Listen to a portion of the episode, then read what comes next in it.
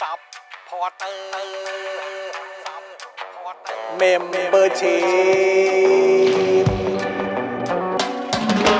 ซัพพอร์เตอร์ซัพพอร์เตอร์ฉันอยากเป็นซัพพอร์เตอร์ซัพพอร์เตอร์ซัพพอร์เตอร์ฉันอยากเป็นซัพพอร์เตอร์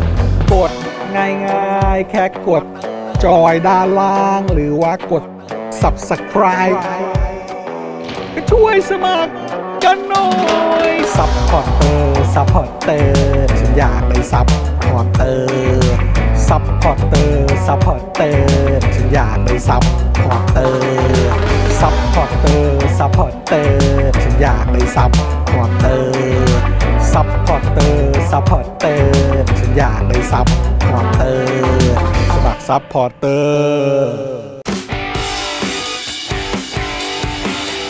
Daily t o p i c กกับจอห์นวินยู สวัสดีครับ คุณผู้ชมครับ ต้อนรับทุกท่านเข้าสู่ Daily Topics นะครับ ประจำวันที่ 20 พฤษภาคมนะครับ 2565 นะครับ อยู่กับผม จอห์นวินยูนะครับนะแล้วก็แน่นอนนะครับ วันนี้อยู่กับคุณปาล์มบิมมาโดนต่อยด้วย สวัสดีครับคุณผู้ชมครับ สวัสดีครับ สวัสดี ฮ นะครับ อ่านะครับอ่ะคุณผู้ชมมากันแล้วใช่ไหมทักทายกันหน่อยดีกว่านะครับนะฮะมารายงานตัวกันหน่อยนะครับเซฮายทักทายเข้ามาด้วยนะครับและวันนี้ดูแลการไลฟ์แล้วก็ร่วมจัดรายการของเรานะครับ พี่ใหญ่สป็อกดักทีวีนั่นเอง กับเซิร์ช สวัสดีครับอืม ครับทำไมเป็นมัน ฮะ มันทำไมต้องใช้สำเนียงนั้นด้วยอะ ฮะ กับเซิร์ช เอ โอ้ อ อินเทรนด์นะฮะเพราะว่าวันนี้เจาะข่าวตื้นเพิ่งออนไปตอนเช้าค เอ รับ อ เออเจาะข่าวตื้นเพิ่งออนไป แล้วก็มีอะไรแบบเด็ด ๆ ให้ติดตามเพียบเลยในเจาะข่าวตื้น โอ้โห เท สุด ป ยอด นี้นะครับ เดี๋ยวรอให้คุณผู้ชมมาเพิ่มเติมอีกสักหน่อย อ่า เดี๋ยวจะบอกฟีเจอร์ให้ อ่า ว่ามีอะไรน่าติดตามบ้างในเจอข่าวตื้น เทปใหม่ล่าสุดวันนี้ ได้เลย เออ เสิร์ช นะครับ ซื้อ นะฮะ อ่ะคุณผู้ชมนะครับ ใครมาแล้วก็คอมเมนต์กันเข้ามาด้วยนะครับ แล้วก็อย่าลืมนะคุณผู้ชมอย่าลืมช่วยกันกดไลค์กดแชร์กันด้วยนะครับ ครับผ สวั ม สดีคุณ Mass Media Thailand นะครับ บอกว่าทักทายพี่จอนจาก User สำนักข่าวนะครับ จาก Lighting Studio ครับ โอ้สวัสดี โอ้ส ค วัสดี รั นะ บ ครับ สวัสดีครับนะฮะ อ่า ก็เอ่อจำได้ว่าทาง Lighting Studio นะครับนะฮะ แล้วก็ Mass Media ก็บอกเหมือนกันบอกว่า เออ ถ้า ใช่ มีอะไรอยากให้โปรโมทนี่ ประชาสั แจ้ง พันธ์ มาได้เลยนะ ครับ เออ นะครับ ก็จริง ๆ อาจจะรบกวนฝากแชร์เจาะข่าวตื้นด้วยละกัน ใช่ เนี่ยนะครับ เพราะว่าอ่าเข้ากับช่วงของบรรยากาศการเลือกตั้งผู้ว่ากทมมากๆ ครับ อื ผม นะครับ ก็มีรายละเอียดแบบเจ้มจ้นสุดๆเลยนะครับ ครับ นะคุณเอ่ออ่าป้าหมูดอนเมืองบอกว่าหักเดือน 3 แล้วนะ นี่ เย้ ขอบคุณ ขอบพระคุ ค ณครรั ับ บ ขอบคุณครับผมนะฮะขอบพระคุณนะครับ ฮะ นะฮะเอ่อคุณซูโยชิบอกว่าพี่จอนทำน้องตื่นเต้นเลยครับ อันนี้เรื่องน้องน้ำหรือเปล่า น้องน้ น่าจะเรื่องน้องน้ำ ำ เนอะ เขาพิมพ์ว่าน้องน้ำมาแล้ว ใช่ไหมฮะเออนะประเด็นเรื่อง พี่จ ข อ อน งน้องน้ำตื่นเต้น ใช่ครับ อ่าโอเคนะครับเมื่อวานนี้ที่เราคุย ถึงเรื่องน้องน้ำไงเพราะว่าคุณสุโยชิมาบอกว่าอาทิตย์ที่ 28 เนี่ยน้องน้ำเขาจะรับปริญญา ใช่ แต่แต่ไม่ได้เข้าเข้ารับนะ แต่ว่าก็ ใช่ คงจะไปถ่ายภาพกับเพื่อน ใช่ ๆ อะไรแบบนี้นะครับ เมื่อวานน้ำก็ส่งมาหาผมในทวิตเตอร์เหมือนกัน ครับ แล้วก็บอกว่าถ้าเกิดว่าพี่ว่างอ่ะ เออ พี่ก็มานะ เออ เดี๋ยวเดินเล่นถ่ายรูปกันแป๊บนึงแล้วก็กลับบ้าน เออ แค่นั้น เออ เอง แค่นั้นเองก็พอแล้ว ครับ นะฮะ ฮะอ่ะคุณเบียร์นะครับ สวัสดีครับ บอกว่า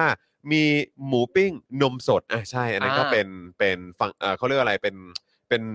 เนื้อเขาเรียกว่าอะไรจะบอกว่าอะไรเป็นฟีเจอร์หนึ่งครับในเจาะข่าวตื้นตอนใหม่ด้วยนะครับ อ่า นะฮะเอ่มฮะ อะไรนะครับ อะไรฟูมูลอะไรที่เชียงใหม่ ฮะ ไหนฮะ สวัสดีครับ มาเช็คชื่อครับ แต่วันที่ 22 นี้ครูนัทเกษรินนัดเช็คชื่อที่ฟูมูลเชียงใหม่นะครับ คุณวิทยาบอกมา เดี๋ยวกันนะ มันมีฟูมูลที่เชียงใหม่ด้วยเหรอ ร้านป่ะ อ๋อร้านเหรอครับ อ๋อ ไม่แน่ใจนะ โอเคครับผม ไแน่ใจ เอ่อคุณคุณแนทเอ่อจะจะเอ่อเป็นเป็นคนกรุงเทพเอ่อเป็นคนกรุงเทพหรือเปล่า ครับ มีทะเบียนบ้านอยู่กรุงเทพหรือเปล่า อย่าลืมมาเลือกตั้งก่อนนะ อ่า ก่อนจะไปเอ่อ Full Moon ไปฟูมูลที่เชียงใหม่นะฮะเออนะครับ ยังไงฝากฝากคุณแนทด้วยละกันนะครับ อันนี้คือเขาแจ้งข่าวเหรอ ไม่ รู้ คือความต้องการคือการ หรือว่า แจ้ง คุณวิ ข่ ท เหรอย าก็จะไปด้วยหรือว่ายังไง อ๋อ คือมา เออ มาชวนกันเหรอ มาชวนกันหรือเปล่า อ๋อ เ อันนี้คือชวนผมด้วยป่ะ ฮะเออยังไงฮะ อันนี้คือชวนผมด้วยเปล่า อันนี้จะได้แจ้งคุณไทนี่ก่อน เออ จะได้แจ้ง เออ ทางนี้ต่อว่า นะครับ เออ มีฟูมูล แล้วแล้วถ้ามันซีเรียสเนี่ย เดี๋ยวพวกเราก็อาจจะต้องเดินทางไปอะไรก็ว่ากันไป ใช่ใช่ นะครับ ใช่ นะฮะเอ เออนะถ้าเราต้องไปลงพื้นที่อะไรแบบเนี้ยนะครับ ใช่ มันจำเป็น มันจำเป็ มันนจำเป็น นะครับ ใช่ นะฮะเพราะว่าคุณวิทยาบอกมา ครับผม เออนะครับถ้าไม่ไปเดี๋ยวเสียเออคุณวิทยาจะเสียความรู้สึก ใช่ เออนะครับซึ่งเราแคร์ความรู้สึกของคุณผู้ชมของเราทุกท่า ใช่ น มันไม่ นะครับ ได้ฮะมันไม่ได้ฮะ ใช่ครับ ชวผนม แล้วอะไรเงี้ เอย อ ถ้าเกิดว่าไทนี่ฟังอยู่ก็ ครับ ก็ได้ ครับ โปรดเข้าใจ ต้อด้วย งเข้าใจ ก็แล้วกัน ด้วยนะครับ นะครับผม นะฮะแฟนรายการมาอันดับหนึ่งครับ ใช่ใช่ใช่ นะฮะ คุณจินิสบอกว่าแรปพี่จอนในเจาะข่าวตื้นเมื่อเช้าสุดปังต้องขึ้นสเตจโคเชล่าแล้วหนึ่ง มึงแรปด้วยเหรอ กูแรปครับ ในเจอข่าวตื้นเหรอ ถูกต้องครับ มึงเป็นแรปเปอร์ใน กู เจอ แร ข่า ป ว เปอ ตื้น ร์ เหรอ แล้วครับผมเพราะกูเป็นรุ่นใหญ่ เพราะมึงคือรุ่นใหญ่อะ กูรุ่นพ่อมึง พ่อมึ ง มึงน้ำไส้สื่อ นะฮะคุณสไตรเกอร์ว่าพี่จอนครับ เงินที่โอนในแต่ละวันเนี่ยมันทดแทนยอดสปอร์เตอร์ไหมครับ ทุกวันนี้ อธิบายไป ก็เอาตรงๆก็เอ่มก็ ก็ ก็ ช่ มี วยได้ ส่วนช่วยได้ ช่วยได้ นะค ครั รับบ ช่วยได้เลยครับ แต่ว่าเราจะมั่นคงแล้วก็มีความมั่นใจมากกว่านี้ ครับ นะครับถ้าเกิดว่าเรามีซัพพอร์เตอร์เนี่ยอย่างน้อยอันดับแรกเนี่ยตอนนี้อยากจะให้เกินหมื่นละกัน อ่า นะครับเพราะว่าตอนนี้ยอดอยู่เท่าไหร่ครับพี่ใหญ่ครับ 9,657 นั่นเอง อันนี้ดูเหมือนว่าจะ drop ลงมาอีกนะ สามสิบนิด 30 นิดๆนะครับ นะฮะก็อยากจะฝากบอกคุณผู้ชมคือเราร่วงไปเยอะมากหายไป 5 600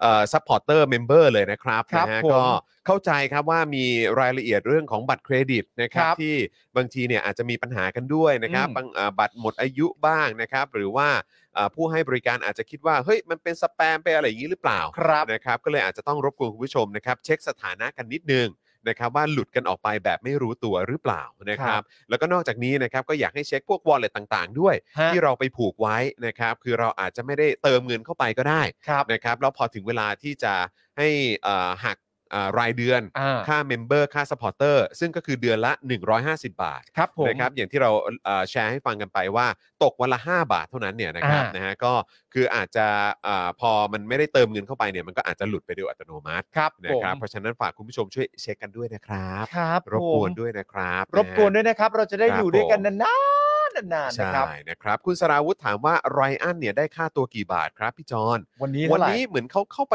รับค่าตัวแล้วนะ อ๋อเราเข้าตัวเรียบร้อ รับยแล้ว ค่าตัวแล้ว โอ้โห นะครับ แจ๋ว นะฮะ มาก ก็เอ่อน่ารักมากๆเลยนะครับ เออเออไหนๆก็ไหนๆงั้นเอาภาพโชว์หน่อยไหม เอาได้เลย เออเขาเรียกว่าเอ่อเมนูอะไรนะพี่ใหญ่ลาบคั่ว ลาบ ใช่ไหม คั่วฮะ ลาบคั่วนะลาบคั่วฝีมือพี่แขกของเรา ครับผม นะครับซึ่งเป็นสูตรที่เด็ดดวงมาก อ่า ๆนะครับนะเมื่อเช้านี้เนี่ยไรอันก็ไปมาเรียบร้อยแล้วนะครับ เออ นี่อันนี้ก็เอาเอ่อท็อปเปอร์แวร์พร้อมกับเอ่อเจ้าตัวลาบคั่วเนี่ยนะฮะฝีมือแม่แขกนะครับ แล้วก็ฝีมือการหั่นผักของเอ่อไรอันนะครับมาให้ลุงปาล์มนะครับแล้วก็ลุงปาล์มก็จัดหนักเลย กินกิน นะฮะจัดหนักที่เอ่อเขาเรียกว่าบริเวณหลังบ้านของผม หลัง เนี่ยแหละ บ้านนะครับ เออ ผม นะครับบรรยากาศดีครับ เปิดพัดลม ฮะ เย็นๆนะฮะอิ่มอร่อยนะฮะกับเจ้าตัวเอ่อลาบครัวนั่นเอง นี่พูดถึงเชียงใหม่เมื่อสักครู่นี้ ครับ บรรยากาศข้างหลังเหมือนผมกินอยู่ที่เชียงใหม่ไหม อ่ะโอ้โหบรรยากาศได้เลยใช่ไหม เปิดอีกทีนึงนี่เหมือนนี่ เปิดเปิดกินอยู่เปิดที่เชียงใหม่ เปิด เลย ภาพ นะ รวมเลยฮะภาพรวมเลยภาพรวม เอ เอ อ อ เนี่ยเห็นไหมเออ เนี่ย บ มั รรนยากาศได้ เหมือนผมกินอยู่ที่เชียงใหม่คือ ผมว่ามันเป็นบุพเพสันนิวาส ครับผ ต้ ม องไปแล้ว มันใช่เลยครับ ขอ เ ดูภาพไรอันอีกทีหนึ่ง เอ ฮะ อไลอันฮะ อันนี้เชฟคนนี้นี่ต้องบอกเลยว่า ครับ ทำหน้าที่จนสุดทาง ครับผม ไปถ่ายรายการมาเสร็จเรียบร้อยแล้ว ครับเออ แต่หน้าที่ที่คุณพ่อเขาฝากไว้ ฮะ คือช่วยนำลาบคั่วมาให้เพื่อนคุณพ่อด้วย ครับ เนี่ย ผม พอผมมาถึงปุ๊บเนี่ย อืม เชฟไรอันก็จัดการให้ทัน จัด ที ให้เลยนะคบ น่ารักมากๆ นะฮะ เลยนะฮะ เช้านี้ไรอันถือไปหนึ่งกล่อง ครับ ผมก็ตามไปอีกหนึ่งกล่อง ฮะ นะครับ เพราะว่าก็มีคุณแก้วด้วยไง ครับ มีคุณแก้วด้วย ฮะ นะครับ ที่ก็อยากจะเอ่อทานด้วยเหมือนกัน อ๋อ นะครับ โอ ก็เลยท็อปเปอร์แวร์มา 2 กล่อง ครับ นะครับนะฮะเอ่อคุณธนทรนะครับ ถามว่าผมว่าครูทอมไม่มาแล้วล่ะครับ น่าจะไปสมัครท็อปนิวส์ละมั้งไม่ต้องรอแล้วครับพวก เรา วันนี้ผมก็ยังทักไปหาครูทอมอยู่นะ ใน ใช่ Twitter นะครับ ก็คือให้หายไวๆนะครับ ใช่ นะครับเพราะว่าก็ดูสภาพก็เหมือนยังไม่ค่อยร้อยเปอร์เซ็นต์นะค ใช่ รับ ฮะ ยังต้องนอนพักผ่อนระหว่างเข้าฉากอยู่ด้วยเหมือนกัน ครับ นะครับ แต่เราก็คิดถึงครูทอมกันมาก คิด แล้ว ถึงครับ นะฮะ ผมเมื่อวานนี้ที่เราหลังจากที่จบรายการกันไปก็นั่งคุยกันอยู่เลย ใช่ นะครับ ว่าเอ้ยครูทอมเนี่ยโอ้โหเมื่อไหร่จะร้อยเปอร์เซ็นต์สักที ครับ แฟนๆก็ถามถึงเยอะมากเลยนะครับ ฮะ คุณจันเอ๋ยจันจ้าสวัสดีนะครับ สวัสดีครับ นะฮะคุณ H8 บอกว่า YouTube น่าจะมีระบบซับได้แบบ Twitch นะเออ ครับ นะครับก็อยากให้มีเหมือนกันนะครับ เดี๋ยวต้องให้มันเอ่อคือคือจริง ๆ แล้วเอ่อ YouTube เนี่ยก็มีให้เอ่อเป็นเมมเบอร์ได้ ครับ แต่ถ้าเป็น iOS เนี่ยอาจจะต้องสมัครผ่านทาง Safari ครับนะครับก็คือต้องไปล็อกอิน YouTube ผ่านทาง Safari นั่นเอง หรือว่าทางเบราว์เซอร์นั่นเองนะครับ เพราะว่า ครับ เหมือนว่าแอปของ YouTube เองเนี่ยใน iOS เนี่ยอาจจะไม่ได้รองรับตรงจุดนี้ ครับ นะครับเพราะฉะนั้นใครใช้ iOS ใครใช้ iPhone นะครับแล้วก็อยากสนับสนุนพวกเรานะครับแบบรายเดือนนะครับก็วิธีแรกก็ง่ายมากก็คือทาง Facebook ก็ได้ ใช่แล้ว นะครับแต่ถ้าเกิดว่าชอบดูผ่านทาง YouTube มากกว่านะครับก็สามารถสมัครได้ผ่านทางเบราว์เซอร์ในโทรศัพท์มือถือของเรานั่นเองนะครับ ครับผม สวัสดีคุณ r o c k ก r n o t e ด้วยนะครับ คุณชิระโตะด้วย ครับ นะครับ คุณ FKFT ด้วยนะครับนะฮะคุณเอกพันธ์ด้วยนะครับ ฮะ ใครมาแล้วคอมเมนต์เข้ามาเพื่อเช็คสถานะกันหน่อยนะครับ ครับ คุณ ผม ดาร์กไนท์ถามว่าวันนี้มีโฆษณาไหมครับ อยากให้ ต้ง มีไหม ล่ะครับ อยากไหม อยากให้ อ่ะ มีก็มีได้ครับ มีใครจะซื้อโฆษณาไหม อ่า ถ้าใครจะซื้อโฆษณานะครับ ก็ให้กดกดหนึ่งเข้ามาแล้วกัน อ่า นะฮะใครจะซื้อโฆษณากดหนึ่งเข้ามาเลย ครับผม นะครับนะฮะอ่านะ แล้วถ้าเกิดตอนท้ายซื้อโฆษณาเยอะตอนท้ายไปกว่านั้นอีก ครับ เรามีเรื่องเล่าอีกนะฮะ เรามีเรื่องเล่าด้วย เพ เรา ราะ มี ว่า เรื่องเล่าด้วย เมื่อวานนี้เราได้ไป 70 กว่าเปอร์เซ็นต์ เจ็ดสิบสี่เปอร์เซ็นต์ 74เปอร์เซ็นต์ซึ่งก็ต้องกราบขอบพระคุณคุณผู้ชมอีกครั้งนะครับ ครับ ที่ ผม ร่วมเอ่อเติมพลังเข้ามาให้กับพวกเราแบบรายวันนะครับ แล้วก็ ครับ มีผู้ใหญ่ใจดี ฮะ นะครับที่เติมเป็นก้อนใหญ่มาให้ด้วย ครับ ขอบ ผม พระคุณมาก ๆ เลยนะ ข ค อบ รับ พระคุณ นะฮะ มากๆ เมื่อสักครู่นี้เหมือนมีคุณผู้ชมเข้ามาบอกว่าวันนี้ตั้งใจมาสมัครเลยครับ เดี๋ยวพี่ใหญ่ลองเลื่อนขึ้นไปข้างบน ไหน สัก ไหน ด ไหน ง มีท่านหนึ่งนะครับบอกว่าดูขาดดูไม่ได้ดู เดี๋ยวนะลงมาอีกนิดนึงนะฮะ มีคนบอกว่าอยากขิงมากนะครับ แต่ว่าดันเป็นสมาชิกของทางช่อง อืม สป็อคดักทีวี นี่คุณใหญ่ใช่ไหม คุณใหญ่จิ๊กซอว์บอกว่าวันนี้ตั้งใจสมัครนะครับ ฟังจนขาดไม่ได้แล้ว โอ้โห ย ขอบคุณ ครั มากๆเลยครับ ขอบคุณนะครับ ขอบคุณค ขอบพ รั ระ บ คุณ นะฮะ ครับ ขอบคุณครับนะฮะแล้วก็อย่างที่เอ่อเมื่อกี้บอกไปนะครับว่าเอ่อเมื่อสักครู่นี้มีคนสมัครผ่านทางช่องของ Spoke Dark ด้วย ครับ นะครับนะฮะก็ถ้าเกิดเอ่ออยากจะสมัครเพิ่มเติมของเจอข่าวตื้นด้วยก็ได้นะครับ ได้ครับ นะฮะหรือว่าถ้าสะดวกหนึ่งช่องนะครับก็ก็ไม่ต้องซีเรียส เป็น ฮะ ทาง Spoke Dark TV ไปก่อนก็ได้ ใช่ครับ นะครับก็จะได้แบบว่าเก็บเอ่อเรื่องของแบชเพิ่มเติมไปเรื่อยๆ ด้วยเหมือนกัน ครับ นะ ผม ครับ นะฮะคุณวรวุฒิถามว่าวันนี้จะมีพนะท่านคนใหม่ไหมนะ โอ้ ครับก็ ถ้า ต้อง มีถ้า ก็ มี ต้องรอ ก็จะ ดู ดี อ่าใช่ครับผมนะคุณนัทพลสวัสดีนะครับนะฮะเอิ่มคุณวรพจน์บอกว่าคุณจอนครับ เจ้าของร้านตั้งฮกกี้อยู่ร้านตลอดไหมครับ ถ้าไปอุดหนุนอยากไปทักทายครับ โด้วยส่วนใหญ่ก็เห็นอยู่ตลอดนะครับ อยู่ครับ เอออยู่ อยู่ครับ แทบตลอดเลยนะครับ ครับ นะฮะ ผม คือผมไปอ่ะผมไปก็อยู่นะ ครับ คุณปาล์มไปก็อยู่ อยู่ พ่อหมอ ครับ ไปก็อยู่นะครับ ฮะ ผีทรายไปคือแบบว่าเท่าที่เราเห็นเอ่อเหมือนโพสต์อัปเดตกันเนี่ย ฮะ คือเหมือนหลาย ๆ คนไปแบบเอ่อโดยที่ไม่ได้ไม่ไม่ได้แจ้งก่อนด้วย อ่า นะฮะก็ก็ก็อยู่ที่ร้านครับ แต่ว่าอาจจะไม่อยู่ด้วยเหตุผลเดียวก็คือไปร่วมชุมนุม อ่าใช่ครับผม ถ้าไปร่วม ถูกต้อง ชุมนุมก็อาจจะไม่อยู่ อ่า นะ ถูก ครับ ต้องครับผมนะฮะโอ้เออผมขอแป๊บหนึ่งนะครับเออคุณปาล์มตอบคอมเมนต์ก่อนนะ เดี๋ยวผม ได้ ขอ ครับ เปิดคลับเฮาส์ก่อนนะครับ ได้เลยครับ อ่า คุณมิ เอ ด กี้ ไดวูฟนะครับ บอกว่าก็ขาดไม่ได้เหมือนที่ปาล์มขาดท็อปนิวส์ไม่ได้นั่นแหละ ม อ๋อครับผม นั่ ไม่ นแหละ เถียง ฮะ ไม่เถียงเลยฮะไม่เถีย นั่ ง น เล แห ย ละ ฮะ ฮะคุณผู้ชม คุณคุณก้าวหรือเปล่านะฮะหรือคุณคุณก้าวนะครับ บอกว่าวันนี้ตัดบัตรเดือนใหม่เรียบร้อยครับโหขอบพระคุณมากมากๆครับผม ขอบคุณมากเลยนะครับ คุณผู้ใหญ่ติดเกมบอกว่าผมมาอีกแล้ว เย่เย่เย่เย่ โอ้ครับผม คุณเลียวนี้บอกว่าเอ้าเหลือ 9,657 เองเหรอ ใช่นะครับ นี่ ก็ แหละ ตกใจเหมือนกันครับนะฮะยังไงก็ฝากเช็คสถานะกันด้วยนะครับ คุณผู้ชม ครับ นะครับนะฮะแล้วก็เอ่อใครที่ยังอยากสนับสนุนพวกเรากันอยู่เนี่ยก็สามารถสนับสนุนกันเข้ามาได้นะครับ ด้วยการเป็น ผ เมมเบอร์และสปอร์เตอร์แบบรายเดือนนะครับ ไม่ว่าจะเป็น Facebook หรือ YouTube เนี่ยทั้ง 2 ช่องทางนี้เดือนละ 150 บาทเท่านั้นนะครับนะแล้วก็ตกวันละ 5 บาทด้วย ครับผม คุณนภาพรบอกว่าเป็นสมาชิกอยู่ค่ะ สมัครผ่าน AS ไม่มีหลุดค่ะ อ่า โอ้ได้เลย ครับ ครับ ผม คุณเบียร์บอกว่าผมก็ไปมา น่าจะหมายถึงตั้งฮกกี้นะครับ เมื่อวันเสาร์เจอเจ้าของร้านอยู่เหมือนกันครับ อ๋ออ่ า โอเค ได้เล ครับ ยนะครับอ่ะคุณผู้ชมก็อย่างที่บอกไปนะครับ เดี๋ยวขอประชาสัมพันธ์นิดนึงละกันนะครับนะสำหรับคอนเทนต์ของเรานะครับที่คุณผู้ชมสามารถติดตามกันได้อย่างเมื่อเช้านี้นะครับที่ไลฟ์กันไปตอนประมาณ 10 โมงกว่าๆเนี่ยก็คือโค้ชแขกนั่นเองนะค ครั รับบ ซึ่งก็มาพร้อมกับเมนูลาบคั่ว พร้อมกับเอ่อลุงติ๊บนะครับนะฮะแล้วก็เชฟไรอันนั่นเองนะค ครั รับบ แล้วก็ ผม มีเชฟกระทิงมาร่วมแจมด้วย อ่า เอ่อช่วงหนึ่งนะครับ ครับนะฮะก็เอ่อเมื่อเช้านี้สนุกมากนะครับ แล้วก็ได้เห็นบรรยากาศนะฮะเอ่อที่เอ่อน่ารักน่ารักเกิดขึ้นในช่วงเช้านี้ด้วยนะครับ ครับ แต่ก่อนหน้านั้นครับนะฮะตอน 8 โมงเช้าครับเราเออออนกันไปนะครับสำหรับเจาะข่าวตื้นตอนใหม่นะครับนะฮะเจาะข่าวตื้นตอนที่ 315 ครับ มีฟีเจอร์ให้ติดตามกันเยอะแยะมากมายนะครับ โอ้โห ไม่ว่าจะเป็นเขาเรียกว่าไตเติ้ลใหม่ อ่าฮะ ของเจาะข่าวตื้นที่นึกว่า หลุดออกมาจากจักรวาลมาเวล โอ้โหอย่างนั้นเลยเหรอ อย่างนั้นเลยนะครับ โอ้โห มาเป็นเอ่อไตเติลใหม่อลังการงานสร้างมาก ๆ เลย น่า อ่า ตื่นเต้นสุด ๆ เลยนะครับ แล้วก็ยังมีโฆษณาครับนะฮะ ครับ จากทางตั้งฮกกี อ่าฮะ ด้วยนะครับ เป็นโฆษณาจากตั้งฮกกีเลย โฆษณาเลยอ่ะ โฆษณาเลยอ่ะ อ่าน นะครับ และใครที่อยากจะเห็นหน้าเจ้าของตั้งฮกกีเนี่ย ครับ ไปดูเลยเพราะเขาอยู่ในโฆษณาตัวนี้เนี่ยแหละครับ คุณอาร์ตของเราเนี่ยนะ ใช่ครับผม โอเค นะครับ แล้วก็ยังมีโฆษณาจากสยามไซโก้ด้วย อ่า สยามไซโก้ก็มา ครับผม นะครับแล้วก็ยังมีช่วงของการแรปอะไรต่าง มีแรปด้วย ๆ มีแรปแบบจัดหนักจัดเต็มเลย เพราะกระแสแรปกำลังมาแรง ถูกต้องครับ อ่าน นะฮะแล้วก็ความเข้มข้นเกี่ยวกับประเด็นของผู้ว่ากทมนะครับที่เราพูดถึงปัญหานะของอำนาจของผู้ว่า และที่สำคัญที่สุดก็คือประเด็นเกี่ยวกับงบประมาณของกทมครับ ครับ อัน ผม นี้เราขยี้กันแบบจัดหนักเลยทีเดียวนะครับ ฮะ เพราะฉะนั้นอยากให้ติดตามกันด้วยนะครับ คือมันไม่ใช่แค่เรื่องของผู้ที่จะชนะเท่านั้นแหละครับนะครับของเออผู้การเลือกตั้งผู้ว่า ผู้ว่า ครั้งนี้นะครับ แต่มันเป็นปัญหาที่เรื้อรังมาตั้งนานอะ อ่า เรื้อรังมานานมากแล้ว และโดยเฉพาะสิ่งที่สำคัญมากๆ และเป็นอุปสรรคนะในการพัฒนากรุงเทพก็คือประเด็นเรื่องของงบประมาณทั้งๆที่กรุงเทพเนี่ยมีงบประมาณเอ่อปีหนึ่งเนี่ยเป็นแสนล้านเลย เลยนะครับ ครับผม นะฮะก็อยากให้ติดตามกันนะครับ ถือว่ามันก็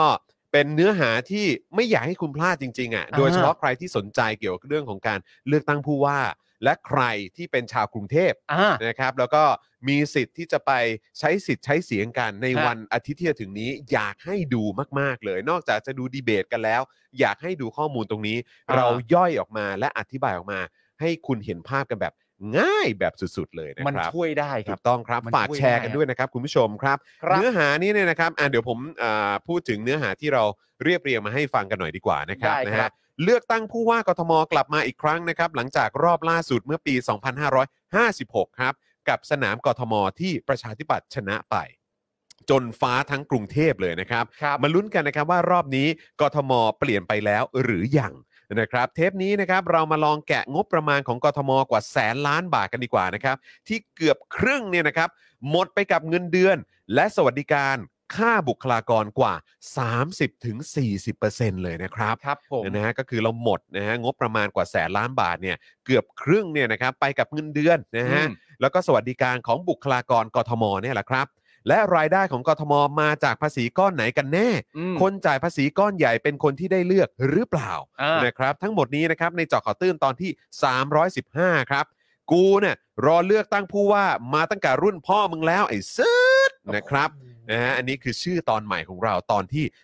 315 กับเจาะข่าวตื้นนั่นเองนะครับ เดี๋ยวพี่ใหญ่จะแปะลิงก์ไว้ให้ในช่องคอมเมนต์นะครับผมนะฮะคุณเลวนี่บอกว่าคุณจรแรปไม่เพี้ยนด้วยนะ สมแล้วที่เคยร้องเพลงประกอบละครหาบของแม่ครับ อ๋อมัน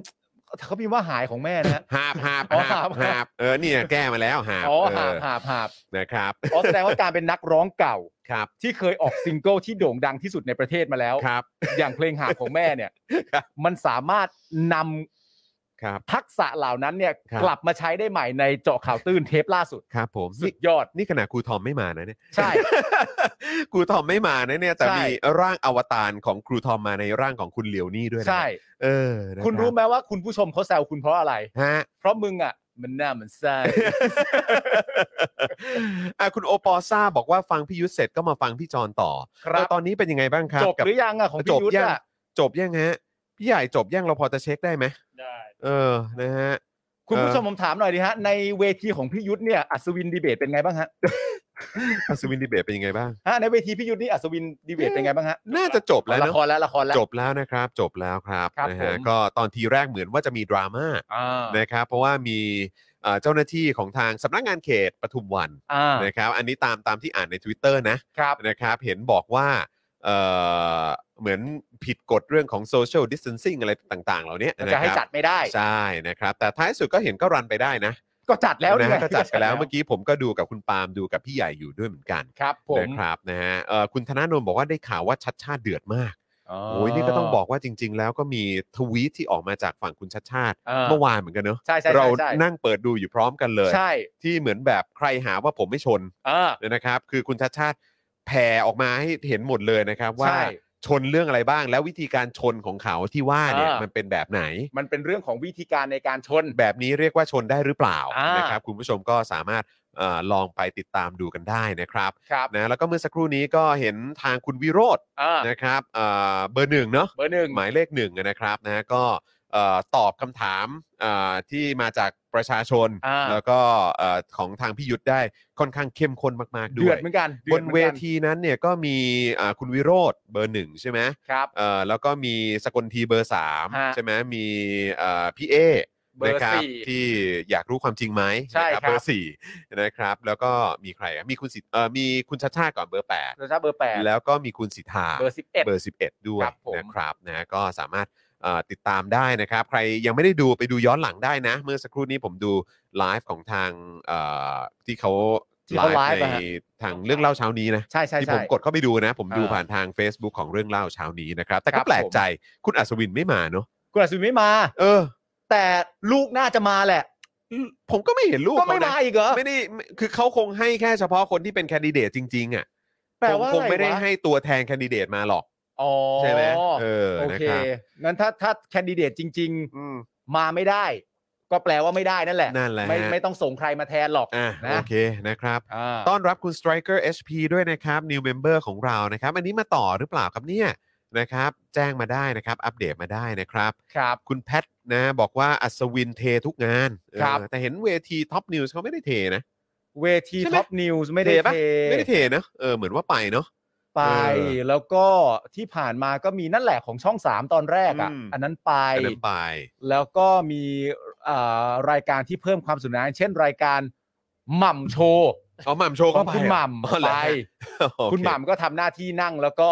เออแล้วก็แซวแล้วก็เล่นมุกอะไรต่างๆกันานาไปส่วน อืม ผู้ที่มาร่วมช่วยดำเนินรายการก็คือคุณพันธุ์พลุแตก อ่า ก็มาช่วยกัน โ นั่นนู่นนี่ อเคนะครับนะ นะ ฮะ ครับ อ่ะโอเคก็ต้องดูกันครับนะฮะว่าเอ่อสำหรับการเลือกตั้งที่จะเกิดขึ้น ในวันอาทิตย์นี้จะเป็นอย่างไรบ้างนะครับอ๋อแล้วก็วันอาทิตย์เดี๋ยวผมจะไปร่วมแจมกับคุณจอมขวัญนะ หลังเลือกตั้งเสร็จ ห แล้ ลั ว งเลือกตั้งเสร็จแล้วนะค ครับรับ ผม นะก็เดี๋ยวติดตามกันได้เข้าใจว่าเอ่อที่คุณจอมขวัญเขาเขาจะมีจัดเนี่ยเอ่อน่าจะมีคุณฮ่องเต้ก็ไป อ๋อเหรอฮะ รู้สึกว่าคุณฮ่องเต้จะ อ๋อ ไป ห้องไปด้วย พี่อ๋อมก็ไป อ่า นะครับ มีป่าเต็ดด้วย อืม นะครับ แล้วก็มีมีท่านอื่นๆอีกอะเออนะครับนะแต่ว่าอันนี้คือเท่าที่ทราบมาเบื้องต้นเอ่อประมาณนี้ ครับผม นะครับนะแต่ว่าก็เดี๋ยวเอาเป็นว่าวันวันอาทิตย์เดี๋ยวเจอกันช่วงเย็นนะครั ครับ บผม ผ่านทางช่องของคุณจอมขวัญนั่นเองนะครับ อ่า สวัสดีคุณอุ๋มนะครับนะ บอกว่ามาเช็คชื่อค่ะ คิดถึงไม่ได้ฟังนานเลย หายไปไหน นะครับ มา นั่นนะสิไม่ค่อยเห็นคอมเมน เออคิ ต์ ด ของคุณอุ๋ม ถึงนะ เลยนะครับ สวัสดีคุณครูเอ่อสวัสดีคุณคานูด้วยนะครับนะฮะคุณเบียร์บอกว่าว้าวว้าวว้าวนะครับ ครับ นะฮะคุณเอ่อมีใครอีกนะไหนขอดูหน่อยนะครับเอ่อท็อปนิวส์เขาไม่ได้เน้นคำถามเดือดๆเขาเน้นอวยคนเข้าข้างรัฐบาล หรือเข้าข้างสลิมนะครับนะคุณดีเค คุณ DK ครับ ดี คื เค อ ไปดูมาใช่ไหมเนี่ย คุณดีเคไปดูแล้วใช่ไหม ไปดูใช่ไหม อันนี้คุณดีเคถือว่าแย่งหน้าที่ผมนะ ก็เอามาแชร์ให้ฟัง ดีครับคุณดีเคครับ ออนะครับ คุณเซนจูบอกว่าว่าจะดูย้อนหลังของเมื่อวานยังไม่เจอคลิปครับ ครับ เมื่อวานนะฮะเมื่อวานอ้าวก็ออนไปแล้วนี่เออนะครับ เมื่อวานของเราเหรอ ของเราหรือเปล่าครับ คุณเซนจูนะครับ ครับ ณพรเทพนะครับ new member ของเรานะครับ สวัสดีนะครับนะฮะคุณทาดแมวบอกว่าสวัสดีคุณจรคุณปาล์มพี่ใหญ่มิสเตอร์ PS5 ด้วยนะครับ ครับ มิสเตอร์ ผม PS5 ด้วยนะ คุณปัญญาสวัสดีนะครับเอ่อคุณวรวุฒิบอกว่าวันนี้คุณชาติชาติเดือดกว่าเดิม ครับ นะครับ แล้วก็คุณวิโรธก็ไม่แผ่วด้วย คือ ดูทรงแล้วนี่ 1 กับ 8 นี่แหละครับ ครับผม นะเพราะว่าได้ข่าวว่าแม้กระทั่งโพลของทางทั้งสองพักนะครับเออจะพูดอย่างไงทั้งสองพักก็ไม่ได้นะเออก็คือหมายความว่าจากทางก้าวไกล แล้วก็มีของฝั่งเพื่อไทย ครับ นะครับคือเขาเช็คของทางสกเขาด้วยแหละ แล้วก็ อ่า เช็คในพักของผู้ว่าด้วย ก็ ก็บอกว่าก็มาแรงทั้งคู่ ใช่ค นะ รับ ครับนะก็คอยติดตามกัน แต่สิ่งที่สำคัญที่สุด ซึ่งเมื่อวันนี้รู้สึกว่าผมจะให้ข้อมูลพลาดไปต้องขออภัยนะครับก็คือเอ่อตอนที่ที่พูดในเจอข่าวตื้นแหละใช่ไหมพี่ใหญ่ผมจำตัวเลขถูกเนอะ อะไรเอ่ย เอ่อก็คือตอนปีตอนปีเอ่อที่เขาเลือกตั้งคราวที่แล้วอ่ะ ผู้ว่า เอ่อของที่มีสุขุมพันธ์กับพงศพัฒน์เอ่อพงศพัฒน์ใช่ไหมมีคนมาใช้สิทธิ์เนี่ยประมาณ 67% ประมาณ 60 กว่าเปอร์เซ็นต์นะครับ ซึ่งถือว่าสูงสูงมากเลยแหละ อืม นะครับ สูงที่สุดแล้วมั้ง ถ้าเกิดจะไม่ผิด ใช่ ใช่ไหมเออหรือเปล่าผมผมไม่ชัวร์แต่อ่ะ ไม่ชัวร์ โอเค ถือว่าเยอะมากแต่อันนั้ คน รับ ก็ยังถือว่าน้อยอยู่นะ อืม ก็คือรอบนี้เนี่ยก็อยากให้มากันเยอะ ถ้าเป็นไปได้ ๆ ถ้าเป็นไปได้ให้ อ่าม มากันเยอะๆจริง ๆ นะครับ อันดับแรกก็คือเป็นการแสดงจุดยืนนะครับ อ่า นะว่าคุณต้องการประชาธิปไตย ใช่ นะครับ แล้วผลจะออกมาเป็นอย่างไร อันนี้มันก็จะเอ่อสะท้อนออกไปใน ครับ พาร์ทของการเมืองระดับประเทศได้ด้วยเหมือนกัน เออ นะครับนะฮะคุณไทเกอร์ตูนนะครับ บอกว่าเมมเบอร์เช็คเช็คเช็คเช็คอ่าได้เลยนะครับนะฮะเอิ่มคุณเซนกีบอกว่า 1 กับ 8 โอเคสุดละเออ ครับ นะครับ คุณ เอ่อ ดีเคบอกว่านี่ลังเลระหว่าง1กับ 8 อยู่นี่แหละ า อ่าโอเค ผม ครับ นะครับก็เป็นสิทธิ์ของทุกๆ คนครับ ครับ นะฮะ ผม ก็คือสำหรับใครที่มีทะเบียนบ้านอยู่กรุงเทพเนี่ยเดี๋ยวเดี๋ยวก็ได้ไปใช้สิทธิ์ใช้เสียงกันวันอาทิตย์ที่จะถึงนี้เนี่ยแหละครับ ครับ นะฮะคุณนิโลเอ่อนิลุบลบอกว่าเราอยู่ต่างจังหวัดก็ยังเชียร์แทนเลย ครับ อ่า ผม ใช่ครับ ใช่ไหมผมเชื่อว่า อืม เอ่อทุกๆ คนที่ไม่มีสิทธิ์ได้เลือกอ่ะ ครับ เนื่องจากว่าอาจจะอยู่ต่างประเทศ หรืคอรับ ว่าอยู่จังหวัดอื่นๆ ที่ไม่ใช่กรุงเทพอ่ะ ครับ เขาไม่ได้ปล่อยปละละเลยแล้วไม่ลุ้นนะฮะ ครับ เขาก็ลุ้นกันตัวโก่งกันทุกจังหวัด ลุ้นเหมือนะน ฮะ กัน นะ ลุ้น ครับ เหมือนกันนะครับ แล้วก็มันก็มีกระแสที่พูดขึ้นมาเหมือนกันแม้กระทั่งในเจอข่าวตื้นของเราเนี่ย นะครับเราก็เราก็พูดถึงประเด็นนี้อยู่เหมือนกันว่า จริง ๆ แล้วมันมีแค่ 2 พื้นที่เท่านั้นนะที่เขา ใช่ เลือกเอ่อพ่อเมืองกัน อืม ใช่ไหมฮะ เรียกว่าพ่อเมือง พ่อ นะ เมือง เออนะครับก็มีกรุงเทพ ครับ กัพัทยา พัทยา ส่วนจังหวัดอื่นก็ไม่ได้มีสิทธิ์เลือกกัน อ่าน นะครับซึ่งจริง ๆ แล้วมันควรจะเอ่อเป็นการมีการกระจายอำนาจเพื่อให้ในแต่ละจังหวัดเขาได้เลือกผู้ว่าของตัวเอง อืม นะครับและการกระจายอำนาจก็ควรจะกระจายไปไกลกว่านี้ ในประเทศที่เจริญแล้ว และเป็นประชาธิปไตยจะเป็นรัฐเดียว หรือว่าเป็นในรูปแบบอื่นเนี่ยนะครับเขาก็มีการกระจายอำนาจที่ไม่ว่าจะเป็นตำรวจหรืออ่ะหรือแบบในพาร์ทอื่นๆน่ะ อืม เออเขาขึ้นตรงกับจังหวัดนั้นๆ เลย ใช่ คนในจังหวัดมีสิทธิ์นะตัดสินใจมีสิทธิ์เลือกมีเสียงของตัวเอง ในการที่จะเรียกร้องให้มันเป็นไปในทางที่ตัวเองต้องการ ไม่ใช่ว่ารอแต่คำสั่งจากศูนย์กลาง อ่า ที่มันรวมศูนย์เท่านั้น ครับ นะ ผม นะฮะเอ่อคุณพิจารณ์บอกว่าไม่ไม่เลือกเราเขามาแน่ อย่าลืม คุณอาอัศวินเบอร์หนึ่งฝากคนรักชาติทุกคนด้วย เอ้ยเดี๋ยวก่อนนะ เออเบอร์เบอร์เออเบ คุ อ ณ ร์ อั ห ศ นึ่ง วินเขาเบอร์เบอร์หกไม่ใช่เหรอ อัศวิ ฮะ นเบอร์หกฮะ เออนะฮะ ไม่เลือกเราเข้ามาแน่ อย่าลืมคุณอาศวินเบอ เอ ร์ อ หนึ่งเอ้ย เออ ไม่ได้ ไอ้ยั นะ งไงนะ เขาเบอร์หกนะ นั่นน่ะสิฮะ เอออัศวินเขาชูยังไงอะเบอร์หกอะ อะไรนะฮะ เขาชูนิ้วยังไงอั ชู ศวินอะ ชูชู ลักษณะการ ชู ชูอะ ชูไม่ก็อย่างนี้ป่ะ อ๋อแล้วอย่าง อ นี้ ย่า เหรง อ นี้ป่ะเออหรือว่าหรือว่าเออเป็นเป็นเออเป็นอย่างนี้ฮะหรือว่าอย่างนี้ฮะ ไม่รู้ไม่รู้เหมือนกันอ๋ออย่างนี้ป่ะอย่างนี้ป่ะ เออ ไม่รู้เหมือนกัน อัศวิน เออ อัศวินชูเลยเบอ เออ ร์หก เออเบอร์หก ได้ เออนะ อั ฮะ ศวินชูเลยเบอ ร์หกได้ คุณเลวนี่บอกว่าโอนค่ากาแฟ 50 บาท ให้คุณจอมไปสู้คดีวันจันทร์นี้นะคะ สู้ค่ะ โอ้สุดยอดครับ อ่านะครับนะฮะจันทร์นี้นี่ผมโอ้โหก็น่าตื่นตื่นตื่นเต้นเหมือนกันว่าจะเป็นอย่างไร คุณนะวร รับ วุฒิบอกว่าผมพยายาม ครับ บอกเพื่อนออกไปเลือกตั้ง อืม ให้ได้ มันบอกว่าไม่สนใจเลือกใครก็เหมือนเดิม เจอ เออ ผมสวดยาวๆไปหนึ่งบทอุ๊ย ก็ตามนั้นนะฮะก็แล้วแต่เขาครับ ถ้าเกิด ครับ ว่าจะจะยังคงแบบใช้ชีวิตแบบนั้นไปเรื่อย ๆ นะครับ ฮะ นะฮะเออนะครับ แต่ก็ดีครับก็ดีที่หมายถึงว่าเออเป็นเพื่อนกันก็ให้คำแนะนำกัน ใช่ นะครับ ใช่ ผมว่า ใช่ เออจริะง ๆคบ แล้วมันเป็นสิทธิ์เป็นเสียงของเรา ถ้าเราไม่รู้จะใช้ อืม ถ้าเราไม่คิดจะใช้มันเนี่ย ครับ จะทำยังไงกันดีฮะ อืมนะ ครั ฮะ บ คุณลีมาแล้วคุณลีบอกว่าไปอุดหนุนมาแล้วใช่ไหมเนี่ย ไหนไหนไหนไหนไหน Hello Oasis Coffee and Normal Steak Complete ร่วมอุดหนุนเรียบร้อยครับผม เย้ โอ้ยยอดเยี่ยมมากเลย ขอบคุณคุณลีด้วยนะค ลี รับ แจ๋วมากครับ นะฮะ เออนะครับ อ่ะ โอเค งั้นไหนพูดถึงเอ่อผู้สามสูงของเรากันแล้วเนี่ยนะครับ งั้นเราก็เอ่อมาขอบคุณผู้สามสูงของเรากันเลยดีกว่าไหม ใช่ครับผม เออ นะครับสำหรับ มา ส ครับ ปอนเซอร์รายวันของเรานั่นเองครับ อย่างที่บอกไปนะครับ สล็อตเรายังเหลือว่าง 2 สล็อตนะครับ วันละ 999 บาทเท่านั้นนะครับ ใครสนใจก็มาซื้อโฆษณาได้ ซื้อรายวัน 999 บาทนะครับ ถ้าซื้อรายสัปดาห์เดี๋ยวมีส่วนลดให้ มีฮะ นะครับ ซื้อแบบรายเดือนลดเข้าไปอีก มีฮะ ซื้อแบบรายปีก็จัดไปอีกครับผม มีครับ นะฮะอ่ะก็บอกเข้ามาได้นะครับนะ เฮ้ย ฮะ มุกตับนี้มาว่ะ อะไรฮะ เลือกทันทีเบอร์แปด โอ้ เลือกทันทีเบอร์ 8 ด้วย โอ้ ครับผม เอาไว้ยเอาไว้ยให้ตับนี้มาเว้ย คุณไมเคิลสุวรรณเมธานนท์ถามว่ายาดมในมือนี่ถือเป็นสปอนเซอร์หรือเปล่า เออเออไม่ใช่ครับ ไม่ใช่ครับ นะฮะแต่ก็ต้องถามเขาว่าเขาสนใจไหม ถ้าเขาสนใจก็ได้ เพราะคุณจรก็ไม่มีไม่ได้เหมือนกัน ครับผม นะฮะ คุณแก๊กถามว่าวันนี้มีซื้อโฆษณาไหมนะครับ ก็อย่างที่บอกไปถ้าคุณผู้ชมสนใจเดี๋ยวเราเปิดให้ ใน กดหนึ่งเข้ามาละกันถ้า อ่ามี มีใครจะซื้อโฆษณา ครับผ นะ ม ครับเดี๋ยวขอนับดูก่อนว่ามีเยอะไหมถ้า ค มี รับ เยอะ ผม นะเดี๋ยวเราจะเปิดช่วงขายโฆษณาด้วยนะครับ ใช่ แต่ตอน ครับ นี้ขอบคุณสปอนเซอร์ประจำวันของเรากันก่อนดีกว่าครับ ครับผมเริ่มต้นกันที่แอป r a d a r Point นะครับผมช้อปปิ้งออนไลน์แล้วเอาแต้มไปลงทุนได้ที่แอป r a d a r Point นั่นเองนะครับผมง่ายดายมากๆนะครับ ทุกแอปที่คุณผู้ชมน่าจะสนใจ รวมอยู่ในแอปนี้แอปเดียวเป็นที่เรียบร้อยแล้วนะครับ Yeah ช้อปปิ้งเสร็จเรียบร้อยนะครับนำ point ต่างๆ ไปลงทุนได้ด้วยกับ r a d a r Point นะครับผม อ่าถูกต้องครับผม ต่อไปที่ร้านตั้งฮกกีบะหมี่กวางตุ้งครับ ที่เจ้าของร้านเพิ่งไปชุมนุมมาเนี่ยนะฮะ ครับ ทางร้านตั้งฮกกีครับ ฝากขอบพระคุณลูกค้าที่ตามมาจากรายการ Daily Topics ทุกท่านมาณโอกาสนี้ด้วย หลากหลายเมนูอร่อย หลากหลายเมนูน่าสนใจ หลากหลายเมนูเราสองคนยังไม่ได้ลอง และเดี๋ยวเราจะไปลองแน่นอน ถู นะ ก ครั ต้ บ องครับ จะไปเก็บให้หมดครับ ต้องเก็บครับผม อืม ต่อไปครับ Oasis Coffee ครับ ร้านกาแฟบรรยากาศยุโรปให้ทุกคนได้พักตามสบายในสโลแกน Take some rest นะครับผมถ้าใครสนใจเมนูหรือรายละเอียดต่างๆนะครับเข้าไปดูได้ที่ Facebook Oasis Coffee TH นะครับผม ครับผม กาแฟอร่อย เครื่องดื่มอื่นๆก็อร่อยนะครับเบเกอรี่ต่างๆนานาของร้านก็อร่อยมากๆด้วยเช่นเดียวกันนะครับผม ต่อไปครับ normal steak ครับสเต็กกลับบ้านที่ดีที่สุดในกรุงเทพครับสนใจเข้าไปดูที่ Facebook normal steak นั่นเองนะครับ นี่ก็อีกร้านหนึ่ง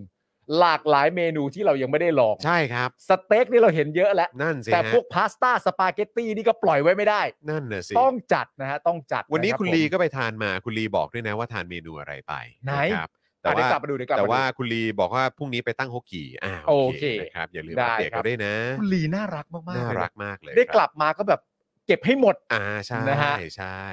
ม ต่อกันที่ XP Pen ครับ เมาส์ปากการะดับโปรที่มือโปรเลือกใช้นะครับ ราคาเริ่มต้นไม่ถึงพัน ถ้าใครสนใจนะครับ เข้าไปดูได้ที่ Facebook XP Pen Thailand นั่นเองนะครับ รับประกันการันตีจากคุณผู้ชมในรายการของเราที่เป็นสายศิลปะดิจิตอลนั่นเอง ถูกต้อง นะครับผม ครับผม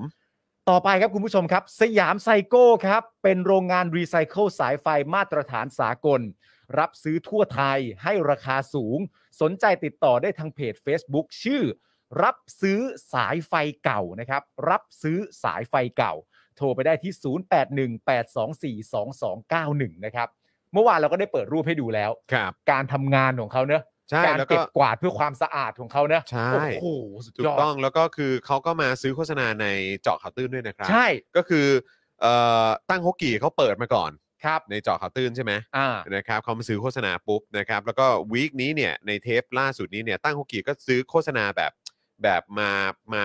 เป็นเป็นโฆษณาเป็นตัวตัวๆมาเลยอะ อ่า นะครับแล้วเอ่อทางสยามไซโก้เนี่ยก็เลยจัดตาม อ่า เอาด้วยเลย เป็นโฆษณาเหมือนกัน ถูกต้องครับผม โอ้โห ก็เลยมาซื้อโฆษณา แจ๋วมากๆ ด้วย เลย นะ นะ ค ครั รับ บนฮ ขอบพระคุณมาก ๆ เลยนี่ก็คือ ผู้สนับสนุนรายวันของเรานะครับ อืม ขอบพระคุณมาก ๆ เลยอีก 2 สล็อต สล็อตละ 999 บาทต่อวันเท่านั้น มากันให้เต็มครับ ครับ แล้วก็อย่า ผม ลืมครับแฮปปี้เบิร์ดเดย์ก็ได้ ชื่นชมศิลปินที่รักก็ได้ จะบอกว่าใครรับปริญญาก็ได้ วันเกิดคุณพ่อคุณแม่พี่น้องผู้ปกครองใดๆต่างๆนานาก็ได้ เช่นเดียวกัน 999 บาทต่อวันเท่านั้นนะครับคุณผู้ชมครับ ครับผม โอ้โหแจ๋ว นะฮะ มาก นี่คุณลีบอกว่าไปกินสตริปโ i ยมาครับ สลัดเยอะมาก กินจุใจที่ normal steak โอ้ ครับ โห นะ สุ ค ด รับ ยอดเอามาแชร์กันอย่างนี้ย เอ้า ฮะดีมาก แล้ว เลยฮะ Oasis Coffee จัดเมนูไหนไปครับ คุณลีครับ คุณลี เอออย่าลืมอัป บอก เด ให้ ตด้วย ครบ นะครับ เหมือนว่าจะไปทั้งสองที่เลยใน อ่าใช่ ในวัน ใช่ เดียว ใช่ กันเลย ใช่ นะครับ ฮะ คุณเลวนี่บอกว่าครูทอมบอกยังไม่หายไอเลยค่ะ คิดถึงแกเช่นกันเออ ใช่ นะครับก็สามารถทักไปหาแกได้นะ เออนะครับว่าแบบเออแบบเนี่ยเมื่อไหร่จะหายครูทอม ครับ เออมีแต่คนคิดถึงนะครับ คุณลีบอกว่าเอ่อจัดม็อกค่าไปฮะที่ ฮะ Oasis Coffee นะครับ ว้าว เข้มข้นอร่อยมากครับ นี่ อ่าครับผมนะฮะ คุณ S คริสบอกว่าดูไลฟ์อัศวินเนี่ย ไม่เลือกเราเขามาแน่ เน้น ๆ เลยครับ เดี๋ยววันนี้มี อ๋อเหรอเขาบอกด้วยเหรอ เขาพูดในไลฟ์เขาเลยเหรอ โอ้ยเดี๋ยววันนี้เราได้พูดกันเต็มๆแน่นอนฮะ อ่าใช่ เดี๋ยวมีประ น เด็นเหล่านี้ด้วย เดี๋ย นะ ว ครับ ขยี้ให้ตายฮะ ใช่นะครับอ่ะก่อนจะไปเข้าเอ่อเข้าข่าวของเรานะครับ เดี๋ยวขอประชาสัมพันธ์ วาสนาอารวาสในวันจันทร์ที่จะถึงนี้ด้วยนะครั ครับ บ คุณผู้ชมนะครับ ย้ำอีกครั้งว่าวันจันทร์นี้ผมไปศาลนะครับนะฮะต้องไปสู้กับไอ้ตู่เนี่ยแหละครับนะฮะเดี๋ยวผมไปแบบเดียวๆเลย อ่า นะครับเออจริง ๆ จะไปเดี๋ยวๆก็ไม่ใช่ผมไปกับเอ่อทีมทนายของผม มึงอย่าไปเดี่ยวๆเชื่อ ใช่ กู ผมไปกับทีมทนายนะครับนะฮะก็เอ่อก็ใครที่เอ่ออยากจะติดตามวาสนาละวาดเนี่ยนะครับ ก็บอกเลยว่าสัปดาห์ที่จะถึงนี้นะครับ พิเศษนะครับ เพราะว่าเอ่อเป็นพี่โรซี่ ครับ มารับหน้าที่ดำเนินรายการ ใช่ครับ นะครับนะเพราะฉะนั้นพี่โรซี่เนี่ยก็จะมาพูดคุยกับอาจารย์วาสนานะครับ เกี่ยวกับ อ่าประเด็นเกี่ยวกับเรื่องของจีนเนี่ยแหละนะ ใช่ ครับ ครับ วันจันทร์ที่ 23 พฤษภาคมนี้นะครับ 10 โมงครึ่งครับ พบกับวาสนาอารวาสนะครับ ที่มาในชื่อตอนที่ว่า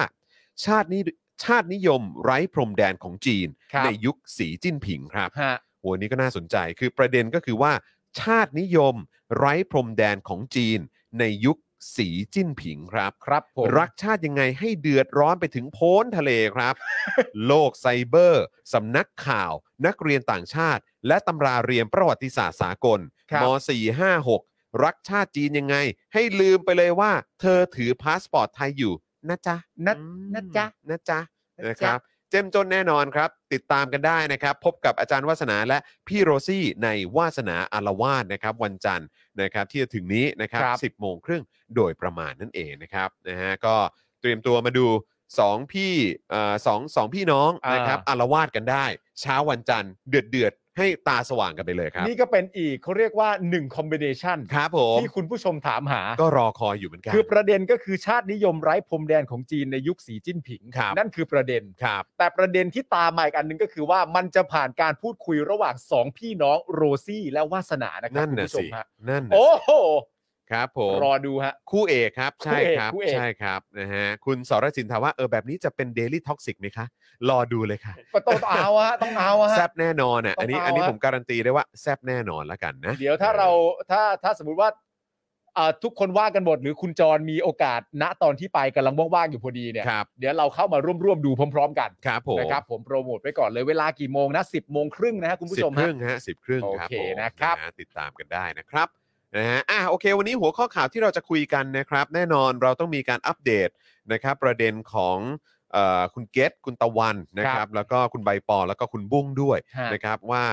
เอ่อเรื่องของการประกันตัวนะครับ ครับ ซึ่งจริงๆ เราก็พอจะทราบคร่าว ๆ แล้วนะครับ ว่าผลเป็นอย่างไรในวันนี้นะครับ ครับ แต่มาเน้นย้ำกันอีกทีดีกว่าว่า กระบวนการยุติธรรมไทย ครับ นะครับ ทุกวันนี้ครับในวันที่ 20 พฤษภาคม 2565 เนี่ย ฮะ นะครับ เราอยู่กันที่จุดไหนกันแล้ว ครับ นะครับนะฮะเอ่อมีเครดิตความน่าเชื่อถือ และคุณฟัง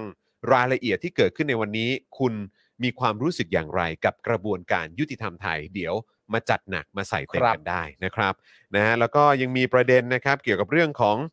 เออการย้อนดูเสรีภาพของประชาชนในยุคคอสช และยุคของประยุทธ์เนี่ยแหละครับนะฮะหลังจากที่ประยุทธ์เนี่ย ก็ลั่นออกมาครับ บอกว่าสมัยเป็นคอสชเนี่ยประชาชนมีเสรีภาพทางความคิดนะครับ อื ผม นะครับอ่ะเดี๋ยวมาดูกันครับว่าที่เขาพูดมาเนี่ยมันขัดแย้งกับข้อมูลนะครับของทั้งไทยและเทศหรือไม่ครับ คือเวลาเราจะโต้แย้งอะฮะ ครับ เวลาเราจะมีความรู้สึกว่ากูว่ามึงพูดไม่จริงอะ ครับ เดี๋ยว เดี๋ยวเราจะซัดกันแบบ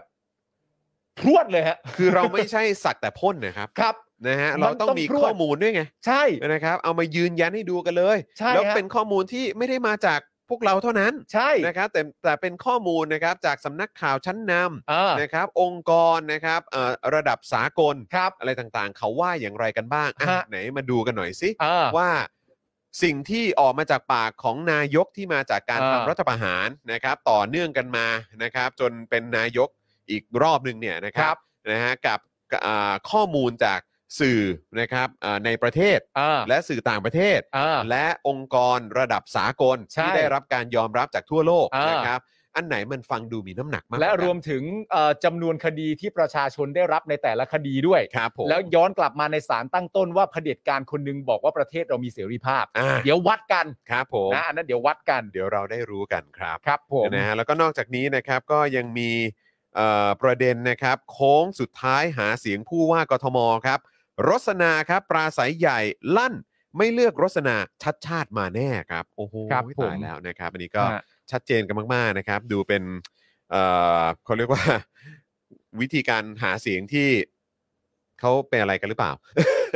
เดี๋ยวเดี๋ยวเดี๋ยวเดี๋ยว เออ เดี๋ยว เดี๋ยวเราได้ขยี้กัน เดี๋ยวเดี๋ยว แล้วเดี๋ยวเราก็จะมาดูลิสต์รายชื่อรวมคนดังด้วยนะครับ ว่าใครเชียร์ผู้สมัครผู้ว่าคนไหนกันบ้างค อัน รับ นี้ก็สนุกครับคุณผู้ชม ใช ฮะ ่นะค แล้วรวบรวมมาให้ ใช่ แต่ละคนคุณผู้ชมรู้จักหน้าค่าตารู้จักตัวตนกันอยู่แล้ว มีความรู้สึกว่ามันเหมาะสมไหม ครับ กับการที่เขาสนับสนุนเอ่อผู้ผู้ว่าที่เขาสนับสนุนอยู่นะตอนนี้ อืม นะฮะ ถูกต้องครับ แล้วก็อีกหนึ่งเรื่องนะครับจำเลยคดีอาจารย์ประวินนะครับ สารภาพต่อศาลญี่ปุ่นนะครับ ว่า ครับ ได้รับคำร้องขอจากพี่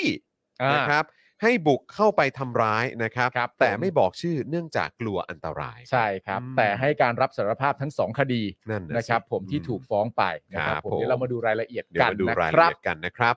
อ่ะโอเคครับคุณผู้ชมครับ งั้นเดี๋ยวเรามาเริ่มต้นกันที่ประเด็นแรกกับการอัปเดตนะครับ ใช่ ประเด็นของน้องๆกันหน่อยดีกว่า อ่า ว่าได้รับการเอ่อเกี่ยวกับเรื่องเอ่อการประกันตัวด้วย ใช่ นะค ค รั รั บบ ผม อ่ะโอเคเดี๋ยวผ อ่ะ ม มา ให้คุณปาล์มเลยละกันนะ เดี๋ยว รับ คุณจอนเปิด Twitter ของคุณโรมไว้หน่อยสิ ได้ครับได้ค ที่ รับ คุณโรมพูดเรื่องเอ่อตัวตัวสลิปหรือใบในการยื่นครั้งแรก เพราะนี่คือครั้งที่ 2 ถูกไหมคุณจอน ได้ เปิดไว้ให้หน่อย ครับได้ นะ ครับ โอเคครับคุณผู้ชมฮะ นะครับ เอ่ออัปเดตนะครับ เรื่องทนายที่ยื่นคัดค้านการฝากขังเกตตะวัน เกตกับตะวันนะครับ และยื่นประกันให้กับใบปอและก็บุ้งนะครับ ศูนย์ทนายความเพื่อสิทธิมนุษยชนนะครับ รายงานว่าช่วงบ่ายของวันนี้ ทนายความได้เข้ายื่นคำร้องคัดค้านการฝากขัง และยื่นประกันตัวเกตโสพล และตะวันทานตะวันในคดีม .112 นะครับ โดยมีคุณพิธาลิ้มเจริญรัตน์ใช้ตำแหน่งสสยื่นประกันตัวอีกครั้งครับ ซึ่งคุณพิธาเนี่ยนะครับได้แนบสลิปเงินมาด้วย ตามที่ศาลมีคำสั่งยกร้องในครั้งที่แล้ว อืม คือครั้งที่แล้วเนี่ยประเด็นมันอยู่ตรงนี้ ว่าการที่เราจะใช้ตำแหน่งไปไปเหมือนยื่นประกันได้เนี่ย มันจะต้องมีเรื่องเกี่ยวกับสลิปที่ อืม เป็นสลิปเงินเดือนเนี่ย ครับ เอ่อเหมือนมีเอ่อรายรับที่ชัดเจนเนี่ย ครับ มายื่นด้วย อืม แต่ครั้งนั้นเนี่ยทางทางศาลเนี่ยบอกว่าไม่มี เออ นะฮะ ทั้งทั้งๆที่จริงๆแล้วในเอกสารรับรอง ใช่ รับรองเนี่ยมันก็มันก็มีรายละเอียดอยู่ในนั้นนะ มันมีรายละเอียด อืม แล้วก็มีตัวเลขของรายละเอียดที่เป็นเงินเดือนด้วย นั่ แต่ นน่ะสิ มันไม่ใช่สลิป เออครับผม อ่า คือ มัน ต้องเป็นสลิปเหรอ มันไม่ใช่สลิป แต่ เออ ประเด็นที่ผมให้คุณจรตามหาก็คือว่ารู้สึกว่าคุณโรมจะพูดว่าในก่อนหน้านี้ทุก ๆ ครั้งที่ผ่านมาเนี่ยเขาก็ใช้ใบเนี้ยใบที่ว่าใบเดียวกับที่ศาลได้รับจากการใช้คุณตำแหน่งสสคุณพิธาในการเข้าไปยื่นประกันตัวเนี่ย ก็ใช้แบบนี้มาตลอด อืม แล้วก็ยื่นประกันตัวได้โดยที่ไม่ถูกร้องขอสลิป คืออันเนี้ยคุณโรมโพสต์ไว้เมื่อ 3 วันที่แล้ว อ่า นะครับต่อเนื่องมาจากโพสต์นะครับที่คุณโรมเนี่ยแสดงความเห็นจากเอ่อโพสต์ของทางศูนย์ทนายความเพื่อสิทธิมนุษยชนนะครับที่แจ้งว่าในวันนั้นเนี่ยเมื่อ 3 วันที่แล้วเนี่ยศาลมีคำสั่งอนุญาตให้ฝากขังคุณตะวันต่ออีก 5 วัน ครับ นะครับนะฮะซึ่งคุณโรมก็เอ่อแสดงความเห็นมานะครับว่าสรุปว่าศาลก็ยังจะสั่งขังคุณตะวันต่อไปอีก 5 วัน อืม อ้างตำรวจต้องรอส่งสำนวนให้ผู้บังคับบัญชา ธุระภายในของตัวเองแท้ๆ ยังจะต้องมาเบียดเบียนอิสรภาพของคนอื่น อืม และสุดท้ายจะได้ปล่อยออกมาอีกไม่กี่วัน ถ้าไม่เจอลูกเล่นอายัดตัวอีก อืม ก็อย่าได้มาอ้างว่าศาลมีเมตตา เพราะเขาไม่ควรถูกขังตั้งแต่แรก อ่าครับ แล้ว ผม ที่อ้างว่าคุณพิธาที่ไปยื่นประกันให้ ไม่มีสลิปเงินเดือน ทั้งที่เขาได้ยื่นหนังสือรับรองสถานะ สมาชิกสภาผู้แทนราษฎร ครับ ที่ระบุเงินเดือนไว้แล้ว มันเขียนไว้เลยนะฮะ ใช่ครับ คือระบุไว้แล้วนะครับ ครับ ในเรื่องของเงินเดือนนะ ฮะ ถามจริงครับศาลไม่มีความสามารถเช็คเลยหรือว่าสมาชิกสภาผู้แทนราษฎรมีเงินเดือนเท่าไหร่ อืม ที่ผ่านมาผมและเพื่อนสสเนี่ยใช้ใบรับรองนี้ยื่นตลอด ไม่เคยมีปัญหาศาลอ้างแบบนี้หมายความว่าไงครั อั บ นนี้แหละครับ นั่ อั นแหละ นี้ ครับ นะอันนี้เป็นข้อมูลจากทางฝั่งของคุณรังสิมันต์โรม ใช่ครับผม ที่ให้คำพูดชัดเจนว่าในใบที่เป็นใบยื่นเนี่ย มันระบุตัวเลขไว้ อืม อย่างชัดเจนที่เป็นเงินเดือน มีอยู่ อ่านที่ไหนก็เห็นครับ ไม่แล้วมันมีสแตมป์ของทาง ใช่ฮะ เหมือนแบบทางสภาผู้แทนราษฎร รับ นี่ไง รองนะครับ คือมันไม่ใช่ปริ้นมาเฉยๆ ฮะ ใช่ไหมฮะแผ่นเปล่าๆ แล้วก็เหมือนดูทรงแล้วเหมือนแอบอ้างอะมันก็ไม่ใช่ไงครับเออมันมีสแตมป์มีอะไรทุกอย่างเซ็นรับรองมาหมดแล้วไงครับ ฮะ อืมนะครับแปลกประหลาดจริง ๆ ครับ ครับผม อืครับ แล้วแต่เนื่องจากว่าคำสั่งของศาลเนี่ยเป็นอย่างนั้นนะค ครั รับ บ ผมในครั้งนี้ในการที่มายื่นประกันครั้งใหม่ โดยใช้ตำแหน่งสสของคุณพิธาเนี่ยก็เลยได้แนบสลิปเงินเดือนมาด้วย อืม นะครับ ผมโดยวันนี้นะครับอายการขอศาลฝากขังตะวันต่ออีก 7 วันครับ อืม โดยอ้างว่าต้องส่งสำนวนให้คณะกรรมการอายการพิจารณาสั่งฟ้องตามนโยบายคดีม .112 ก่อน จึงฝากขังต่อไปอีก 7 วัน ครับ นะครับขณะที่ตัวคุณเกษโสพลนะครับตำรวจขอฝากขังต่ออีก 12 วันครับ โดยอ้างว่ายังรอตรวจพิสูจน์ลายพิมพ์นิ้วมือ และตรวจสอบของกลางในคดี ซึ่งเป็นแผ่นซีดี ว่ามีการตัดต่อหรือไม่ รวมถึงรอสรุปสำนวนเสนอผู้บังคับบัญชา ซึ่งตำรวจยอมรับว่าเกตไม่สามารถยุ่งกับหลักฐานที่รอตรวจ และตำรวจยังจำได้ว่าครั้งที่แล้วศาลมีคำสั่งจะให้ฝากขังเกตเป็นครั้งสุดท้าย อืม เขาก็จำได้นะครับว่าครั้งที่แล้วมีคำสั่งว่าจะฝากขังเกตเป็นครั้งสุดท้าย นั่นน่ะสิครับ นะฮะ ระหว่างที่รอคำสั่งศาลครับ ศูนย์ทนายรายงานว่าตะวันนะครับ อดอาหารมาครบ 1 เดือนแล้ว คืออื้อหือสภาพน้องคือแบบ 1 เดือนแล้วครับ หนึ่งเดือนแล้วครับ อดอาหารมานะฮะทำให้น้ำหนักของตะวันนะตอนนี้เนี่ยลดลงไปกว่า 4 กิโลกรัมนะครับ ครับ ซึ่งตะวันประกาศนะครับ ตะวันประกาศเองนะฮะว่าถ้าเกิดว่าวันนี้ไม่ได้ประกันตัว จะกินแต่น้ำเปล่าเท่านั้นนะครับ คือก่อนหน้านี้รู้สึกว่าเหมือนยังมีดื่มนมมีอะไรพวกนี้บ้าง ใช่ครับ นะครับ ยังแต่มีคือ สารอาหารอื่นๆ คืออย่าง บ้าง ไรก็ตามมันก็ไม่ได้โอเคครับ ถึงจะดื่มนมหรืออะไรก็ตามอ่ะอ่ะตอนนี้คือเหลือแค่น้ำแล้วนะครับ ใช่ฮะ แล้ว เออสารเจ้าอย่างนี้ใช่ไหมครับ จะทำกันอย่างนี้ใช่ไหมฮะ อืม ขณะที่เกตนะครับ อดอาหารมามากกว่าครึ่งเดือนแล้ว และณตอนนี้น้ำหนักลดลงไป 5 กิโลกรัมนะครับ โดยทนายระบุว่าทั้งสองมีอาการหน้ามืด และอ่อนเพลียอย่างมาก แน่นอนอยู่แล้วฮะแน่นอนอยู่แล้วครับ ทั้งนี้นะครับศาลอนุญาตให้ฝากขังตะวันและเกตโสพลต่ออีกคนละ 7 วัน แม้ครั้งที่แล้วศาลจะสั่งศาลสั่งเองนะครับ ครับ ว่าให้ฝากขังเกตเป็นครั้งสุดท้ายก็ตาม นั่นแหละครับคุณผู้ชม สารพูดไปแล้วนะครับ ว่าจะฝากขังเกตเป็นครั้งสุดท้าย แต่ว่าณตอนนี้ที่เพิ่มเนี่ย เนื่องจากว่าตำรวจขอฝากขังอีก โดยอ้างว่ายังรอตรวจพิสูจน์ลายพิมพ์ลายนิ้วมือนะครับ โดยทนายความเนี่ยนะครับ ได้ยื่นประกันทั้งเกตและก็ตะวันนะฮะซึ่งศาลเนี่ยยกคำร้องขอประกันตัวเกตโดยให้เหตุผลว่าไม่มีเหตุผลให้เปลี่ยนแปลงคำสั่งเดิม ลงนามคำสั่งโดยพริตปิยะนราธรครับ พริตปิยะนาราธรนะครั ใช่ครับ ทนายเนี่ยนะครับ ได้ยื่นประกันตัวทั้งเกตและตะวันแล้วศาลเนี่ยยกคำร้องในการขอประกันตัวเกตนะครับ ให้เหตุผลว่าไม่มีเหตุให้เปลี่ยนแปลง มีการลงนามครับ ลงนามคำสั่งโดยพริตปิยะนราธรครับ ครับผม พริตปิยะนราธรเป็นคนลงนามนะครับ ครับ พริตปิยะนราธรนะ ครั ฮะ บ ขณะที่ของตะวันเนี่ยนะครับ ที่ใช้ตำแหน่งของสสพิธาครับ ได้สั่งนัดไต่สวนในวันที่ 26 พฤษภาคม 65 และให้เสนอพฤติการพิเศษ เช่น ตั้งผู้กำกับดูแลตะวัน ไม่ให้ทำผิดเงื่อนไขหากได้ปล่อยตัว อืม นะครับ ผมอันนี้เป็นการเสนอพฤติการพิเศษ ครับ นะครับผม โดยวันนี้นะครับที่ศาลอาญากรุงเทพใต้ทนายเอ่อทนายเข้ายื่นประกันตัวใบปอ บุ้ง และกลุ่มทะลุวังนะครับ ซึ่งกรณีใบปอเนี่ยมีเหตุหากไม่ได้ประกัน จะทำให้ไม่ได้เข้าร่วมสอบนะครับ 4 วิชา 4 วิชานะครับ ส่งผลให้มีโอกาสพ้นสภาพนักศึกษา มหาวิทยาลัยธรรมศาสตร์นะครับ แล้วก็กระทบต่อสิทธิและอนาคตของผู้ต้องหาเป็นอย่างมากนะฮะ ในเวลาต่อมาครับ ศูนย์ทนายรายงานว่าศาลไม่อนุญาตปล่อยตัวชั่วคราวใบปอและบุ้งโดยสารพิเคราะห์แล้วว่าผู้ต้องหาเคยได้รับการปล่อยตัวชั่วคราว โดยมีเงื่อนไขที่ผู้ต้องหายอมรับต่อศาลแต่กลับไม่ใส่ใจต่อเงื่อนไข และกระทำผิดเงื่อนไขจนถูกเพิกถอนการปล่อยตัวศาลจึงเกรงว่าถ้าได้รับการปล่อยตัว จะกลับไปก่อเหตุอันตรายประการอื่นอีก โอ้โหก่อเหตุอันตรายประการอื่นอีกครับ คือยังไงฮะเขาจะไปทำร้ายคนอื่นเขาคือจะมี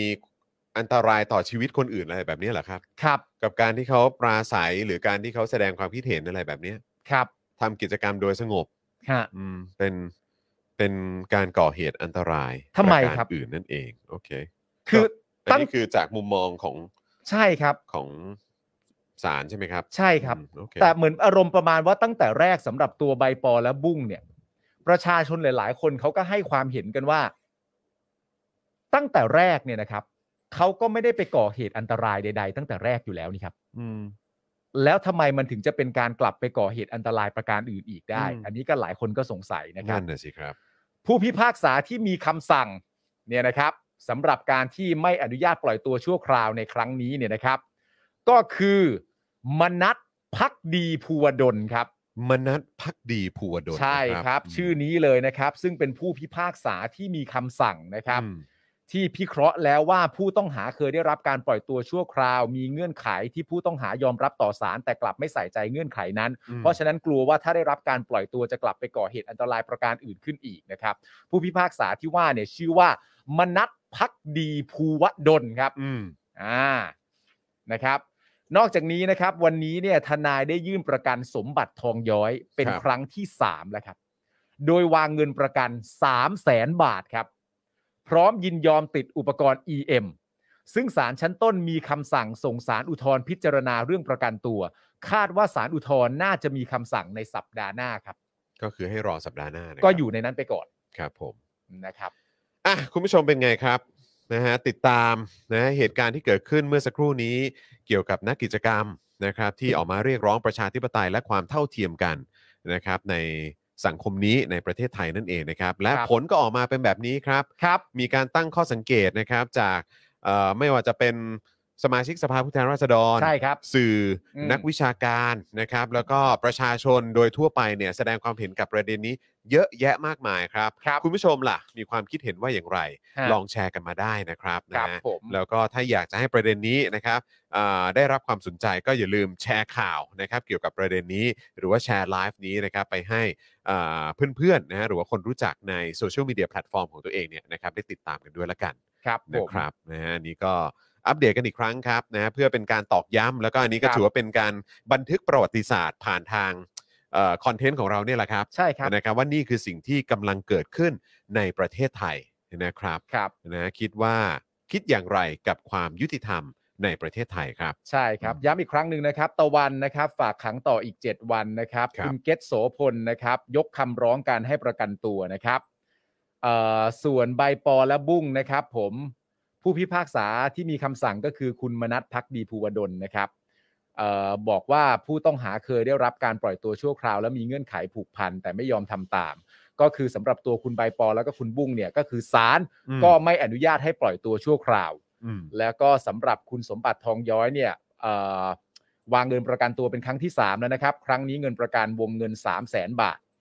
นะครับสารอุทธรณ์น่าจะมีคำสั่งในสัปดาห์หน้า คุณผู้ชมคิดเห็นอย่างไร ในเอ่อเรื่องนี้นะฮะเรื่องเกี่ยวกับกระบวนการยุติธรรม อืม กระบวนการตุลาการการทำงานของศาลการทำงานของตำรวจก็ส่งความคิดเห็นเข้ามาได้ แสดงความคิดเห็นกันเข้ามาได้ครับ เพราะข่าวต่อไปนะครับ เรากำลังจะพูดถึงสิ่งที่ประยุทธ์พูดเมื่อวานนี้ ครับ นะครับแล้วเราลองมามองข้อมูลข้อเท็จจริง กับสิ่งที่มันเกิดขึ้นกันดีกว่านะค ครั รับ บ เพราะว่าเมื่อวันก่อนประยุทธ์เนี่ยเขาก็ไปเป็นอะไรนะ เป็นประธานใช่ไหม ใช่ แล้วก็ไปกล่าวปาฐกถา ปาทกถา แต่ในมุมของเรากับการที่อยู่กับประยุทธ์มานาน อ่า แล้วเนี่ยนะครับนะ ครั ฮะ บ คือจะใช้คำสวยหรูอย่างปาฐกถาเนี่ยก็รู้สึกว่ามันจะดูดีเกินไป ใช่ครับ มันดูทรงแล้วเป็นการพ่นมากกว่า มันดูเป็นการพ่น เออเป็นการพล่ามมากกว่า หรือถ้าให้คำ เออ ที่ใกล้เคียงกว่านั้นเนี่ย ครับ หลาย ๆ คนเรียกกันว่าปาทกะแถ เออปาปาฐกถา ปา ก็ ท ได้ กะ นะ แถก็ได้ ใช่ครับโอ้โหอันนี้ดูดีกว่าคำที่ผมจะเลือกใช้เมื่อกี้อีกนะ เมื่อกี้มึงจะพูดว่าอะไร จะใช้คำว่าพูดไปเรื่อย พูดไปเรื่อย เออ แต่ของคุณคิดว่าปลาถักกระแถดู น่า จะดี เป็น กว่าฮะ ปาทกะแถ น่าน่าจะเหมาะสมกว่า คือไม่ได้ตั้งตนอยู่บนพื้นฐานของความจริง หรือเปล่าไม่รู้ เออ เดี๋ยวดูกัน คือที่เราตั้งว่าปลาถักกระแถเนี่ย อ่าน นะครับ เพราะว่าเราเนี่ยไปสืบเสาะหาข้อมูลมา มันจำเป็น นะครับ เพราะว่าคือเราจะพูดอะไรเนี่ย เราไม่ใช่พูดลอยๆนะพูดไปเรื่อย อ่า พูดตามความรู้สึก ใช่ พูดตามอารมณ์ อ่า เหมือนคนบางกลุ่ม อ่า นะครับ เราต้องมีข้อมูล ใช่ มีเอ่อข้อเท็จจริง ใช่ มีสถิติ มีรายละเอียดอะไรต่างๆเนี่ย เออ มาซัพพอร์ตสิ่งที่เรา ใช่ คิดสิ่งที่เรานำ ใช่ครับ เสนอด้วย อ่า ใช่ไหมครับนะฮะเพราะฉะนั้นต้องมาดูกันหน่อยครับ เออ นะว่าจากที่ประยุทธ์บอกมาว่าอุ้ยสมัยคอสชเนี่ย ผมเนี่ยนะโอ้โห เออ เนี่ยผลักดันให้มันมีเรื่องของการแบบอะไรเรื่องของการแสดงออกเรื่องของสิทธิเสรีภาพอะไรต่างๆ เต็มที่เลย ใช่ ไม่มีพวกเรา เออ ไม่มีหรอกเออที่จะไปลิดรอนอะไรแบบนั้น เราพยายามทำให้มากที่สุดทำให้ดีที่สุดเลย เขาใช้คำพูดว่าใช้เท่าที่จำเป็น ใช้ที่เท่าที่จำเป็นนะ เอออื มครับผม ใช้เท่าที่จำเป็น เขาบอ ค ก รับ ว่าถึงแม้ว่าเขาจะมีอำนาจ ครับ มากมายตามกฎหมายเนี่ย ครับ แต่เวลาเขาใช้เนี่ยเขาใช้เท่าที่จำเป็น ใช่ เพื่อต้องการให้ประเทศเนี่ยมีเสรีภาพที่สุด อืมอ่ะคำถามแรกนะครับคำถามแรกก่อนที่เราจะไปดูรายละเอียดกัน เออ ประยุทธ์พูดมาเมื่อวาน เออ นะครับ คุณผู้ชมเนี่ยเป็นประชาชน ใช่ เป็นราษฎรนะครับ เออ นะฮะที่เอ่อใช้ชีวิตอยู่ในประเทศนี้ คุณผู้ชมเป็นเจ้าของประเทศ เป็นเจ้าของประเทศ เออ นะครับ คุณผู้ชมอยู่กับไอ้ตู่เนี่ย เออ นะครับมา 8 ปีแล้ว เออ นะครับ คุณผู้ชมเห็นว่าตั้งแต่มันเข้ามาเนี่ย เออ นะครับจนอยู่ถึงปัจจุบันเนี่ยไอ้ที่ประยุทธ์บอกว่า โอ้ย ผมอยู่มาเนี่ยนะตั้งแต่เข้ามาคอสชร่าแบบร่ายยาวมาจนถึงทุกวันนี้เนี่ย เออ โอ้ยไม่มีหรอกเรื่องของการไปริดรอนสิทธิเสรีภาพคนอื่นไม่มี เออ เราผมก็เปิดให้ใช้กันได้แบบเต็มที่ ใช่ ห้มากที่สุดแล้วก็ไอ้ไอ้อำนาจพิเศษอะไรต่างๆ ก็ใช้แบบ เท่าที่ ลิมิต จำ สุดๆ เป็น แล้ว น่ะ ใช้ลิมิตสุดๆเลย เออ คุณผู้ชม รู้สึกอย่างไร ในฐานะที่เป็นคนที่อยู่ในประเทศนี้ เออ นะครับบริโภคข้อมูลข่าวสารนะครับที่มันเกิดขึ้นทุกๆวันตลอด เออ ระยะเวลา 8 ปีที่ผ่านมาที่มันที่มันยัดเยียดตัวเองเข้ามาอยู่ในตำแหน่งนายกอะครับ มันเป็นเผด็จการเว้ย นั่นแหละครับ มัป็ผด็จกา เออคุณผู้ชมมีความรู้สึกอย่างไร เห็นด้วยกับที่ไอ้ตู่มันพูดไหม เออ นะครับ เห็นด้วยตรงไหนไม่เห็นด้วยตรงไหน เออ ไหนแชร์มาหน่อยสิเออนะครับ ใช้คำว่าเห่ามากกว่าดีกว่าไหม เฮ้ โอ้ ย โหไม่ไม่ใช่ เขาเป็นคน เขาเขาเป็นคนนะ เออผมก็คนนะ ผมก็ค เอน อ ผมเป็นมนุษย์เหมือนกันนะ ไม่ อืมรับ คุณผู้ชม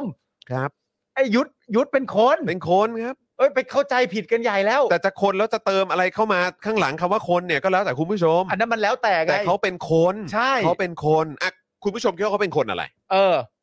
คุณผู้ชมคิดว่าเขาเป็นคน แต่ อะไร ผมไม่ได้ผมไม่ได้แปลกใจแต่ผม เออ มีความรู้สึกว่าหลาย ๆ คนนะมักจะเข้าใจผิดแบบนี้ นั่นนะสิ ผมก็เลยต้องย้ำเตือนทุกครั้งว่าเอ้ยเขาเป็นเขาเป็นคนอย่าไป เขาเป็นคนครับ อย่าไปเข้าใจผิดเหมือนเหมือนกันทั้งประเทศสิ วันก่อนเนี่ยผมแบบว่าผมเอ่อลองเสิร์ชภาพดูใช่ไหมเอ่อเวลาพาดหัวข่าวเกี่ยวกับไอ้ตู่อะ อ่า เออแล้วมันก็มีมันก็มีอันหนึงขึ้นมาใช่ไหมบอกว่าเอ่อผมอะไรนะ เดี๋ยวกันนะ ทำไมอะ ผมอ๋อบอกว่าผมก็เป็นมนุษย์นะฮะ ใช่ เนี่ยเนี่ยเนี่ย เออ อ่ะคืออาจจะมองไม่เห็นนะนะแต่ว่ามันเขียนว่า อ่า ผมก็เป็นมนุษย์ เออ เออนะครับ เพราะฉะนั้นประยุทธ์อ่ะเขายืนยันแล้วว่าเขาเป็นคน ใช่ อ่ะแต่คุณผู้ชมคิดว่าเขาเป็นคนอะไร เขาเป็นคนแน่ๆ อ่ะแน่ นะ นอนเป็นคนไทย เออคนไทย นะครับ แต่คุณผู้ชมคิดว่าเขาเขาเขาเขาเป็นคนอะไรยังไงก็บอกมาได้ เอ นะครั อบ เขาเขาเป็นคนแบบไหนอะไรอย่างเงี้ยแต่เขาเป็นคนน่ะ คุณนัทพลบอกว่าคนมากๆแล้วเละนะฮะ อันนั้นมันเพ้อฮะ อันนั้นเพ้อนะอันนั้นอันนั้นก็ไม่ต่างจากปาทกแถฮะ ครับผม ฮะ เออนะ อ่า ฮะ พิมพ์เข้ามาได้คนอะไรนะฮะ คนอะไร คนอะไรทำไมเป็นอย่างนี้คนอะไร เออนะครับ นะฮะ คนดีไม่ห่างเหินเหรอครับ ครับ อ๋อ ครับผม โอ้โหคบ แต่จริงๆเลยเราต้องให้ข้อมูลนะ ผมฮะ เพราะผมเสียวไง ฮะ ผมเสียวว่าแบบว่าคุณผู้ชมจะแบบแบบว่า ฮะ ไปฟังประยุทธ์พูดอะไร เออ เงี้ยแล้วก็อาจจะแบบว่าเออจริงอย่างที่ยุทธมันพูดด้วย เอออ ไรอย่างเงี้ยเราก็เลย เออ ต้องนำข้อมูลมาเผื่อ ใช่ เพื่อจะเปลี่ยนความคิดคุณผู้ชมได้ ใช่ใช่ครับ นะ ผ ฮะ มนะฮะอ่ะมาดูรายละเอียดกันหน่อยดีกว่านะครับ คือเมื่อวานนี้นะฮะหลังจากที่ตู่เนี่ยนะครับนะฮะไปพูดในงานถามมาต่อไปเพื่อประเทศไทยที่ดีกว่าเดิม อ่าน นะครับ ซึ่งประยุทธ์เนี่ยก็บอกว่าคือต้องเข้ามานะคือมันจำเป็นต้องเข้ามาจริง อ ๆ เพราะตอน 7 ปีที่แล้วเนี่ยมันเป็นช่วงที่ประเทศเนี่ยมันเดินต่อไม่ได้นะครับ ซึ่ง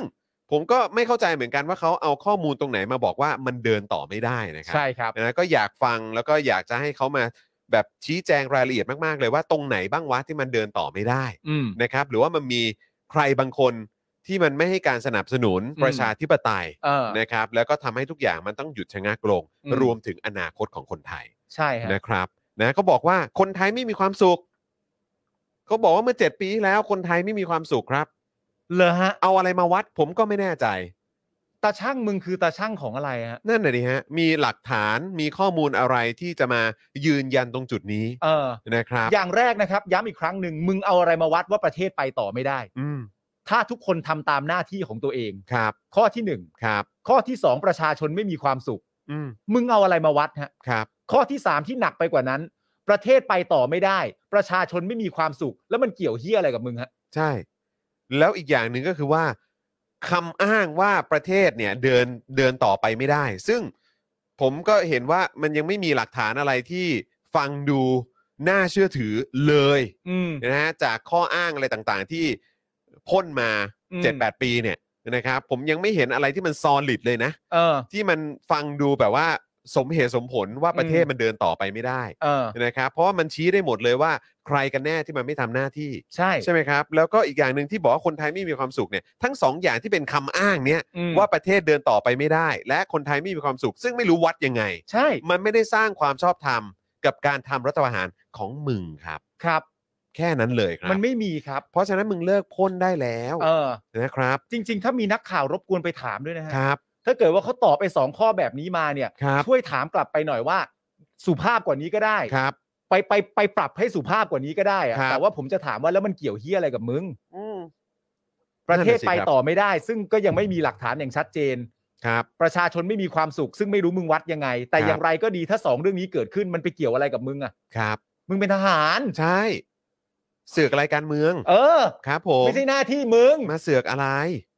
ใช่ไหมฮะ อ่ะ อ้าวแล้วก็นอกจากนั้นเนี่ยก็ยังบอกด้วยนะว่าอุ้ยตอนนั้นเนี่ยนะคอสชเนี่ยพยายามพิสูจน์ให้ประชาชนเห็น ว่าทุกคนเนี่ยสามารถมีเสรีภาพทางความคิด ภายใต้กรอบกฎหมายที่ผ่อนปรนกับทุกฝ่ายมากที่สุด โดยตนใช้อำนาจพิเศษเท่าที่จำเป็น เอาละฮะ อ่านะคเอารับ ละฮะคุณผู้ชมฟังฟังๆไปก่อนฮะ อ่า มันลั่นมาแล้วนะ มันลั่นมาว่าอย่างนี้นะ มันลั่นมาว่าทุกคนนะ ภายใต้การปกครองของคอสชเนี่ย สามารถมีเสรีภาพทางความคิด ภายใต้กรอบกฎหมายที่ผ่อนปรนกับทุกฝ่ายมากที่สุด อ่า เขาใช้คำว่าทุกฝ่ายด้วยนะครับ โดยตนใช้อำนาจพิเศษเท่าที่จำเป็นครับ อ่า ขณะที่วันนี้เนี่ยก็มีนักข่าวไปถามประยุทธ์ไงเรื่องที่มันมีการวิพากษ์วิจารณ์ว่าโอ้โหใช้งบตั้ง 30 ล้านบาทในการจัดงาน อืม ถามมาแถบเอยเออต่อไปนะค ก็ รับ ถามมาถามมาต่อ ต่อ ไป ไปไม่ใช่แถไปครับ เออ ขออภัยนะครับ ถามมาต่อไป เออ เพื่อประเทศไทยที่ดีกว่าเดิม ว่าเฮ้ยมันเป็นการตำน้ำพริกละลายแม่น้ำหรือเปล่า อ่า คือเขาใช้คำนี้นะ ใช่ นะครับประยุทธ์เนี่ยถึงกับสะบัดหน้าหนีเลยนะครับ แบบพางอย่างนี้เลย เออ นะครับก่อนจะเดินออกจากวงให้สัมภาษณ์ทันทีครับ แล้วก็สายหัวในเชิงแบบไม่พอใจ เห็นภาพอยู่สะบัดหน้าบึ๊บหนึ่งแล้วก็แบบพอเดินไปได้สามสี่ก้าวก็แบบ เฮ้ย ทำไมเป็นอย่างนี้ เอ กัน อ นะ แล้วก็ไม่ตอบอะไรนะครับ ไม่ตอบฮะ แล้วพอนักข่าวถามว่า เออ แล้วมองสถานการณ์ครบรอบ 8 ปีรัฐประหารวันที่ 22 พฤษภาคมที่จะถึงนี้เนี่ย เออ ยังไงบ้างไอ้ตู่ก็ไม่ตอบครับ ไม่ตอบอีกแล้ว ทั้งทั้งๆที่มันก็ครบรอบการกระทำของมึงอ่ะ เออ คือเป็นอะไร ไม่นี่เขาถามเรื่องมึงเลย ชอบพ่นชอบพูดชอบพลาดไม่ใช่เหรอ เออ นี่พอเขาถามถึงเหตุการณ์ที่มันเกี่ยวกับมึงโดยตรงเลยเนี่ย เออ เอ้าไม่ตอบว่ะ อืม อย่างน้อยตอบว่าแบบว่า ก็ในวันที่ทำรัฐประหารผมก็สวดมนต์อยู่ก็ยัง เออ ดีนะ อะไรแบบเนี้ย เออ ตอบซะหน่อย เออ สินี่เขาถามมึง ร้องไห้ทั้งคืนไหมอะไรแบบนี้ก็บอกได้ เออ เออครับผม ร้องไห้ทั้งคืนไหมเขาพูดกับ เออ มึงในเรื่องของมึงเนี่ย เอออะไรอย่างนี้ยก็บอกมาสิคืนนี้เออคืนที่คืนวันที่ 22 ผมก็คงจะนั่งอยู่บ้านร้องไห้ กับครอบครัวเป็นการครบรอบอีกสักทีครับ กับ ใช่ การเสียสละของผมอะไรแบบนี้ก็ ใช่ บอกไปก็ได้อะไรอย่างเงี้ยเออ ผมก็ นะ ในในเมื่อผมเสียสละขนาดนี้แล้วมอบเสรีภาพขนาดนี้ตาม อืม สไตล์ของผมที่เป็นเอ่อเป็นรั้วของชาติแล้วก็เป็ ครั น บ คผนม ดีเนี่ย ครับ ผมก็เฉลิมฉลองกันนะ อืม ผมก็เฉลิมฉลองกันอย่างแบบว่าสุดสุดเลยอะ ครับ เพราะว่าผมก็ภาคภูมิใจในสิ่งที่ผมทำ อะไรแบบนี้ อะไหไรม อย่างเงี้ย เออนะครับ ก็แสดงความเห็นมาก็ได้ เพราะเราไม่รู้ว่าคุณรู้สึกไงไง เออ เพราะมันเป็นเรื่องที่มันเกี่ยวข้องกับคุณโดยตรง คือเพราะเราไม่รู้ว่าคุณเป็นคนไหมไง เออ เออ เฮ้ยแต่เขาบอกเขาเป็นคน เขาเป็นคนใช่เขา ใช่ เป็นคน เขา เขา เป็ เป็นผมนนุษย์เหมือนกัน ผมก็มนุษย์นะเอ เออ อนะครับ ในเวลาต่อมาครับ ชนะกวนครับ เอ้าทำไมอะ แจ็คนะแจ็ค แจ็คว่าไง แจ็คกี้นะค แจ็ รั ค บ กี้ว่าไง นะฮะ แจ็คกี้ ออกมาชี้แจงแทน โอ้ย เช่นเคย ก็เขามีหน้าที่ต้องชี้แจงอยู่แล้ว ใช่ไหมล่ะ เออ เขาบอกว่าโอ้ยเวทีเสวนานี้เนี่ยไม่ได้ใช้งบของภาครัฐในการจัดนะ เออ แต่ว่ามันเป็นการร่วมมือกันของสมาคมเอ่อนิสิตเก่าวิศวกรรมศาสตร์แห่งจุฬาลงกรณ์มหาวิทยาลัยครับ เสาหลักเหรอ เออเสาหลักครับ ว้าว สมาคมนิสิตเก่าคณะพาณิชยศาสตร์ และการบัญชีของจุฬาเอ่อของจุฬาเหมือนกัน แล้วก็ยังมีสมาคมนิสิตเก่าเศรษฐศาสตร์ของจุฬาด้วย เออ นะครับ แล้วก็ยังมีคณะกรรมการร่วมภาคเอกชน 3 สถาบัน เออน อกจากนี้เนี่ยก็มีการสนับสนุนงบประมาณนะครับในการจัดงานจากเครือกลุ่มปตทด้วย แล้วก็ยังมีภาคเอกชนที่สนใจมาร่วมสนับสนุนด้วย เออ ก็เลยยืนยันว่าไม่มีการใช้งบประมาณภาครัฐแต่อย่างใดครับ อ่ะแล้วทำไมยุทธไม่ตอบอ่ะ ก็นั่นน่ะดิไม่เข้าใจเหมือนกัน ก็ถ้าแดกตอบแบบนี้ได้ทำไมยุทธสะบัดหน้าหนีไปทำ นั่น ไม น่ะสิไม่เข้าใจเหมือนกัน เป็นไรยุทธ เสียเวลาตอบแป๊บหนึ่งก็ได้บอกว่ามันไม่ใช่ มันไม่ได้ใช้เงินรัฐ เออ เงินเอกชนล้วนๆอะไรแบบนี้ก็บอกไปสิ เงินเอกชนล้วน เอออะไรอย่ ๆ ย เสาลงเสาหลักอะไรอย่างเงี้ยเขา สะบัดบ๊อบ ะไรย่าง ทำ เงี้ย ไมสะบัด เออ บ๊อบทำไม หนอแหนทำไม พี่น้อยใจ นะ นะ ครับแล้วคือแล้วนอกจากนี้เนี่ยนะครับวันนี้เนี่ยก็มีสื่อเอ่ออัปเดตมาด้วยนะครับว่าประยุทธ์เนี่ยยกเลิกการไปเซอร์ไพรส์กลุ่มเยาวชนคนรุ่นใหม่ที่งานถามมาต่อไปด้วยนะ อ่า นะครับเพราะว่ากลัวว่าจะมีดราม่า อ่า นะครับเพราะว่าสื่อเนี่ยเขาก็นำเสนอข่าวไปว่า ดอมประมัติวินัยเนี่ยเขาติดเชื้อโควิด -19 ไง ใช่แล้ว อะไรแบบนี้เดี๋ยวประยุทธ์ไปแล้วเดี๋ยวมันจะดูแบบอืมเป็นกลุ่มเสี่ยงหรือเปล่า ดูไม่ระวัดระวังดูไม่ปลอดภัยหรือเปล่า แต่ก็ยังให้สัมภาษณ์สื่ออยู่นะ ให้ ให้สัมภาษณ์สื่อนะ แต่ไม่ไปงาน ไม่ไปงานครับ อาจจะกลัวเยาวชนหรือเปล่า อ่ หมายถึงว่ากลัวเยาวชนจะไป ติ ติ ดนะฮะติดนะฮะเออครับผมไม่ได้ไม่ได้กลัวเยาวชนในด้านใดอื่น ๆเลย ใช่ นะครับนะฮะเออแต่ว่าคงกลัวดราม่าแหละว่าเดี๋ยว เออ เอ้ยตัวเองเป็นกลุ่มเสี่ยงหรือเปล่ายังจะไปแบบไป ใช่ เพิ่มความเสี่ยงให้กับน้องๆเขาอีก ใช่ แบบนี้ คือประยุทธ์จะไปกลัวเยาวชนทำไมมันนึกออก ไม่ ปะ กลัวหรอก เยาวชนรุ่นใหม่ก็เป็น โอ้ย เยาวชนที่ต้องเรียกว่าติดตามข้อมูลข่าวสารได้เร็ว ใช่ สามารถเลือกดีชั่วได้ตามใจตัวเอง ใช่ แล้วก็มีความรู้สึกด้วยว่าผู้ใหญ่ อืม มันเป็นแค่คำศัพท์คำหนึ่งเท่านั้น ใช่ ไม่ได้แปลว่าเป็นผู้ใหญ่แล้วต้องเคารพทันที ใช่ มึงต้องเป็นผู้ใหญ่ที่น่าเคารพด้ว ค ย รับผม ถ้ามึงเป็นผู้ใหญ่ที่ทำสันดานเป็นเผด็จการเนี่ย อืม มันก็ถูกรังเกียจ เออ ประยุทธ์ต้องกลัวพวกนั้นด้วยเหรอ เออนั่นน่ะดิ ประยุทธ์ไม่ต้องกลัวนะ ใช่เพราะว่าประยุทธ์เองเนี่ยเขาเข้ามาอย่างชอบทำไงครับ ใช่ครับ ใช่ไหมครับ แล้ แล้ว วก็ อีก มอบ อย่างสิ่งที่สำคัญที่สุดเลย อืม ที่ประยุทธ์ไม่จำเป็นต้องกลัวเลย นอกจากความชอบธรรมที่เขาทำรัฐประหารเข้ามาเนอะ เออ ก็คือเขาสวดมนต์ทุกวันนะ เขาสวดมนต์ทุกวัน ครับผม แล้วคุณคิดดูสิฮะ เรื่องนี้จะคิดให้ make sense ยังไงครับ ครับ ประยุทธ์เนี่ยบอกว่าประยุทธ์เนี่ย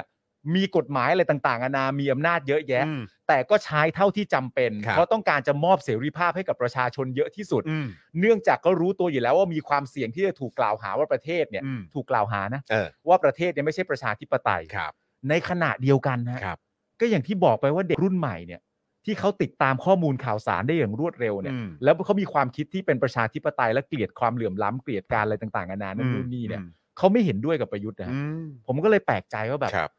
เราจะเชื่อพวกเด็กเมื่อวานซืนนี้ดี นะ ได้ยังไงนะ เราจะเชื่อเด็กเมื่อวานซืนนี้ได้ ได้ ยัง ไง ไง นะ เราต้องเชื่อทหารของ ใช่ ชา ใช่ ติปะ สิครับโอ้โหเพราะเขาแข็งแกร่งแล้วเขาเป็นคนดี ทหารเชียว ครับ นะมึง อื มึงก็รักทหาร ครับผม กูก็รักทหาร โอ้ครับ ถ้ายุบกองทัพเป็นไง ดีครับ ครับผม ยุบได้ไหมครับ ยุบยุบก่อนเลยได้ไหม อันนั้น เ นั่นอยู่ฮะ อ๋ออ๋อ อันนั้นอยู่ ครับ ฮะ ผมเออนะครับนะฮะอ่ะก็เดี๋ยวเรามาย้อนหน่อยดีกว่า คือ อ่า ที่ประยุทธ์ก็แบบนะเอ่อมีความกล้า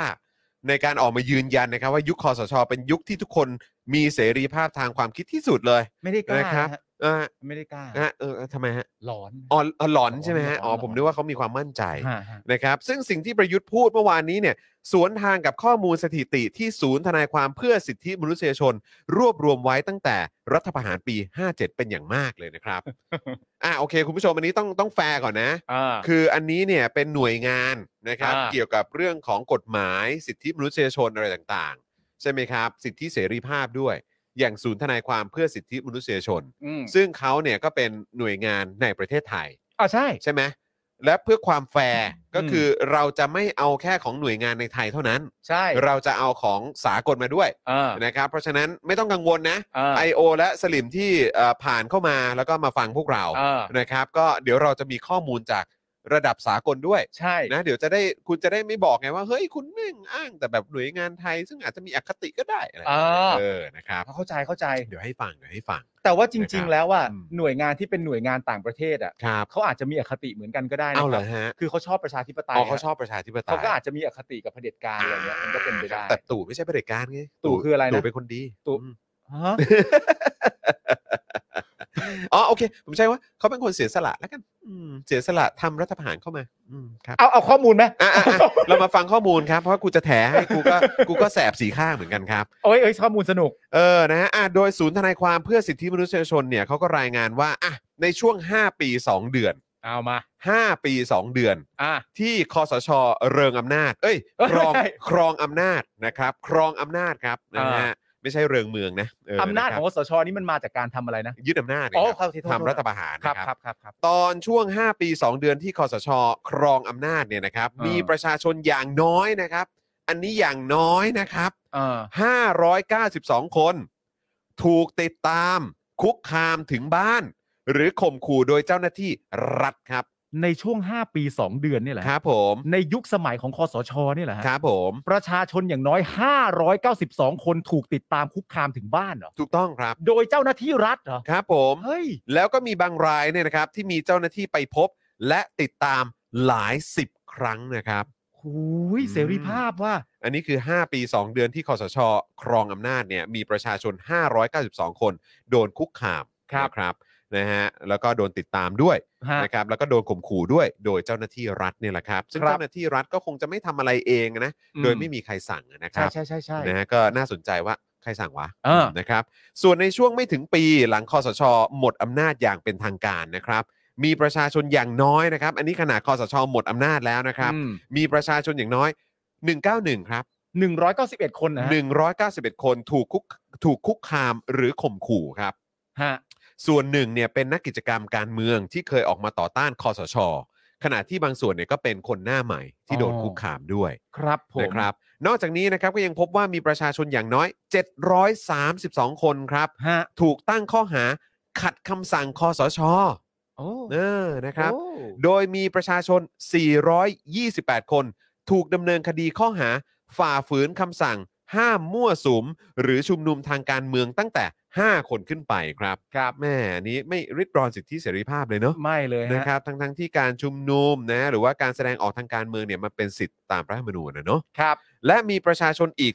276 คน ถูกตั้งข้อหาตามพรบการชุมนุม สาธารณะ ควบคู่กับประกาศและคำสั่งของคอสชด้วยครับ โอ้โห นั้นโดนจัดหนักจัดเต็มมากเลยครับ อุ้ยยังไงหลาย ๆ อันนี้มันมีคำว่าคำสั่งคอสชกำกับอยู่เหมือนเกือบทั้งหมดเลยนะ นั่นน่ะสิครับ โอ้เสรีภาพ แล้วใครนะเป็นเฮดนะฮะหรือว่าเป็นหัวของคอสช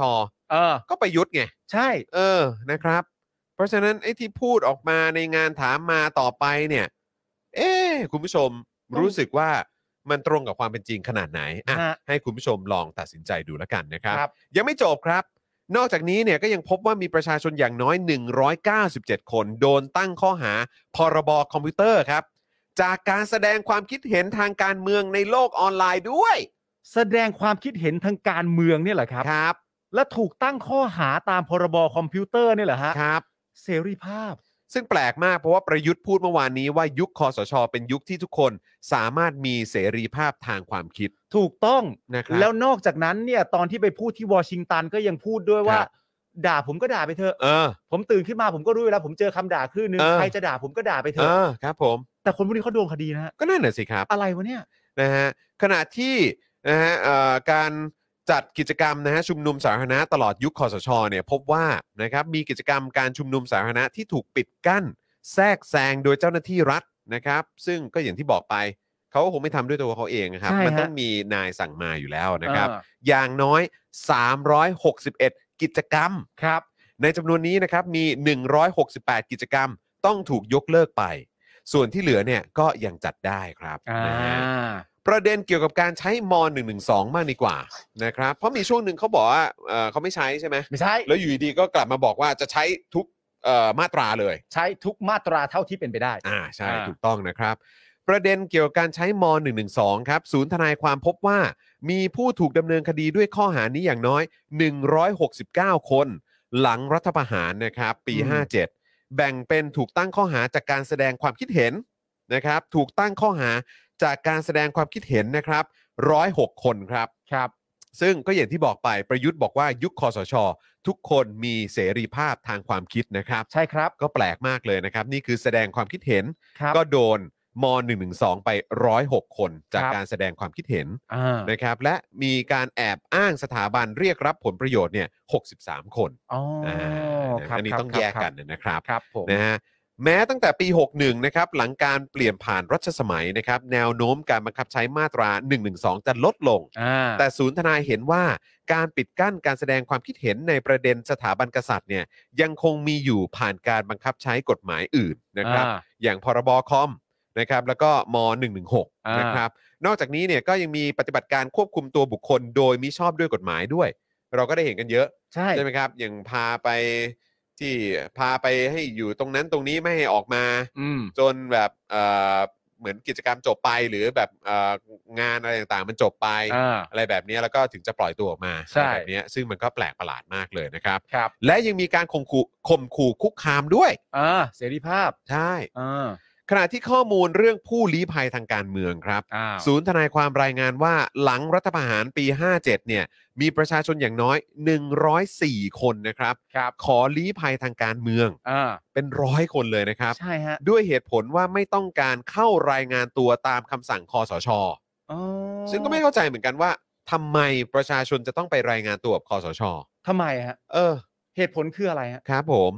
หวาดกลัวนะครับจากการถูกติดตามและคุกคามโดยเจ้าหน้าที่ทหาร ครับ หรือถูกออกหมายจับในคดีม .112 ครับ โอ้โห เพราะฉะนั้นมี 3 ประเด็นที่ อ่า เขาลี้ภัยหนึ่ง ครับ ก็คือไม่ต้องการเข้ารายงานตัวกับคอสช ใช่ เพราะเพราะเพราะคอสช คือกเอ่อกบฏด้วย ใช่ ใช่ไหมฮะยึดอำนาจเข้ามา ใช่ ใช่ไหมครับนะโอเค ภายหลังก็นิรโทษกรรมตัวเอง อืม ทั้งอดีตปัจจุบันและอนาคตนะนะครับ ครับ แต่ตอนนั้นเนี่ย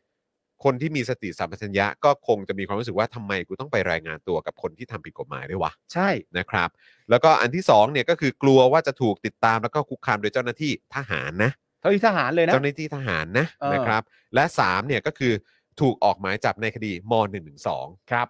นะครับ ก็ต้องลี้ ใช่ครับ ฮะ ในจำนวนผู้ลี้ภัยเหล่านี้เนี่ยศูนย์ทนายก็ระบุว่ามีรายงานบุคคลนะครับที่อาจถูกบังคับให้สูญหาย โอ้โห อันนี้ถูกบังคับให้สูญหาย 6 คนนะครับ ครับ โดย 3 คนเกี่ยวข้องกับกลุ่มสหพันธรัฐไทยนะฮะก็คือคุณชูชีพชีวสุด หรือลุงสนามหลวง นายสยามธีรวุฒิและนายกฤษณะทัพไทยนั่นเอง ครับผม นะครับนะฮะโดยในเดือนพฤษภาคม 62 ก็มีรายงานนะครับว่าทางการเวียดนามเนี่ยได้ส่งตัวผู้ลี้ภัยกลุ่มนี้กลับประเทศไทย แต่ทางการทั้งสองประเทศปฏิเสธเรื่องดังกล่าวครับ และไม่มีใครติดต่อพวกเขาได้อีกครับสยองไหมล่ะครับ นี่คือประเทศไทยครับ this is the real Thailand นะครับ อีกทั้งนะครับยังเกิดกรณี 2 ผู้ลี้ภัย อันนี้คุณผู้ชมต้องจำได้แน่นอน แน่นอนฮะ ที่กลายเป็นศพลอยมาตามแม่น้ำโขงครับ ในสภาพถูกกระทำอย่างโหดร้ายทารุณครับ และ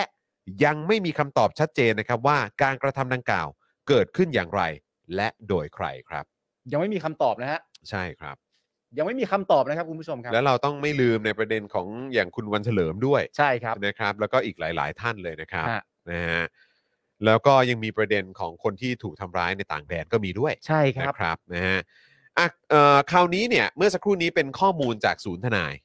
ของไทย ในไทย อ่า ใช่ไหมคุณผู้ชม อืม เดี๋ยวตู่เนี่ยจะหาว่าเราไม่แฟร์ อ่า หรือกองเชียร์ตู่จะหาว่าเราไม่แฟร์ อ่า เราเอาข้อมูลแต่จากศูนย์ทนาย อ่า ซึ่งเป็นหน่วยงานในไทยเท่านั้น เดี๋ยว I.O. กับสลิมเข้ามาแล้วจะแบบว่าเฮ้ย เอาแหน่ เรากำลังไม่แฟร์อยู่หรือ ใช เปล่า ่ใช่ อ่า นะครับบอกเอ้ยจอในปาล์มอะ เออ ใช่ไหมใหญ่สโปกดังเนี่ย เออ อืมไม่โอเคเลย มึงเอามาแต่เห ของ มือน ไทยไง ของไทยซึ่งดูแล้วเหมือนเป็นคู่กรณีโดยตรง เออ กับพวกไอ้คอสชนี่อยู่ เอ แล้ว ออะไรแบบเนี้ย มันก็ไม่แฟร์ เออ เหมือนเป็นผู้เสียผลประโยชน์ เออ เอาคนนอกมาดิ เอาคนนอกมาดิ เอาคนนอกมาหน่อย คนนอกที่เขามองเข้ามาต่างประเทศโดยไร้อคติอ่ะ ครับ เขาอาจจะไม่มีความคิดแบบในไทยก็ได้ เอ เออ อ อย่างนี้ อ่า อ่าน นะครับนะงั้นเรามาดูรายละเอียดนะครับ แล้วก็ข้อมูลนะครับจากฝั่ง Freedom House บ้างดีกว่า ครับผม นะครับ ซึ่งเป็นหน่วยงานจับตาสถานการณ์สิทธิเสรีภาพทั่วโลกครับนะฮะแล้วก็จัดอันดับเสรีภาพของแต่ละประเทศ ครับ นะครับ ซึ่งทำมานานแล้วด้วย เออ นะครับ เดี๋ยวเราจะเอามาเปรียบเทียบกันในยุคของคอสช ยุคประยุทธ์นะครับอ่าไปจนถึงยุคของยิ่งลักษณ์ด้วยก็ได้ อ่ะ ยุคเอ่อยุคอีปูนี่แหละ อ่ะ เออ นะเออยุคไอ้แมวเนี่ยแหละ ยุค แมว ทักษิณอะไรแบบเนี้ย อ่ะ ไหนลองมาเปรียบเทียบกันหน่อยสิ อ่ะ นะครับว่าไอ้ที่คนกลัวระบอบทักษิณกลัวอะไรต่างๆเนี่ยนะครับ หรือว่ากลัวระบอบชินวัตรจะกลับมาอะไรแบบนี้เนี่ยนะครับ ไหนดูหน่อยสิว่าเรื่องของสิทธิเสรีภาพในยุคของต้นตอระบอบชินวัตร อ่า ต้นตอระบอบทักษิณอะไรต่างๆ อ่า เนี่ยนะเออกับยุคคอสช และยุคประยุทธ์คนดี อ่ะ คนเสียสละเนี่ย มันแตกต่างกันขนาดไหน เพราะประเด็นมันคืออย่างนี้ครับ อืม ประยุทธ์เนี่ยเคยบอกในสภา ครับ ว่าคุณก็พูดแต่เรื่องแบบว่า อืม เผด็จการเผด็จการเผด็จการ เออ ทำไมคุณไม่ย้อนกลับไปคิดเรื่องเผด็จการรัฐสภาบ้างล่ะ อืม อันเนี้ยประยุทธ์เขาก็พูดเอง โอ้ย ใช่ไหม ครับ เพราะฉะนั้นเนี่ยเราก็เลยอยากรู้ว่าในเมื่อในเมื่อ ในเมื่อถ้าประยุทธ์มีความรู้สึกว่าถ้าเผด็จการรัฐสภามันมีจริง เออ ๆ ส่วนประยุทธ์เนี่ยเป็นเผด็จการแน่ๆอยู่แล้ว เออ งั้นแสดงว่าความน่ากลัวของสองเรื่องนี้เนี่ย อืม มันต้องทำให้เสรีภาพเราตกต่ำเท่า ๆกันแน่ เออ ๆมันเป็นอย่างนั้นหรือเปล่า ใช่แล้วอีกอย่างมันต้องแย่กว่าอยู่แล้วแหละ เออ ใช่ไหมเพราะยุคไอ้สองคนนี้เนี่ย เออ ไอ้แมวกับปูเนี่ย เออ เออเนี่ยแหละก็เป็นแบบยุคที่คนเนี่ยไม่มีความสุขด้วย ใช่ ใช่ไหมอย่างยุคของปูเนี่ย เออ เออเนี่ยตอนนั้นเนี่ยที่ทำรัฐประหารเนี่ยเพราะประชาชนไม่มีความสุข ใช่ เออ แล้วประเทศไปต่อไม่ได้ ใช่นะครับ เอออ่ อ่ะงั้นเดี๋ยวมาดูกันหน่อยนะครับ เดี๋ยวมา อ่ะ ดูกันหน่อย อ่ะ แล้วกัน อ่ะ นะครับนะฮะอ่ะ Freedom House เนี่ยนะครับก็อ่าเรามาดูในช่วงปี 61ถึง65แล้วกัน Freedom House เนี่ยจัดให้ประเทศไทยเป็นประเทศที่ไม่มีเสรีภาพนะครับ เฮ้ย นะฮะในช่วงปี 61ถึง65นะครับ Freedom House จัดให้ประเทศไทยเป็นประเทศไม่มีเสรีภาพ เออ โดยให้คะแนนอยู่ที่ 30 คะแนนจากร้อยคะแนนเต็มครับ ว้าย 30 จากร้อยครับ 30 เต็มร้อยครับ ในยุคของตู่เนี่ยแหละครับ มีเพียงปี 62 เท่านั้นนะครับ ที่มีการเลือกตั้ง อืม จำการเลือกตั้งในปีนั้นได้ใช่ไหม จำได้จำได้ นะครับ โอ้ มีอะไรน่าสนใจเกิดขึ้นเยอะเลยเนาะ ครับ นะครับ ไม่ว่าจะเป็นการหาเครื่องคิดเลขนะครับ อ่า นะฮะเอ่อเขา สู เรีย ต ก รนับคะแนน สูตรนับคะแนนบัตรขยง บัตรขยงนะ อ่า คนที่เขาไปเลือกตั้งจากต่างประเทศอะไรยังไง โอ้ย เออ มีเยอะครับนะฮะ กล่องที่ถูกส่งมา ใช่นะครับนะฮะแล้วก็เรื่องของกฎกติกาการเลือกตั้งนะครับ อ่า การแจกใบนั้นใบนี้โอ้ยมีเต็มไปหมดครับ การยุบพักอีก ใช่ โอ้โห การทำงานของกกตอะไรพวกนี้อีกเนอะเออนะครับ อ่า นะฮะคือเขาบอกว่ามีเพียงแค่ตอนปี 62 เท่านั้นครับ ที่มีการเลือกตั้งนะครับ ที่ Freedom House เนี่ยจัดให้ไทยเป็นประเทศที่มีเสรีภาพบางส่วน นะครับจากเดิมเนี่ยที่มีคะแนน 30 เต็มร้อยเนี่ยก็ได้คะแนนเพิ่มขึ้นมาเป็น 32 เต็มร้อยครับ โหเยอะจังเลย ครับผม โอ้ยได้คะแนนเพิ่ม นะครับ เต็มเลยเนี่ย อันนี้คือช่วงปี 61ถึง65 นะ อ่าโอเค นะจริง ๆ แล้วประยุทธ์เข้ามาตั้งแต่ปี 57 นะ อันนั้นทหารไงยี่สิบสองพฤษ ใช่ ภาไหมคมปี ฮะ ห้าเจ็ด ใช่ไหมครับนะฮะอ่ะแต่ว่าอันนี้คือเราขนาดไม่ได้พูดถึงช่วงคอสชนะ อ่า เราพูดถึงยุคที่แบบว่าอ่ะเอ่อข้ามมาจนถึงช่วงที่เขามีการเลือกตั้งอะเนาะที่ า ที่เราเรียกว่าเป็นการเลือกตั้งอะเนาะ ปี เอ ห อ กสองได้เลือกตั้งทุกคน อ่ารู้ รู้กันดี ใช่นะครับ อันนี้คือ 30 เต็มร้อยอยู่เลยครับ ครับ นะฮะอ่ะผมให้คะแนนตีตีทั้งหมดเลยก็ได้เป็น 32 เต็มร้อยก็ได้อ่ะ ตามนี้เลย อ่ะผมให้ 32 เต็มร้อยเลยก็ได้ สามสองเต็มร้อย ครับในยุคตู่นะเอ อ่า อนะครับ หากย้อนดูข้อมูลจนถึงปี 56 นะครับ ไทยเนี่ยเคยเป็นประเทศที่มีเสรีภาพบางส่วนเหมือนกัน อ่า ในยุคที่ยิ่งรักษณ์ชินวัตรเป็นนายกครับ ครับ แต่ตอนนั้นเนี่ยเขาได้คะแนนนะครับ 53 เต็มร้อย ฮะ ในปี 56 อ่า ส่วนในปี 57 เนี่ยได้ 54 คะแนนเต็มร้อยครับ เป็นห้าสิบสามคะแนนตอนปีห้าหกนะครับ แล้วก็ปีห้าสี่ เออ ปี 57ครั ห้า บ เจ็ดได้ห้าสิบสี่คะแน คือน คะแนนเพิ่มขึ้นมาอีก อ๋อโอเค มนะครับ แต่ถ้าสมมติว่าเต็มร้อยถ้านับไปโรงเรียนนี่ห้าสามกับห้าสี่นี่ก็สอบผ่านทั้งคู่ ครับผม ในขณะที่หกหนึ่งถึงหกห้าซึ่งเป็นยุคสมัยของอายุทธ์แน่ ๆ แล้วเนี่ย ครับ มันคือสามสิบสองฮะ นี่นี่นี่ให้ให้คะแนนแบบ คือจริง ๆ ได้แค่ปีเดียวนะ ใช่ 32 เนี่ย ใช่ เออแต่อันนี้เราตีให้ทั้งหมดเลยก็ได้ว่าอ่ะมึง32 หมดเลยก็ได้ ตั้งแต่ปี 61 ถึง 65 เดี๋ยวสลิมกับ IO ที่ดูอยู่ อืม จะมาบอกว่า เฮ้ย อืม อย่ามาพูดข้อมูลเท็จสิ เออ มันมีปีหนึ่งที่เป็น 32 นะ เออ กูตีว่าทุกปี 32 เลยก็ได้ ให้เลย ให้เอาไปเลย ให้เลย เอาไปเลย มึงกำลังดีใจอยู่เลยใช่ไหมตอนเนี้ย เออ โอ้โห ใช่ไหมรู้สึกว่าจอนกับปาล์มแฟร์ แฟร์ฮะ แฟร์ไหมเออ เนี่ย ใช่ไหม โอ้โห กูให้มึง 32 เลย นี่อันนี้คือทรงแบบเข้าข้างมึงเลยนะ เออ เออ อันนี้กูจัดให้มึงแจมๆ เลยนะ อันนี้จัดให้มึงแจมๆเลยนะ ปกติมึงจะเข้าใจใช่ไหมว่า เออ แบบกูจะพูดว่ามัน 30 ใช่ไหม เออ กูไม่พูด ฮะ กูบอกว่า 32 เลย ครับผ นี่ ม มึงยิ้มกันใหญ่แล้วเนี่ย เออ ยิ่งดีใจกันใหญ่แล้วแบบ นี่ เฮ้ยวันนี้จอนกับปาล์มแม่งแฟร์ เออ เว้ย แฟร์ว่ะเออใช่ สุดยด คุณเวจเจตนี่ต่อให้เลยนะเนี่ย เอานี่ต่อให้ ครับ นี่ตีสูงเลย ครับ แต่ เออ ปีที่ยิ่งรักษณ์เป็นนายกเนี่ยได้ 53 อ่า เต็มร้อยกับ 54 เต็มร้อยนะ เออ ในปี 5657 ก่อนถูกรัฐประหารนะนะครับ เออ เออนะฮะนี่ขนาดว่ามีการชุมนุมเนาะ เออ ชุมนุม แล้วก็ไปขวางการเลือกตั้ง ใช่ แล้วก็ไปปิดคูหา อืม ไปโอ้ยมีเหตุการณ์รุนแรงเกิดขึ้น มีการเหมือนทำร้ายร่างกายกันด้วย โอ้อะไรเต็มไปหมดเลย นี่เขายังได้ตั้ง 54 เลยเนาะ ใช่ เออนะครับ ครับ นะฮะเอ่ออ๋อแล้วตอนนั้นก็มีเหตุการณ์แบบตำรวจคอฝอ อ่า ก็โดนใช่ไหมอันนั้นคือตอนนั้นป่ะพี่ใหญ่ ห้าเจ็ดป่ะ ตเออที่โดนระเบิดอะ ที่เตะ ที่ ใช่ไหม เตะระเบิดอะ น่าจะ น่าน่าจะช่วงนั้นป่ะ เออ ใช่ไหมฮะ น่าจะ ก็มี ใช่ ก็มีเจ้าหน้าที่ ได้ ล รั ง บ ไป บาดเจ็บด้ คววย บคุมฝูงชนอะไรพวกนี้ด้วยเหมือนกันนี่ อืม ใช่ไหมมี ใช่ เจ้าหน้าที่ลงไปในพื้นที่ แต่เขาก็เขาก็ยังได้ 54 เต็มร้อยเนาะ ใช่ เออ นะครับ ฮะ นะฮะอ่ะแต่ว่าตั้งแต่ปี 61ถึง65 เป็นต้นมาเนี่ย ยุคของประยุทธ์เนี่ยนะครับ ถ้าเกิดจะบอกว่าหลังเลือกตั้งมาแล้วก็ได้ ที่บอกว่าเป็นประชาธิปไตยแล้วเพราะเลือกตั้งอะเนาะ เออ ก็ยังได้ 32 เต็มร้อยอยู่เลยครับ ครับ นะฮะอ่ะแต่ว่าพอจะย้อนกลับไปในยุคทักษิณเนี่ยต้องขออภัย เรา ฮะ พยายามหาแล้วแต่ยังหาไม่เจอนะครับ ครับผม นะอ่ะแต่ว่าเราก็มีข้อมูลเสรีภาพในยุคทักษิณนะครับ ที่เราไป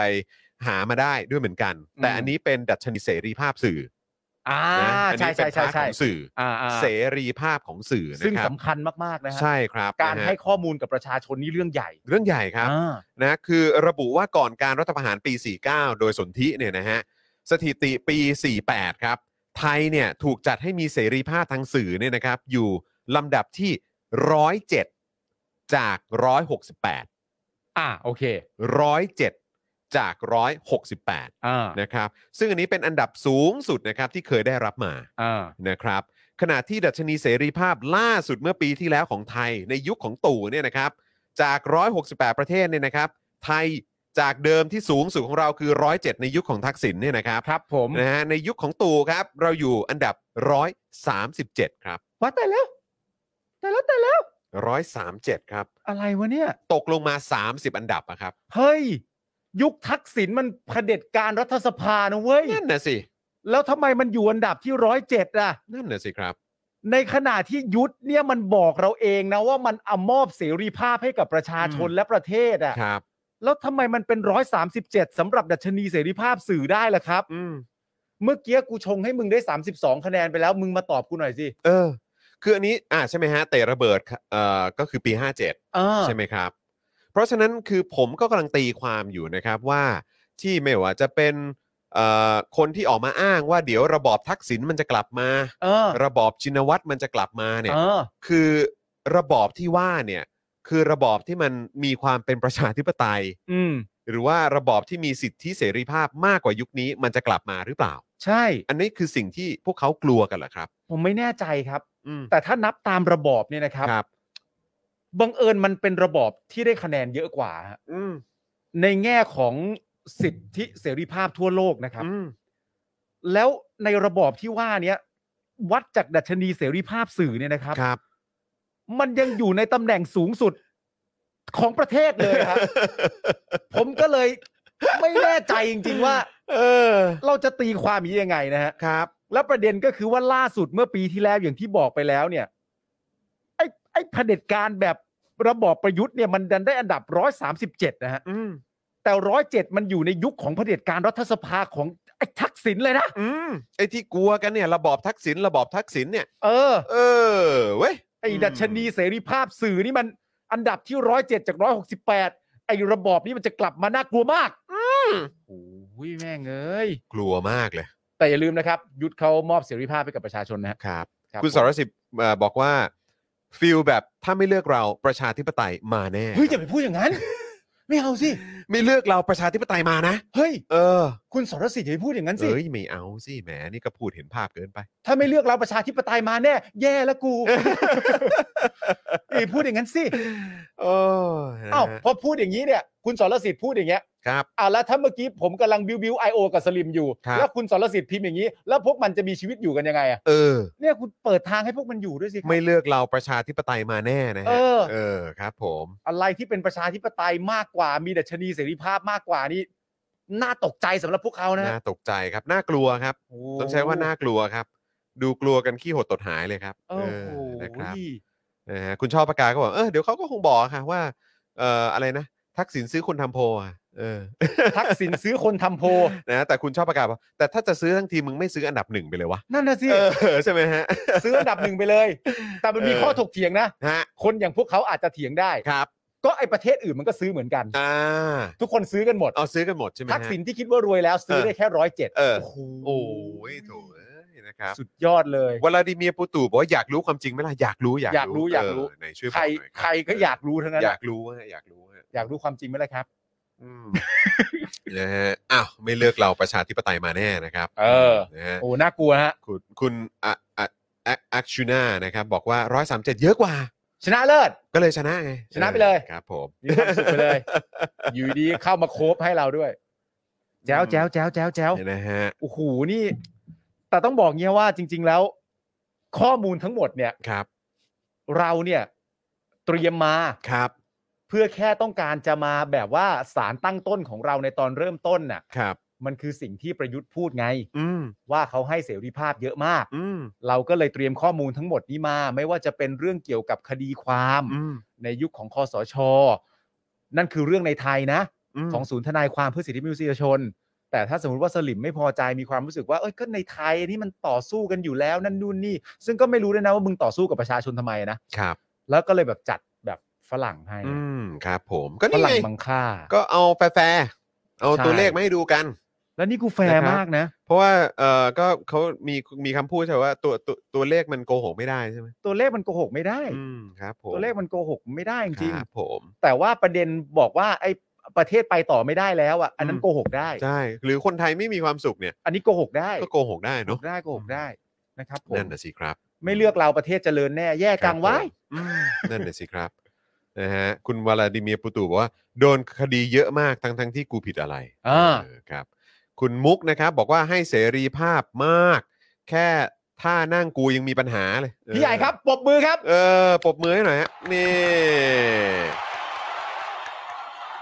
นะฮะอ้าวคุณจูน สวัสดีครับ คุณจูนครับ คุณจูนเมคอัพมาแล้วนะครับ เมื่อวานคุณจูนไม่ได้มาใช่ไหม เออคุณจูน คุณจูนหายไปไหนมา จูนหายไปไหนมาทุกคนคิดถึงนะจ๊ะ ใช่ทุกคนคิดถึงนะครับนะคุณแอดมิน Voice นะครับ ผู้พิทักษ์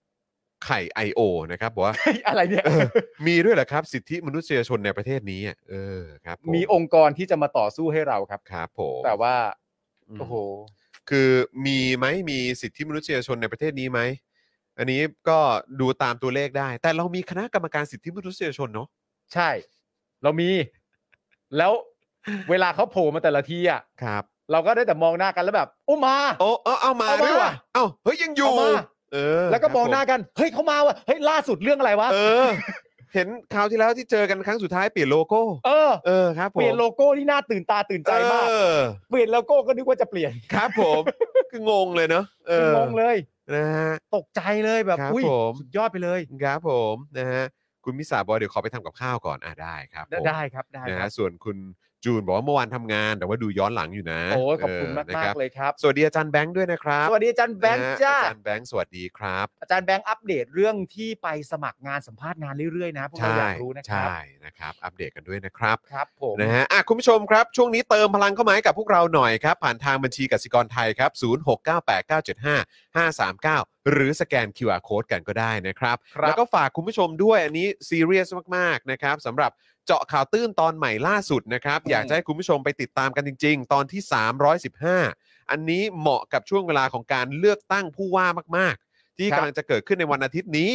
นะครับนะฮะเพราะว่าครั้งสุดท้ายที่เราได้เลือกตั้งผู้ว่ากันเนี่ยก็คือเมื่อปี 56 ครับครับ ที่ประชาธิปัตย์ชนะไป ครับ จนฟ้ากันทั้งกทมเลยนะครับ มาลุ้นกันนะครับว่ารอบนี้กทมจะเปลี่ยนไปแล้วหรือยัง อ่า นะครับ แล้วก็เทปนี้เนี่ยเราลองมาแกะงบประมาณนะครับของกทมกว่าแสนล้านบาทนะครับ ครับ ที่ ผม เกือบครึ่งหมดไปกับเงินเดือน และสวัสดิการค่าบุคลากรกว่า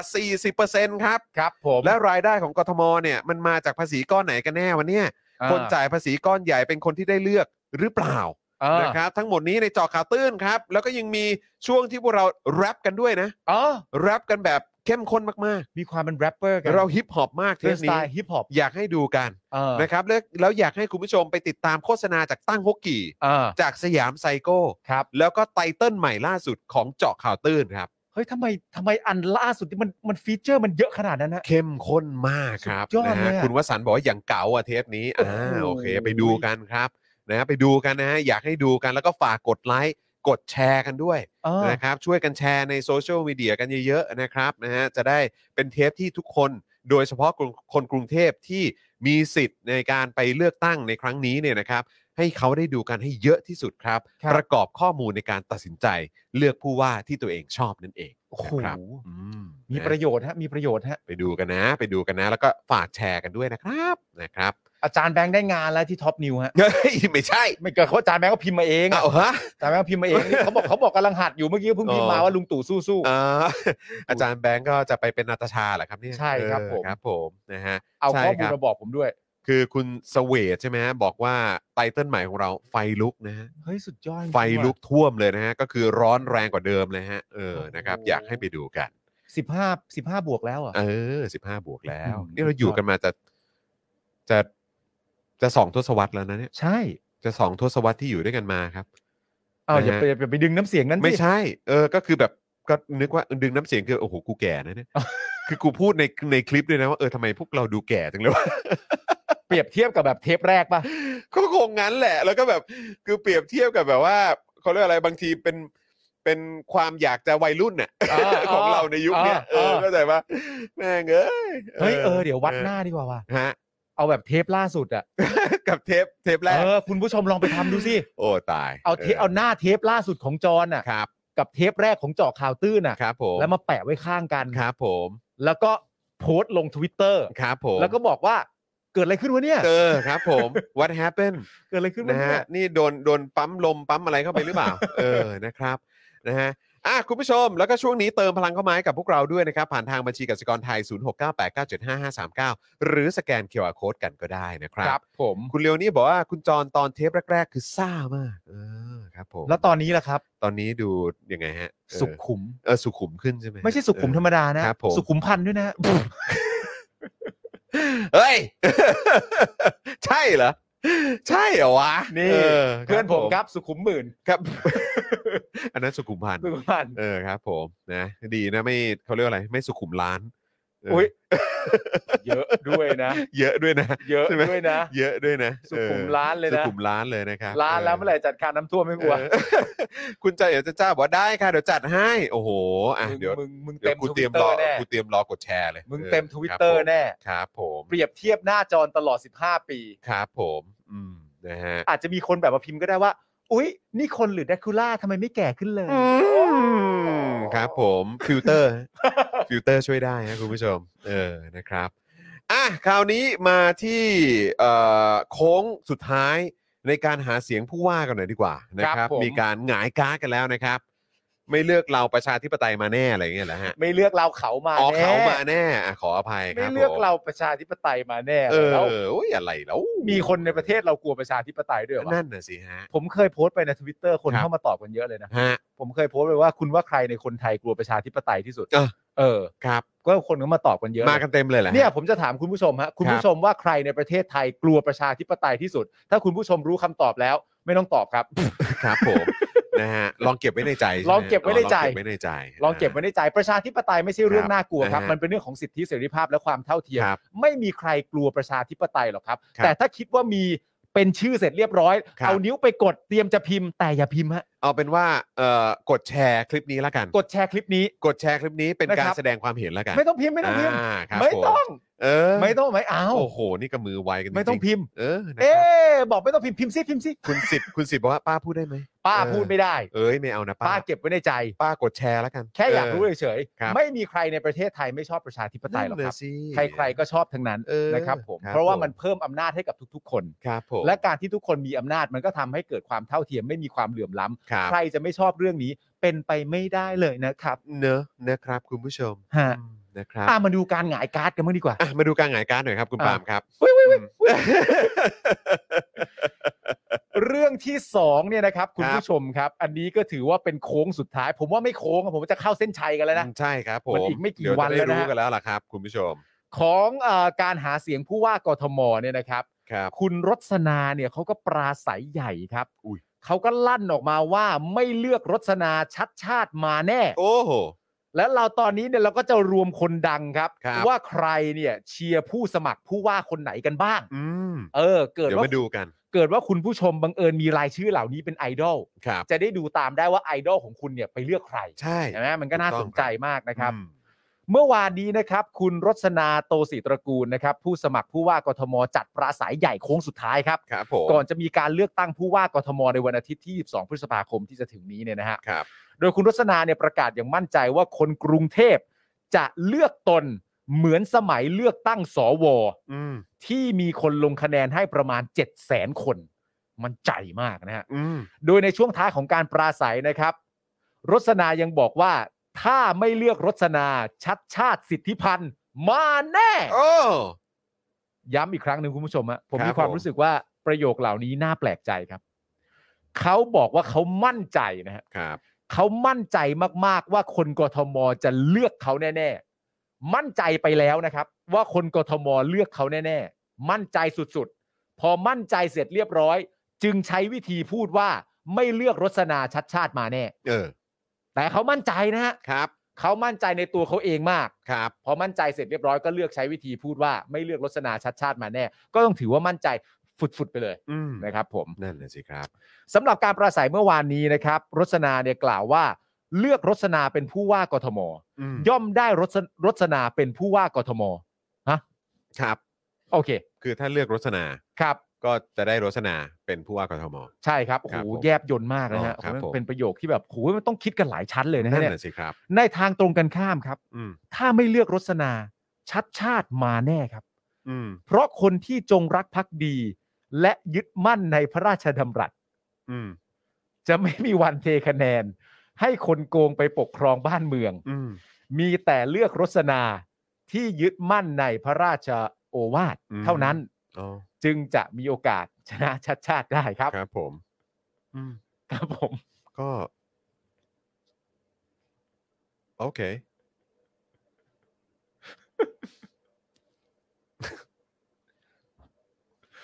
นั่นแหละครับคุณผู้ชมครับ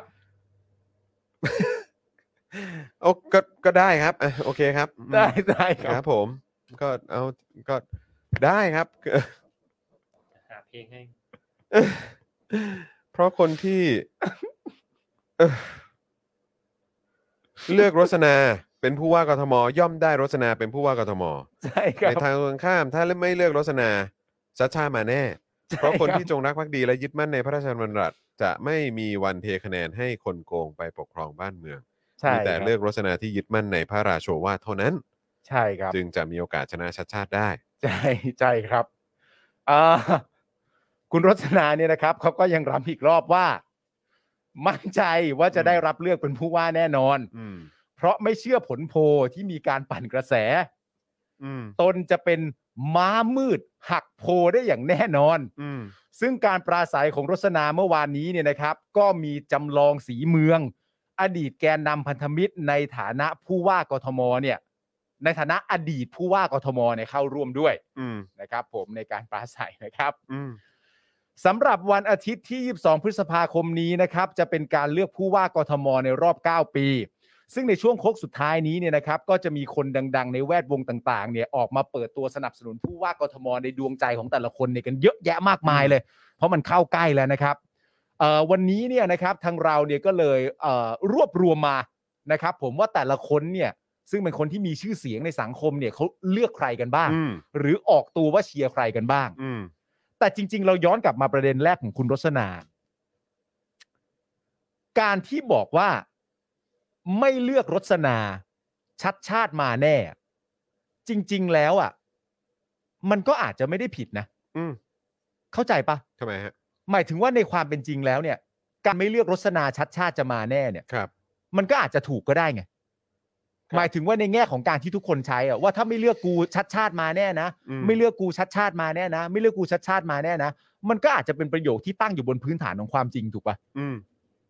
ในเมื่อโพลต่างๆ นานามันนำอ่ะ อืม มันก็เป็นแค่วิธีการต่อสู้วิธีหนึ่งอ่ะ อืม ซึ่งเขาก็คิดออกมาจริง ๆ ว่าถ้าไม่เลือกกูชัดชาติก็มาแน่ ซึ่งมันอาจจะเป็นจริงตามนั้น หรือว่า ก็ได้อะ คือกำลังจะบอกว่าให้เลือกฉันด้วย จะได้เป็นการเขาเรียกว่าอะไรอ่ะ ถัวคะแนนมาทางนี้ ชาติชาติจะได้ไม่ชนะอะไรอย่างเงี้ยหรอ ใช่ เออ ใช่ไง แต่หมายถึงว่ามันนั่นมันคือวิธีการ อืม แต่กูพูดถึงตัวประโยคอะ อืม ว่าถ้าไม่เลือกกูชัดชาติมาแน่อะ อืม มันก็อาจจะจริงก็ได้ไง อืม ใช่ไหมอันนั้นมันคือวิธีการว่าพูดประโยคนี้เพื่อต้องการอะไรนั่นเรื่องหนึ่ง แต่ในแง่ของตัวรูปประโยคว่าถ้าไม่เลือกกูชัดชาติมาแน่มันก็อาจจะเป็นอย่างนั้นจริง ๆ ก็ได้ไง อืม ใช่ไหมมันก็อาจจะออกมุมนั้นได้ แล้วแล้วแล้วประเด็นที่ตามมาก็คือว่า และทีนี้ถ้าทุกคนออกมาใช้ลักษณะนี้กันหมดอะ อืม ในฝั่งที่เป็นผู้ว่ากทมคนอื่น ๆ ที่ไม่ใช่คุณชัดชาติไม่ใช่คุณวิโรธหรืออะไรต่างๆนานา อืม ถ้าทุกคนใช้วิธีนี้กันหมดอะว่าถ้าไม่เลือกกูซะหน่อยอะชัดชาติเข้ามาแน่นะ แล้วทีนี้ผู้เลือกทำไงวะ เพื่อไม่ให้ชาติชาติมาเหรอ ไม่ใช่เพื่อนไม่ชัดชาติมา เอออืม ก็ถ้าทุกคนตั้งนโยบายนี้กันหมดว่าถ้า เออ ไม่เลือกกูอ่ะ เออเออ กูแปลว่ากูนะเว้ย ครับ รสนาบอกว่าถ้าไม่เลือกรสนาชัดชาติมาแน่รสนาไม่ได้บอกว่าถ้าไม่เลือกอัศวินกับรสนา อ่ะ ชัด ใ ชาติมาแน่นะ ใช่ใช่ใช่ แล้วรสนาก็ไม่ได้บอกว่าถ้าไม่เลือกสกลที อืม หรืออัศวิน หรือเอ อืม หรือรสนาเนี่ยชัดชาติมาแน่เขาบอกแค่ตัวเขา อืม และถ้าทุกคนที่เป็นฝั่งอย่างนั้นพูดแบบนี้กันหมด ก็คือ อะ จะบอกว่ามันก็จะตัดคะแนนกันหมด มันก็จะตัดคะแนนกันหมดด้วย อืม แล้วในฐานะผู้เลือกอ่ะ อืม ถ้าทุกคนพูดแบบนี้กันหมดอ่ะ อืม สำหรับผมสิ่งที่มันแสดงออกคืออะไรรู้ป่ะ คืออะไรฮะ มันปลอม เข้าใจไหม เออ ถ้าทุกคนใช้แพทเทิร์นเดียวแบบนี้กันหมดอ่ะ มม นั่นแปลว่าความจริงมันอยู่ตรงไหนอ่ะ เออเออเออเออเข้าใจ ถ้าไม่เลือกกูชัดชาติมาแน่ อืม ถ้าไม่เลือกกูชัดชาติมาแน่ ถ้าไม่เลือกกูชัดชาติมาแน่ อืม อ่ะแล้วความจริงของประโยคนี้มันคือตรงไหนวะ อืมอืม ตกลงถ้าไม่เลือกใครชัดชาติมาแน่ มึง อืม ชี้เป้าให้กูหน่อย มม เข้าใจป่ะคือมันแบบ แล้วคือแล้วคือเหตุผลทั้งหมดทั้งมวลเนี่ยคือใครจะพูดอะไรก็ตามเออ เออ คือใครจะเป็นคนพูดประโยคนี้ก็ตามอ่ะ อืม มันเป็นคำพูดที่มันไม่สมเหตุสมผลเลย ใช่ คือเพราะว่าคือถ้าจะบอกว่าเขามาแน่ เอ้า แล้วถ้าเกิดเขามา เพราะได้คะแนนเสียงสูงสุดอ่ะ เออ ก็มันก็เป็นไปตามระบอบประชาธิปไตยไง ใช่ คือมันเหมือนแบบประมาณว่ามันมันดูไม่ได้สู้กันบนนโยบายและคอนและและแบบเขาเรียกว่าอะไรอะบนเหตุและผลน่ะ ใช่ มันคือตอนนี้มันพูดกันแค่ว่าเหมือนแบบพวกเราแบบเราเน้นกันเรื่องคะแนนกันนะ เราเน้นก็เลือกคะแนนดีกว่ากลัวจะสู้ไม่ได้เขามาแล้วนะเขามาแล้วนะเขามาแล้วนะ เออ เลือกกูสิเลือกกูสิเลือกกูสิ คือเหมือนเรื่องนโยบายเป็นเรื่องรองแล้วอะ เออ นะฮะนโยบายและสิ่งที่คนกรุงเทพจะได้เนี่ย เออ มันเป็นเรื่องรองแล้วเพราะอันดับหนึ่งเนี่ยก็คือว่าถ้าไม่เลือกเราอะเขามาแน่ เออ คือมันกลายเป็นว่า priority อ่ะมันขึ้น เออ ไปแบบนั้นมากกว่า ใช่ จากการที่พวกคุณออกมาพูดกันแบบนี้ไง ใช่ เออ เพราะนี่มันคือการปิดท้ายอ่ะ อืม ปิดท้ายมันแปลว่าคุณพันช์ไลน์ก่อนลาเวทีอ่ะ ใช่ พันช์ไลน์ก่อนลาเวทีไม่ได้ว่ากันเรื่องนโยบาย อืม ว่าในเรื่องว่าเลือกกูนะ ถ้าไม่เลือกกูชัดชาติมา คือคือโอเค เราต้องแฟร์ก่อนนะ คือเขาก็คงพูดเรื่องนโยบายอยู่แล้วแหละ ไม่ผมหมายถึง ไม่ใช่ พันช์ไลน์ตอนท้าย เข้าใจ เออ แต่ก็คือแบบท้ายที่สุดแล้วอ่ะไอสิ่งที่คุณปาล์มบอกเนี่ยก็คือว่าสิ่งที่มันถูกยกชูขึ้นมาเป็นอะไรที่มันเด่นที่สุดจากการที่ออกมาปราศัยหรือออกมาพบกับแฟนๆในครั้งนี้เนี่ย มันก็กลายเป็นว่าประเด็นนี้มันมันมันเหนือกว่าทุกอย่าง ใช่ อืม คือไอ้พาร์ทท้ายเนี่ยมันคือพาร์ทที่แบบต้องการจะฝังไว้ในใจผู้คนก่อนจะเดินลงอ่ะ อืมจำกันไว้นะ จำกันไว้นะ อืม คืออันนี้อ่ะ จำใส่หัวกันไว้นะ เออ เออ ถ้าเกิดไม่เลือกฉันเนี่ยชัดชาติมาแน่ ใช่ อืม ซึ่งก็นั่นแหละฮะพอเลยย้อนกลับมาคิดก็เลยมีความรู้สึกว่าไอ้าวเฮียแล้วถ้าทุกคนจะออกมาทรงนี้กันหมด แล้วมันจะและความจริงของพวกมึงมันอยู่ตรงไหนใช่ไหมฮะ นี่ไง คุณศิรภพบอกว่าเออพี่จอนครับ ถ้าสลิมมันรู้จักให้หลักการเอ่ออะไรใช้หลักการใช้เหตุผลเนี่ยมันเป็นสลิมตั้งแต่แรกเหรอครับพี่ เออ พอพอพอ อ อ ครับผม นั่นดีฮะ ก็ แหม่ถ้าแมนซิไม่ชนะลิเวอร์พูลมาแน่ ถ้าแมนซีไม่ชนะลิเวอร์พูลก็ต้องชนะด้วย ครับผม ใช่ไหม เอออ่ะแต่ว่าคืออันนั้นเขายังแข่งกันอยู่ภายใต้กติกานะฮ ะ กติกาที่ทุกคนยอมรับนะฮะ เป็นกติกาเป็นกติกาสากลด้วยนะครับ ผม ครับผมแล้วก็ไม่ไม่มีอะไรมา ครับ นะฮะ แต่บ้านเรานี่ก็แบบว่าเวลาฟังกติกาฟังรายละเอียดอะไรต่างๆ ตั้งแต่ช่วงหลังรัฐประหารที่ผ่านมาเนี่ย เออ คิวเราเลิกนะฮะ ใช่ฮะ เออนะครับ กันแบบนี้ What? เลย what เออกันเลยทีเดียวนะครับ อ่ะแล้วงั้นเราย้อนกลับมาพูดเรื่องอ่าแต่ละคนที่เป็นคนมีชื่อเสียงเนี่ยเขาออกมาแสดงตัวตนว่าเขาชื่นชอบใครกันบ้างดีกว่า อืม นะครับ หรือว่าเขาเชียร์ใครกันบ้าง คนแรกเนี่ยเราจะเริ่มจากผู้สมัครเบอร์หนึ่งจากพักก้าวไกลครับ ก็คือคุณวิโรธลัคนาอดิศรนั่นเองนะครับ โดยผู้ที่ออกมาเชียร์คุณวิโรธเนี่ยก็คือคุณธนาธรครับ ครับ คุณปิยบุตรครับ ครับ คุณพันนิกาครับ อืม จากคณะก้าวหน้านะครับ ครับผม แล้วก็มีคุณชัยธวัฒน์ คุณไอติมพริตจากก้าวไกลครับ ครับ นอกจากนี้นะครับก็ยังมีคุณจุลภาคเครือโสพล นักธุรกิจ ผู้ช่วยศาสตราจารย์ สัทธรัมธรรมบุตรดีนะครับ ผมอาจารย์จากมหาวิทยาลัยธรรมศาสตร์นะครับ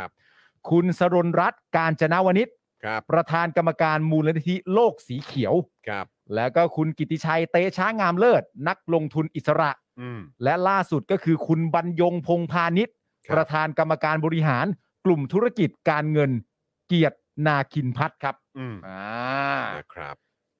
อันนี้คือสำหรับคุณวิโรจน์นะครับผม อืม คนต่อมาฮะคุณผู้ชมฮะ ก็คือคุณสกลที อืมอัน พั นี้ ฒน์ เราเรียงกันตามหมายเลขอะนะ เรียงกันตามหมายเลขครับ ครับผม อันนี้คือหมายเลขหมายเลขสามครับ อืม อันนี้คุณสกลทีหมายเลขสาม ครับ นะฮะ อันนี้ของคุณสกลทีหมายเลขสามเนี่ยนะครับ หมายเลขสามคุณสกลทีเนี่ยนะครับ ผมเป็นผู้สมัครอิสระครับ คนที่ออกมาเชียร์เนี่ยนะครับ ก็คือจุนเจิมยุคนครับ ครับผม นะฮะแล้วคนนี้นี่ตอนแรกผมแปลกใจมากว่าอุ๊ยเป็นไปได้ยังไงนะครับ ก็คือคุณสุเทพเทือกสุบรรณ อ่า นะครับ ก็ออกมาเชียร์ด้วยนะครับ คุณทยานะครับ แล้วก็คุณนัทพลทีพสุวรรณนี่ก็เชียร์คุณสกลทีด้วยนะ ครอบครับ ครัวเนี้ยนะฮะ ครอบครัวนี้เนี่ยนะ ออค ฮะ รับผม ก็เชียร์คุณสกลทีด้วยนะครับ เออเขาเรียกว่าเดินมาด้วยกันนะเดินมาด้วยกัน โอ้อันนี้ เคยเดินมาด้วยกัน เคยเดินมาด้วยกัน ครั ฮะ บ อันนี้ ผม ตกใจเข้าไปใหญ่เลยฮะนายแพทย์เหรียญทองครับนายแพทย์เหรียญทองก็เชียร์คุณสกลทีด้วยนะครับผม เจ๊ปองฮะ เจ๊ปอง อัญ เนี่ย ชลีไพรีรักษ์นี่ก็เชียร์สกลทีด้วย ครับ นะครับ ผม ครับ คนนี้นี่ก็เชียร์สกลทีเหมือนกันครับ ดีนิติพงษ์ฮะ โอ้ครับผ เชี ม ยร์นะฮะ อีกขั้นหนึ่งครับ เป็นคุณครูฮะ สอนการแสดงด้วยนะครับ ครับ ก็คือครูรักสัทธาทิพย์ครับ โอ้ครับ ครูรักนี่ก็เชียร์คุณสกลทีด้วย ครับ นะครับ ผม อีกคนหนึ่งนี่เพิ่งโพสต์ไอจีไปไม่นานครับ สินใจเปล่งพาณิชย์ฮะ อืม เชียร์สกลทีเหมือนกันบิลลี่โอแกนไม่น้อยหน้า เชียร์สกลทีไปด้วยครับ ครับผม อีกคนหนึ่งนะครับเขาคนนี้เนี่ยต้องบอกเลยว่าเหตุผลที่เขาเชียร์สกลทีเนี่ย เพราะว่าสกลทีเนี่ยปกป้องคนที่เขาเทิดทูนพี่เกลือฮะ โอ้ โอ้ ครับ โห ผม นะครับ อีกขั้นหนึ่งนะ แม่ ตอนนี้ครับ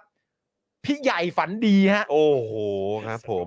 สะดุ้งเลยฮะพี่ใหญ่ สะดุ้ง ตอน เลย นี้นะฮะโอ้โหพี่ใหญ่คนละคนนะ ฝันดีฮะฝันดีฮะฝันดี พี่ใหญ่ฝันดีฮะ ครับผม และอีกอันหนึ่งนะครับ ที่เอ่อก็เชียร์คุณสกลทีเหมือนกันนะครับ อันนี้เป็นเพจฮะ ครับ เพจชื่อเพจเชียร์ลุงฮะ เอาเลยฮะ แล้วก็เพจศูนย์รวมประชาชนปกป้องสถาบันครับ โอ้ครับผม อันนี้นี่ก็คือเชียร์คุณสกลทีนะครับผม โอเค แต่ว่าตัวตัวของคุณใหญ่ฝันดีเนี่ย เอ่อไม่ใช่แค่คนเชียร์แล้วแหละ ครับ คือเป็นหนึ่งในเขาเรียกว่าอะไรเป็นหนึ่งในทีมงานน่ะ อืม ทีมงานเพื่อนทีหรือสักอย่างหนึ่งรู้สึกว่าจะมีรวมทั้งหมดประมาณห อ๋อก เหรอ คน ฮะ น่ะเออคือเป็นทีมงานไปด้วยเลยอะไร โอ เงี้ย เค ชื่อทีมงานอะไรไม่รู้เพื่อน ครับ ทีประมาณเนี้ย อืม แต่กูฟังตอนแรกกูมีความรู้สึกว่าชื่อทีมงานมันเหมือนแบบเป็นเพื่อนกูทีหรืออะไรเงี้ยเออ คืองงๆอ่ะประมาณเป็นเพื่อนกูทีอะไรเงี้ย แล้วก็มันก็มีประโยคของคุณใหญ่เนี่ยอีกประโยคหนึ่งที่น่าสนใจมากอยากจะมาพูดคุยกับคุณผู้ชมด้วย อืม เขาบอกว่าเขาให้เหตุผลในแง่ของการที่มาร่วมงานมาช่วยอะไรต่างๆนานานั่นนู่นนี่กับคุณสกลทีอ่ะเขาให้เหตุผลว่าเขาเนี่ยต้องการสนับสนุนคนรุ่นใหม่ อืม ในความหมายของพี่ใหญ่ฝันดีเนี่ย ก็หมายถึงว่าคุณสกลทีเนี่ย อืม เป็นคนรุ่นใหม่ อ๋อนี่คือคนรุ่นใหม่ คนรุ่นใหม่ ครับ นี่คือคนรุ่นใหม่ ครับ นะครับผมผมก็เลยอยากจะฝากไปบอกพี่ใหญ่ว่าคุณ อืม สกลทีเนี่ย ครับ อายุ 44 ปี ครับผม นะครับ เออ คุณวิโรธ ครับ อายุ 44 ปีเหมือนกัน มครับผม แต่คุณวิโรธเนี่ยเกิดธันวา เออ คุณสกลทีเนี่ยเกิดตุลา เออ เพราะฉะนั้นพี่ใหญ่เปลี่ยนได้นะฮะ ก็ใกล้กันนะฮะ ใกล้กันนะ เอ ฮะ อครับผม ถ้าจะเป็นคนรุ่นใหม่นี่จริง เออ ๆ เอากันว่าตามความเป็นจริง คุณวิโรธนี่เด็กกว่า เออ น่าจะเป็นรุ่นใหม่ เอาใหม่ กว่า กว่าไหม ใหม่เอาใหม่กว่า สักหน่อยไหมพี่ เออ เออ เพราะฉะนั้นเปลี่ยนเลยครับ เออ จากเพื่อนทีไปเป็นเพื่อนโรด เออ เออลองเปลี่ยนดูลองเป ไหม ลี่ยนดู ไหม ลอง เ ลองไหมแล้วแต่แล้วแต่ ไหมไหมแล้วแต่แล้วแต่ แล้วแต่ ครับผม แต่แต่แต่ประเด็นก็คือว่าเขาบอกว่าเขาต้องการสนับสนุนคนรุ่นใหม่ อืม และเขามีความรู้สึกว่าคนรุ่นใหม่สำหรับเขาเนี่ยก็คือคุณสกลที อืม สิ่งที่ผมอยากถามคุณจรกับคุณผู้ชมก็คือว่า หลังจากที่มีการดีเบตอะ อืม ที่เรารู้ตัวตนชัดเจนของคุณสกลที ครับ ที่บอกว่า ถ้าเกิดว่าประชาชนต้องการทำรัฐประหาร อืมต้องการ ใน ให้เกิดรัฐประหาร ต้องการให้เกิดรัฐประหาร ครับ ในแง่ของผู้ว่ากทม อืม ผมก็ขอยืนอยู่เคียงข้างประชาชน อืม นั่นแปลว่าสำหรับเขาการทำรัฐประหาร ถ้าประชาชนอยากจะทำขึ้นมา อืม หรือมีความรู้สึกต้องการให้เกิดรัฐประหาร เขาก็ขอยืนอยู่ข้างที่ทำรัฐประหารนั่นแหละ อืม ถ้าประชาชนต้องการแบบนั้น ครับผม สิ่งที่ผมอยากจะถามก็คือว่า คุณใหญ่ฝันดีมีความรู้สึกว่าคุณสกลทีเป็นคนรุ่นใหม่ อืม ผมอยากรู้ว่าหลังจากที่คุณสกลทีตอบคำถามแบบนั้นไปเสร็จเรียบร้อยแล้ว ตัวสกตัวคุณสกลทีสำหรับคุณผู้ชมเป็นตัวแทนของคนรุ่นใหม่ได้ไหมครับ อืมนั่นน่ะสิครับ ในเมื่อถูกมองว่าคุณสกลทีเป็นคนรุ่นใหม่ อืม การตอบคำถามลักษณะนั้น การเชื่อมั่นและยึดถือในระบอบประชาธิปไตยที่คุณสกลทีตอบ คุณสกลทีสามารถเป็นตัวแทนคนรุ่นใหม่ได้ไหมครับ อืมนะ อั คน รับ นี้ก็ ลองแชร์มาหน่อยครับ ลองแชร์ดู ลองแชร์มาหน่อยครับ นะครับ อืมนะครับ อ่าต่อมาก็คือคุณสุชัชวีนะครับ ครับ ผมหรือว่าพี่เอ ครับผมผู้มาพ่อความจริง คุณอยากดูความจริงไหม ล่ะ โอ้โหเรื่องใหญ่ อ่ะผมอยากรู้ความจริงว่าใครเชียร์เขาบ้างครับ โอ้โหได้เลยครับ ครับ ผู้ ผม สมัครหมายเลขสี่นะครับ อันนี้เนี่ยมาจากพรรคประชาธิปัตย์นะครับ ผมคนที่เชียร์เขาเนี่ยนะครับ ก็คืออภิรักษ์โกสโยธินครับ อืม แล้วก็พลเอกบุญเลิศแก้วประสิทธิ์ครับ แล้วเอ่อหรือว่าเสียอ้ายนั่นเองนะครับ ครับ เอ่อแล้วก็คุณสุทินวันนบวรครับ ครับ เป็นผู้สื่อข่าวต่างประเทศนะครับ ครับผม แล้วก็คุณอัญชลีพรกุสุมครับ อืม แล้วก็คุณปูจิตรกรครับ โอ้ครับผม และคนนี้ครับ คุณ ใครฮะ เมธีลาบานูนฮะ โอ้ คุณเมธีลาบานูนนี่ก็ส่งเสียงเชียร์คุณสุชาชวีด้วย ครับ เพราะว่าทุกครั้งที่ประเทศไทยมีวิกฤตเนี่ยพรรคประชาธิปัตย์ก็จะมาช่วยเสมอ ครับ นะ ผมอืม แล้วก็เอ่อ สักหน่อยไหมน้ำนิ่งอุตส่าห์ใส่ข้อมูลนี้มาให้ น้ำนิ่งอุตส่าห์ใส่ข้อมูลนี้มา เออ ให้นะครับ ครับผม ว่าการแก้วิกฤตอะไรต่างๆนานาที่ว่าของคุณสุชาติชวี หรือพรรคประชาธิปัตย์เนี่ยนะครับ ในมุมมองของคุณเมธี ในมุมมองคุณเมธีลาบานูนเนี่ยเขาเปรียบคุณสุชาติชวีว่าไม่ต่างจากเจเกนคล็อปฮะ โอ้ว้าว หาชื่อปุ่มนี่อยู่ เขาเปรียบเทียบ เออ คุณสุชาติชวีเนี่ยนะครับ ครับ ว่าคุณสุชาติชวีเนี่ยความสามารถของเขาเนี่ยไม่ต่างจากเจเกนคล็อปเลย ครับผม เจเกนคล็อปนี่ก็คือผู้จัดการทีมของสโมสรลิเวอร์พูล ครับ นะครับครับ จากใจเด็กหงส์ด้วยกันไง จากจะใครเป็นเด็กหงส์ อ้าวเขาไม่ได้เป็นเด็กหงส์เหรอ ไม่รู้ เขาอาจจะเป็นเด็กหงส์ก็ได้ถ้าเขาพูดถึงเจอเกนครอปอ่ะ เหรอ เออ ก็ดี ไม่ไม่น่าใช่น่าจะ อ้าวไม่ใช่เหรอ วิโรจน์กับอัศวิน เอาเหรอฮะไม่หมายถึงหมายถึงนี่หมายถึ คุ ง ณเมธี ตัวเม อะ ธีตัวคุณเมธีอ่ะ อ๋อ ลาบานูนไงเอ อ นั่นแหละครับ เขาก็เปรียบเทียบเอาไว้แบบนี้ ครับคุณลิเออคุณเลียวนี่บอกว่าพี่ปาไม่เป็นไรนะ อืมครับ อย่า ผม อย่าอย่าถ้าถ้าปอบถ้าปอบใจ คุณเอสคริสบอกว่ามีปีกเหมือนกัน แต่หงส์เนี่ยเขาน่าจะบินเป็นทิศทางนะ ใช่ แต่ถ้ามันเออเออเขาเรียกอะไรนะถ้าถ้าเป็นเออเป็นแมลงชนิดหนึ่งเนี่ย เออ มันบินสเปซสปะเลยนะฮะ มันบินสเปซสปาไม่เท่าไหร่ ครับผม เอะอ่าแม่งหงายท้องด้วย ครับผม นี่เรื่องใหญ่เลย ออ เพราะฉะนั้นก็ อืม ผมย้ำคุณผู้ชมตอนนี้นะฮะ อันนี้เฟิร์มและเมทีเด็กหงส์ครับ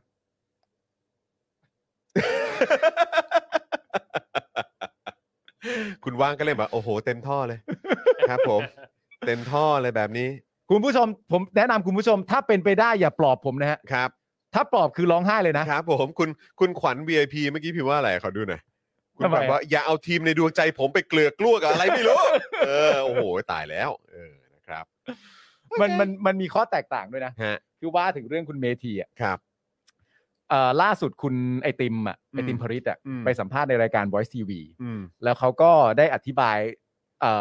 อด้วยสองเหตุผลหนึ่ง อืม ก็คือเหตุผลที่ออกมาจากพรรคประชาธิปัตย์ ครับ แล้วมาร่วมกับพรรคก้าวไกล ครับ สองก็คือเหตุผลที่ไปร่วมกับพรรคประชาธิปัตย์ตั้งแต่แรก ครับ ใช่ไหม อืม แต่ประเด็นมันก็มันก็มีข้อแตกต่างก็คือว่า ณตอนนั้นเนี่ยคุณไอติมพริตก็บอกว่าตอนที่เข้าไปร่วมกับพรรคประชาธิปัตย์เนี่ยคือการเข้าไปร่วมในความเชื่อ อืม แต่สุดท้ายบทพิสูจน์มันคือความเชื่อของกูอะเป็นความเชื่อที่ผิด อืม นึกออกปะไม่ว่าจะเป็นการยืนยันตัวตนอย่างหนักแน่นเหลือเกินว่ายังไงก็ต้องแก้ธรรมนูญปี 60 ให้ได้ อืม ของพรรคประชาธิปัตย์ อืม เป็นการประกาศอย่างชัดเจนว่ายังไงก็ไม่เอาประยุทธ์ที่มีที่ตั้งจุดเริ่มต้นมาจากการทำรัฐประหารริดรอนสิทธิเสรีภาพของประชาชน อืม พรรคประชาธิปัตย์ดูมีท่าทีว่าช้าช้าชัดชัดๆ ว่าจะไม่เอา อืม หลาย ๆ อย่างเหล่านี้ทำให้คุณไอติมเนี่ยเข้าไปเข้าร่วม ครับ หลังจากนั้นพอมันไม่ใช่แบบนั้นเลยเนี่ย มันก็เป็นการตัดสินใจที่ไม่ได้ยากเย็นนักที่จะออกมา ครับ แต่ประเด็นที่ผมจะเปรียบเทียบก็คือว่า คุณไอติมอะเข้าไปด้วยความเชื่อแบบหนึ่งตอนเข้าประชาธิปัตย์ ครับ แต่มันเป็นความเชื่อณตอนนั้นที่ถูกถ่ายทอดกันในพรรคประชาธิปัตย์ว่า อย่างเนี้ยคือทางหนทางใหม่ของเรา อืม หนทางไปสู่ประชาธิปไตย แต่คุณเมธีอ่ะณตอนเนี้ยเหมือนเอาประชาธิปัตย์ณตอนนี้ที่เห็นและเป็นอยู่อะ ว่าว่าเป็นสิ่งที่โอเค ใช่ อืม ใช่ อันเนี้ยมันก็เลยเหมือนแบบแบ่งแยกความแตกต่างอย่างชัดเจนว่า อันนั้นน่ะถูกเข้าไปเพราะว่าแนวโน้มของพรรคมันเป็นแบบนั้น อืม แนวโน้มของพรรคประชาธิปัตย์ตอนนี้ก็อย่างที่ทุกคนเห็น อืม และคุณเมธีก็ชื่นชอบอย่างที่เห็นและเป็นอยู่ณตอนนี้ อืม มันก็มันก็มันก็มันก็เจอกันครอปอะ ฮะ ไม่แล้วอีกอย่างคือถ้าพูดถึงคนไอติมเนี่ยคือผมกลับรู้สึกว่าคือหลายคนเนี่ยก็มีความก็อาจจะพูดว่าโอ้ยไอติมเนี่ยถ้าเกิดว่าไปอยู่เอ่ออนาคตใหม่หรือก้าวไกลตั้งแต่แรกเนี่ย อืม ก็จบแล้วเอออ ม แต่ผมกลับมีความรู้สึกว่าจริง ๆอ่ะมันเป็นเขาเรียกว่าอะไรอะชนักหรือว่าเป็นแบบคล้าย ๆ เป็นโซ่ตรวนอะไรสักอย่างด้วยเหมือนกันนะ อืม กับการที่คุณไอติมเนี่ยมมันจำเป็นจริง ๆ แหละ อืม ที่จะต้องเหมือนด้วยความที่หน้าเขามันประชาธิปัตย์อ่ะ เข้าใจ เพราะเพราะอาเขาใช่ไห อืมอืมอืม ก็คือคุณอภิสิทธิ์ อืม นะฮะแล้วแม้กระทั่งหน้าเขาเองยังเหมือนคล้าย ๆ คุณอภิสิทธิ์เลย เออ ใช่ไหมครับเพราะฉะนั้นก็คือว่ามันเป็นโซ่ตรวนหรือมันเป็นชนักอะไรจังอันนี้อันนี้ผมมองในมุมของผมนะ อ่า เออนะครับคุณไอติมมีมีมีทัศนคติหรือความคิดเห็นของคุณไอติมอยู่แล้ว อันนี้อันนี้มองจากคนข้างนอกละกัน อืม แล้วคนที่ติดตามข่าวสารแล้วเคยเจอคุณไอติมแล้วอะไรต่างๆด้วย คือผมอะมีความรู้สึกว่าคุณไอติมอ่ะคือมันเหมือนเป็นแบบ มันเป็นชนักหรือเป็นโซ่ตรวนอะไรสักอย่างที่มันเหมือนว่าเขาเองก็มีความรู้สึกว่าต้องพิสูจน์ให้สังคมและคนในประเทศรู้กันก่อน อืม ว่าเขาเนี่ยก็ได้พยายาม อืม ในเส้นทางนี้แล้ว อืม แล้วไอ้แล้วผมคิดว่าลึกๆเขาก็น่าจะมีความรู้สึกอย่างนั้นแหละ อืม ว่า ถึงเข้าไปร่วมกับประชาธิปัตย์อ่ะ อืม มันก็จะไม่ได้ไปในเวของการแบบสนับสนุนประชาธิปไตยขนาดนั้นนะหรือว่าแบบหรือไปไปได้เหมือนสิ่งที่คนรุ่นใหม่คาดหวังอะ ใช่ แต่คือเขามีความจำเป็นต้องพิสูจน์ให้เห็น อืม ก่อนว่าเขาได้พยายามแล้ว ใช่ และมันไม่ได้เกิดขึ้นจริง อื ๆ ม แล้วการที่เขาไปเริ่มต้นกับทางก้าวไกล เออ ครั้งใหม่ครั้งนี้เนี่ย อืม มันก็เป็นการการแบบเขาเรียกว่าอะไรอะเหมือนทำได้แบบไร้ซึ่งข้อสงสัยแล้วอะ อืม แล้วก็มันก็เป็นการพิสูจน์ให้คนทั้งฝั่งแบบว่าที่ไม่ได้สนับสนุนประชาธิปัตย์และคน อืม ที่สนับสนุนประชาธิปัตย์ได้รู้ อืม ว่าเขาได้ได้ได้ทำเต็มที่แล้ว และเขาได้พยายามถึงที่สุดแล้ว ใช่ เออ และอีกประเด็นหนึ่ง ผมรู้รู้สึก คือ ว่ามันมันดีก็ดีแล้วแหละ มันมันเหนื่อยและมันทรมานและมันยากลำบาก เออ ในในช่วงเวลาที่เขาเจอมาตั้งแต่แบบการไปเป็นสมาชิกพรรคเอ่อประชาธิปัตย์ลงเลือกตั้งหรืออะไรก็ตาม เออ แล้วผ่านช่วงนั้นมาจนแบบออกมาจากประชาธิปัตย์แล้วก็ต้องมาพิสูจน์ตัวเองในพื้นที่ตรงอื่น อืม นนั้นน่ะมันเป็นช่วงเวลาที่ยากลำบากของเขา อืม แต่มันมันมีความจำเป็น เออ ที่ต้องทำอย่างนั้นจริง ๆ แหละ ใช่ เพื่อที่ว่าจะได้เอ่อการที่มาก้าวกับก้าวไกลเนี่ย อืม มันก็น่าจะเป็นจุดที่แสดงให้ทุกคนเห็นว่าเออเนี่ย เออ เนี่ยฉันอยู่บนแพลตฟอร์มที่มันเหมาะกับฉันที่สุดแล้วแหละ ใช่ อืม เพราะว่าตัวคุณไอติมตอนสัมภาษณ์เนี่ยตัวคุณไอติมก็บอกเองว่าเขาอ่ะ อืม ไม่ประสบความสำเร็จ อืมอืม ไม่ประสบความสำเร็จในการที่พยายามจะเปลี่ยนแปลง เขายอมรับเลยว่าเขาไม่ประสบความสำเร็จ ครับ เลย ครับ ในการที่พยายามจะเปลี่ยนแปลง ครับ ณตอนนั้นแล้วแต่สุดท้ายมันก็มันก็ก้าวมา แล้วมีประเด็นก็คือเวลาเราพูดเนี่ยเราพูดถึงตัวพักใช่ไหม อืม เกี่ยวกับตัวการไปสนับสนุนอะไรต่างๆนานาเราภาพที่เราเห็นมักจะเป็นภาพที่เราเห็นบนเวทีดีเบต ว่ามีใครพูดอย่างชัดเจนบ้างอะไรต่างๆ นานานั่นนู่นนี่ว่าแบบไม่เอาใคร ใครไม่เอาใครใครจะร่วม ยอมรับพลังประชารัฐไหมยอมรับตัวเผด็จการไหมอะไรต่างๆนานาภาพที่เราเห็นเราจะมองภาพการการดีเบตบนเวที อืม แต่อีกภาพหนึ่งที่เราลืมมองไปอะคือเวลาที่เขาไปหาเสียงโดยที่กล้องไม่ได้ถ่ายอะ อืม เขาก็ต้องสัญญากับประชาชนเหมือนกันว่าเขาไม่เอาใครอะ อืม ซึ่งณตอนนั้นคุณไอติมก็เป็นอีกคนหนึ่งที่พูดแบบนั้น เวลาที่ไปหาเสียงกับประชาชน อืม แล้วผมก็เชื่อว่าผู้สมัครพรรคประชาธิปัตย์คนอื่นๆก็บอกประชาชนแบบนี้เหมือนกัน อืม แล้วสุดท้ายพอต้องกลับไปบอกประชาชนใหม่ว่าเออไอเหี้ยพักกูเอาอะ เออ มันก็ไม่ได้ ใช่ มันก็อยู่ด้วยกันไม่ได้ นั่น ใช่ ประเด็นที่หนึ่ง อืม แต่ประเด็นที่สองคือว่า แล้วคนที่อยู่ต่อได้อะ อืม หลังจากที่เที่ยวหาเสียงกับประชาชนในทุกพื้นที่ของ ใช่ ตัวเองว่าเราไม่เอา เรา ใคร ควรจะเรียกคนแบบนั้นว่าอะไรเนาะ เออ อืม นะฮะ ครับโอ้สุดๆเลยครับ แล้วก็ อ่ะคุณเออเจเกนคอป เจ็บปวดตรงนี้ เจ็บปวดตรงนี้นะครับ ไม่น่าเลย อ่ะขอขออีกสักหน่อยขอเป็นคุณอัศวินกับคุณชัดชาติไหม อ่าได้ครับ เออ คุณอัศวินเนี่ยนะครับ ก็เป็นผู้สมัครอิสระเหมือนกัน ครับ เบอร์ 6 นะครับ คนที่ออกมาเชียร์นี่ก็คือในายแพทย์วรงค์ ครับ หัวหน้าพักไทยพักดี ครับ นายแพทย์ระวี หัวหน้าพักพลังธรรมใหม่ ปรินาไกรคุปต์พุทธอิสระ โอ้โห แต่ละ ถาว อ รเสเนียม ครับ อานนท์ศักดิ์วรวิทย์ ครับ อัศดางยมนาค ครับ นักวิชาการนะครับ ครับ นักวิชาการอิสระ แล้วก็นายแพทย์ตุล อืม สิทธิสมวงศ์ ครับ นะครับ ผมอ่านี่ของคุณอัศวิน คุณอัศวินนะม ต่อมาก็คือคุณรสนาโตศิตระกูลนะครับ เป็น ครับ ผู้สมัครอิสระเหมือนกันเบอร์ 6 นะค ครั รับ บ คนที่ออกมาเชียร์เนี่ยก็คือจำลองสีเมือง อืม สนธิลิ้มทองกุล ครับ พิภพธงชัย อุทัยดุลยเกษม อื้อหือ สอศิวรักษ์ ครับ ปานเทพพัวพงษ์พันธ์ ครับ และก็หงาคารวานค โอ้ รับ โห อ่า แต่ละแต่ละชื่อนะ คนต่อมาก็คือคุณชัดชาติสิทธิพันธ์ครับ เป็นผู้สมัครอิสระเบอร์ 8 เช่นเดียวกันนะฮะ คนที่ออกมาเชียร์ก็คือเอ่อเศรษฐาทวีสินประธานกรรมการแสนสิรินะครับ พิจิตรรัตตะกุล อืม นะครับ ผมอดีตผู้ว่ากทม ครับ จักรพันธ์ผิวงาม อดีตรองผู้ว่ากรุงเทพมหานคร ครับ ประทีปอึ้งทรงธรรม ครับ ฮาตะนะครับ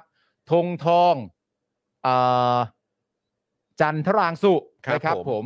นิคมไวยรัตน์พาณิชย์นะครับ ปวีนาหงสกุล แล้วก็คุณสายเจริญปูระนะครับ อืมครับผม ส่วนคนสุดท้ายคุณสิทธาธิวารีนะครับ จากพรรคไทยสร้างไทยคนที่ออกมาเชียร์ก็คือคุณสุดารัตน์เกยุราพันธ์ คุณโพคินพลกุล คุณพงเทพเทพการจนา และก็คุณนาดาชัยสิทธิ์นักกิจกรรมสิทธิมนุษยชนนะครับ ถูกต้องครับนะฮะคุณนาดาชัยจิตนะครั ชัยจิต นะฮะ ชัยจิต อ่า ครับ นักกิจกรรมสิทธิมนุษยชนนั่นเองนะครับนะอันนี้ก็เป็นการอัปเดตให้คุณผู้ชมติดตามกันนะครับนะฮะก็เดี๋ยวมารอติดตามกันได้ในวันที่เอ่อวันอาทิตย์ที่จะถึงนี้นั่นเองนะครับนะฮะอ่ะยังเหลืออีกหนึ่งข่าวนะครับอ่าคดีของอาจารย์ประวินเดี๋ยวเรา ใช่ จะ ครั มา บ คุยกันด้วยเดี๋ยวตอนนี้ผมขอวิ่งเข้าห้องน้ำแป๊บนึงแล้วพอดีลูกผมอยู่ด้านหน้าห้องนี้ด้วยเคาะเคาะอยู่นานแล้วไม่แน่ใจว่ามีประเด็นไหน โอเค นะครับ ใช่ นะ ไหม เดี๋ยวเดี๋ยวผมมาเดี๋ยวฝากเอ่อคุณปาล์มคุยกับคุณผู้ชมแป๊บหนึ่งนะ ได้ครับ นะฮะแล้วเดี๋ยวแล้วเดี๋ยวผมกลับมานะครับกับอีกหนึ่งข่าวและอีกหนึ่งเรื่องเล่าด้วย ได้เลยครับ เนื้อะของพวก ได้ล เรา ยครับ นะครับที่สัญญากันเอาไว้นะครับ นะครับผม เป็นยังไงบ้างครับคุณผู้ชมฮะเอ่อแต่ละคนเนี่ยผมก็เชื่อว่าคุณผู้ชม แต่ละคนก็อาจจะมีใครต่อใครเป็นไอดอลนะครับไอดอลของคุณผู้ชมแต่ละคนเนี่ยเขาเลือกที่จะเชียร์ใครไม่ใช่ไอดอลหรอกครับ คนที่คุณผู้ชมชื่นชอบเนี่ยเขาเลือกที่จะเชียร์ใครกันบ้างตามรายชื่อของเรานี่คุณผู้ชมก็ส่งเข้ามาได้นะครับ ผม คุณเอ้นิ้วกลมเลือกอาจารย์ชัดชาติใช่ครับ เห็นที่โพสต์เมื่อวานเหมือนกันนะครับ ตอนที่ผมนั่งคุยกับคุณจรอยู่ก็เห็นมีคุณนิ้วกลมด้วยนะครับ คุณนันทนาบอกว่าคุณวิโรธแซงทางโค้งครับ อ่าโอเคครับผมคุณลิฟแอนเดวิลเคนบอกว่าเจเกนครอปโอ้โหไม่ต้องย้ำ ไม่ต้องย้ำของผมนะครับ คุณผู้ใหญ่ติดเกมนะครับ ผมบอกว่าไอดอลของผมคือน้องไมค์ครับ เย่ดีใจด้วยครับ ครับผมน้องไม้ น้องไมค์ น้องไม้นะครับ น้องไม้น้องไม้น้องไม้พัสราวลีครับ น้องไม้ อ๋อ น้องไม้น้องไม้ประชาธิปไตยเนี่ยแหละครับ น้องไม้อะครับ น้องไม้น้องไม้ฮะเอ่อคุณภูมิพักษ์นะครับ บอกว่าวันนี้ไปจัด normal steak มาแล้วครับ ทานที่ร้านบวกกระหอกลับบ้านด้วยโอ้โหถ่ายรูปตอนกินแล้วแท็กพวกเราด้วยนะครับ คุณเอสคริสบอกว่าเชียร์คุณปาล์มกับคุณจรครับ โอ้ขอบพระคุณมากๆเลยครับ ผมไม่ได้เลือกนะครับ คุณผู้ชมครับ เออ ใครเป็นคนกรุงเทพบ้างนะฮะ แสดงตัวกันหน่อยนะครับ ผม อยากรู้ว่าใครได้ไปเลือกบ้าง คุณพิมพาบอกว่ามีจรเป็นไอดอลอะไรนะฮะพี่ใหญ่ขึ้นนิดหนึ่งฮะ ชุบนี่ฮะ มีจรเป็นไอดอลแต่เขาไม่บอกว่าเชียร์ใคร นั่นแน่ผมมีพี่ปาล์มเป็นไอดอลไอดอลครับ โปรยให้ไอดอลผม 112 ดวงขอบพระคุณมาก ๆ นะครับ คุณศิรภพนะครับ มีบอกเลือกเบอร์ 8 นะครับ เพื่อนในกลุ่ม dis Discord ปะฮะ ทะเลาะเลือก 1 หรือ 8 กันทุกคืนเลยครับ ก็ดีแล้วครับ ก็ดีแล้วครับ ถกเถียงกันต่อไปนะครับ ว่ากันตามนโยบาย เอ่อท่าทีหรือว่าวิถีทางที่แต่ละคนเลือกที่จะนำมาใช้ในการนำมาซึ่งประโยชน์ของคนในกรุงเทพมหานครนะครับ ก็ถกเถียงกันได้ทุกวันฮะไม่มีปัญหาอะไรอยู่แล้วนะครับ คุณดีเคเป็นคนกทมอ่าโอเค มีสิทธิ์เลือกซะคุณณเดชน์บอกว่าเชียร์ชัดชาตินะครับ ผม คุณแม็กบอกว่าอาร์ตไดไปไหนครับ ไม่มาออกกล้องนานแล้ว ตอนนี้อาร์ตไดน่าจะน่าจะไปหาเพื่อนหรือเปล่าครับ คุณคุณอาร์ตนะครับ คุณอาร์ตจากตั้งฮกกี่นะครับ บอกว่าปากกาในมือนี่สั่นแล้วนี่ โอเค คุณพิปปินะครับ บอกพิปปี้นะครับ บอกว่ากทมเลือกเบอร์ 8 ค่ะในคนชัดชาตินะครับ คุณพนิปลาบอกว่า 1 กับ 8 ยังตัดสินใจไม่ได้เลยนะครับ ตอนนี้เข้าใกล้แล้วนะครับ ซึ่งผมก็เชื่อว่าน่าจะยังมีดีเบตเหลืออยู่นะ ลองเลือกเลือกกันดูนะครับ แต่เห็นแล้วผมก็มีความสุขครับ เวลาคุณผู้ชมเขียนมาเป็นหนึ่งกับแปดเนี่ยฮะผมก็ ผมก็ดีใจนะครับ คนกรุงเทพครับสอสอผมเลือกจิรายุสอกอเลือกก้าวไกล ผู้ว่าต้องคุณวิโรธอ่าโอเคนะครับ นี่คือคุณ S นะครับผม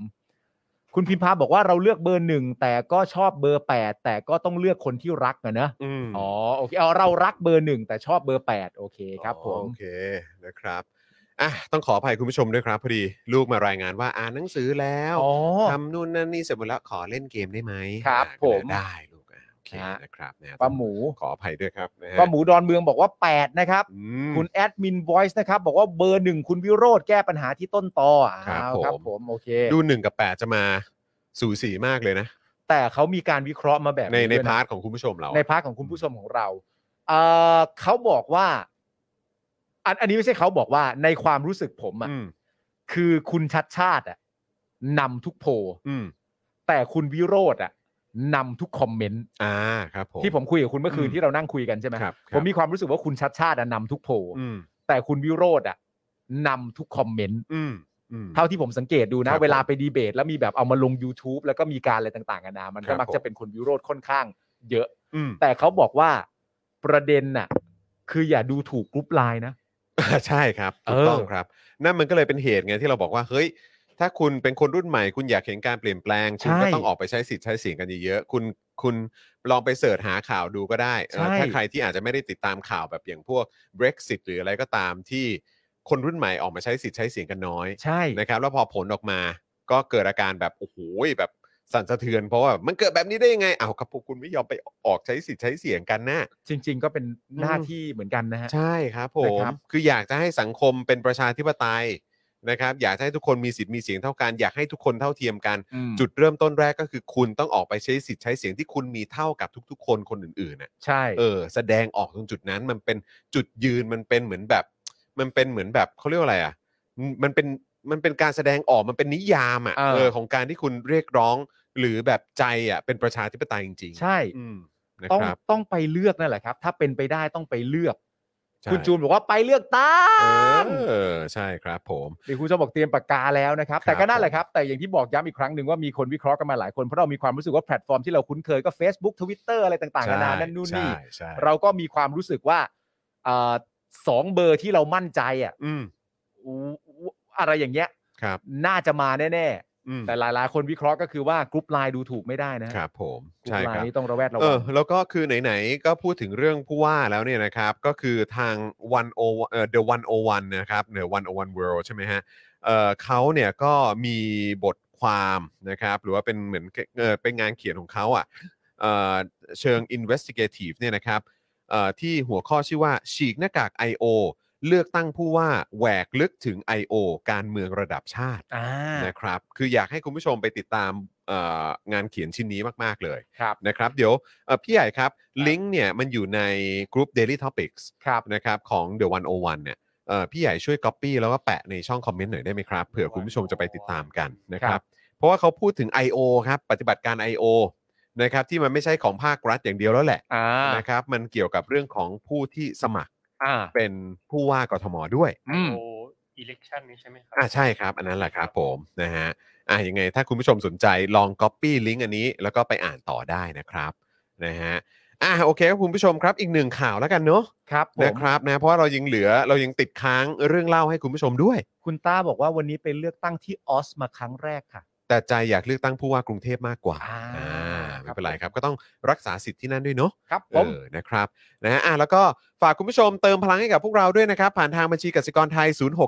ย 0698975539 หรือสแกน QR Code ก็ได้นะครับ คุณผู้ชมนะฮะ ช่วยกันเติมพลังให้หน่อย ตอนนี้เพิ่ง 7%เอง ครับ นะ ผม วันนี้เราก็จัดหนักจัดเต็มกันมากเลยนะ แล้วเดี๋ยววันนี้มีเรื่องเล่าด้วยนะครับ ครับผม นะฮะอีกหนึ่งข่าวนะครับนะฮะก็คือประเด็นของคดีของอาจารย์ประวินเนี่ยแหละครับนะฮะตอนนี้ก็สรุปว่าเขาขึ้นศาลกันแล้วนะครับ แล้วก็ตัวคนที่บุกเข้าไปทำร้ายอาจารย์ประวินเนี่ยก็พูดถึงคนที่สั่งการมาด้วย พี่ เออนะครับ ฮะ BBC ไทยนะครับรายงานความคืบหน้าคดีนะครับที่อาจารย์ประวินนะครับชัชวานพงษ์พันธ์นักวิชาการชาวไทย และผู้ลี้ภัยในญี่ปุ่นถูกคนบุกทำร้ายร่างกายยามวิการเมื่อ 3 ปีก่อน โดยเมื่อวานนี้นะครับศาลเมืองเกียวโต พิจารณาคดีนัดแรกนะครับ ซึ่งผู้ก่อเหตุเป็นชายชาวญี่ปุ่นครับเป็นคนญี่ปุ่นนะครับ สารภาพต่อศาลว่าได้รับการร้องขอจากพี่คนหนึ่ง ฮะ ให้ก่อเหตุนี้ แต่ไม่ยอมเปิดเผยชื่อพี่คนนั้นนะครับ ครับ เพราะว่ากลัวว่าจะเกิดอันตราย อืม นะครับ โดยผู้ต้องหาคนนี้ชื่อทัตสึฮิโกะซาโตะนะครับ อายุ 43 ปีนะครับ ถูกตั้ง 2 ข้อหาก็คือบุกรุกเข้าไปในเคหสถาน และทำร้ายร่างกาย ครับ ซึ่งซาโตะรับสารภาพต่อศาลในทั้ง 2 ข้อกล่าวหาเลยนะครับ ครับ นะฮะ BBC ไทยเนี่ยรายงานว่าซาโตะเนี่ยกล่าวถึงเหตุจูงใจว่าเขาเนี่ยได้รับการร้องขอจากพี่ อืม คนหนึ่งให้ก่อเหตุนี้ แต่ไม่ยอมเปิดเผยชื่อเนื่องจากกลัวอันตรายครับ ครับ ตอนแรกเนี่ยซาโตะปฏิเสธเอ่อคำขอเนี้ยนะครับจากพี่ที่เขาว่าเนี่ย อืม เพราะว่าไม่รู้จักอาจารย์ประวิน แล้วก็ไม่ได้มีเรื่องบาดหมางกันมาก่อนนี่ ครับ นะครับ แต่ต่อมาครับคุณซาโตะพบว่าหน้าต่างบ้านของตัวเองเนี่ยถูกทุบ อืม ซาโตะเนี่ยคิดว่าเป็นฝีมือของพี่คนนั้นเนี่ยแหละ อืม ที่มาขอให้ช่วยไปจัดการให้หน่อย อ่า นะครับ ซึ่งมันสร้างความกลัวให้กับซาโตะว่าจะมีความรุนแรงมากกว่านี้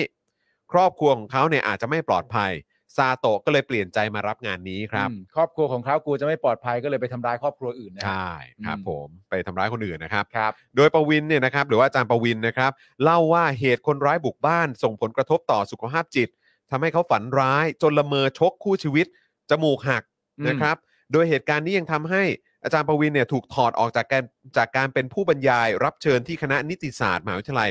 เอ่อเอ่อที่ที่มหาวิทยาลัยที่มหาวิทยาลัยโดชิชาด้วยนะ ใช่ ครับ ครับที่ประเทศ ทั้ง ญี่ปุ่น ที่เชิญเข้าสอนตั้งแต่ปี 59 แล้ว โดยทางมหาวิทยาลัยเนี่ยเกรงว่าจะไม่สามารถให้ความปลอดภัยทั้งกับอาจารย์ประวินเองหรือนักศึกษาได้ ใช่ฮะซึ่ง เอ จ อ ริงๆประเด็นนี้เนี่ยต้องบอกว่ามันเป็นเรื่องที่น่าเสียดายต่อตัวอาจารย์ประวินมากเพราะว่าอาจารย์ประวินเนี่ยก็รักการสอนมากนั่นคือประเด็นที่หนึ่ง ครับ ประเด็นที่ตามมาก็คือว่าตัวนักศึกษาเนี่ย อืม ก็ต้องเปลี่ยนอาจารย์กลางปีศึกษาเช่นเดียวกัน ถูกต้องครับ นะครับ อืมนะฮะเอ่อโดยช่วงพฤศจิกายนปี 63 นะครับ อาจารย์ประวินบอกว่าศาลเนี่ยนะครับเอ่อบอกศาลนะครับว่าเขาถูกสะกดรอยและถูกแอบถ่ายรูป ครับ ภาพเหล่านั้นเนี่ยถูกปล่อยออกมาในโซเชียลไทย นับเป็นครั้งที่ 2 ที่ความเป็นส่วนตัวถูกรบกวน จนทำให้รู้ว่าไม่ปลอดภัยในญี่ปุ่นครับ ครับ อาจารย์ประวินเชื่อว่าสาเหตุหลักของการถูกลอบทำร้าย น่าจะมาจากการที่อาจารย์เนี่ยบรรยายถึงบทบาทของสถาบันกษัตริย์ในการเมือง อืม ซึ่งเป็นเรื่องต้องห้ามในประเทศไทย จนทำให้ถูกตั้งข้อหาม112 หลังรัฐประหารปี 57 จนต้องลี้ภัยมาญี่ปุ่นเนี่ยแหละครับ ครับ ทั้งนี้นะครับอายการระบุว่าจำเลยเนี่ยเคยทำผิดทำผิดมาหลายครั้งในอดีตนะครับ รวมทั้งมียาเสพติดไว้ในครอบครอง อืม นะครับ คืออันนี้พูดถึงการทำผิดที่ได้รับการตัดสินแล้วนะครับ ครับ ไม่ใช่ว่า ไม่ใช่เหมือนศาลบางที่นะครับนะที่ยังไม่ตัดสินเลยนะครับ แต่ ครับ บอกว่าอันนี้เป็นความผิดแล้ว บางทีก็ไม่ให้ประกันตัวด้วยนะฮะ ครับผมครับผม นะครับแล้วก็นอกจากนี้ก็ยังมียาเสพติดไว้ในครอบครองด้วย นะครับจึงเสนอต่อศาลขอให้จำคุกจำเลย 2 ปีไม่รอลงอาญา ใช่ โดยศาลนัดฟังคำตัดสินในวันที่ 8 มิถุนายนนี้นะครับ ครับผม ซึ่งนะครับถ้าย้อนกลับไปเมื่อ 3 ปีก่อนหลังเกิดเหตุนะครับมีการตั้งคำถามว่าทางการไทยมีส่วนเกี่ยวข้องกับเหตุการณ์ที่เกิดขึ้นไหม อืม นะครับ โดยบิ๊กแดงครับ โอ้ย อภิรัตคงสมพงศ์ผบทบตอนนั้นเนี่ยนะครับก็บอกกับรอยเตอร์ว่าได้ทราบข่าวเกี่ยวกับเหตุทำร้าย แต่แปลกใจกับความคิดที่ว่ากองทัพเกี่ยวข้องกับเรื่องนี้ อืมครับผม อภิรัตยังกล่าวด้วยนะครับว่า จินตนาการกันไปไกลแล้ว นี่ไม่ใช่หนังเรื่อง Mission Impossible เรามีปัญหาของประเทศมากมายที่ต้องจัดการ การจะคิดเรื่องส่งคนออกไปทำร้ายร่างกายคนในต่างประเทศนั้นเป็นไปไม่ได้ อืมทำเป็นเล่นไป ขณะที่ประยุทธ์ก็ยืนยันครับว่ารัฐบาลไม่ได้ส่งคนไปทำร้ายนะครับ และบอกว่าเห็นใจ แต่ประวินเนี่ยถูกทำร้ายที่ญี่ปุ่นก็ต้องดูว่ากฎหมายที่ญี่ปุ่นเขาเป็นยังไงด้วย อืมดีครับ นะครับ ทั้งนี้นะครับนอกจากกรณีของอาจารย์ประวินแล้วเนี่ยนะครับถ้าย้อนกลับไปครับเมื่อปี 62 นะครับ มีข่าวว่าคุณจอมไฟเย็นนะครับหรือคุณนิติวัฒน์วรรณสิรินะครับนะฮะแล้วก็คุณอ้ำเนโกะนะครับ ครับ ผู้ต้องหาคดี 112 เหมือนกันนะครับตามหมายจับของคอสชนะ อืม ที่ลี้ภัยไปอยู่ฝรั่งเศสช่วงหลังรัฐประหารปี 57 นะครับ ครับ ถูกทำร้ายร่างกายเอ่อถูกทำร้ายร่างกาย กลางกรุงปารีส โดยผู้ก่อเหตุเป็นชายชาวยุโรป ซึ่งทราบในภายหลังว่าชายเหล่านั้นเนี่ยมีอาชีพเป็นนักมวยมา ครับ จาก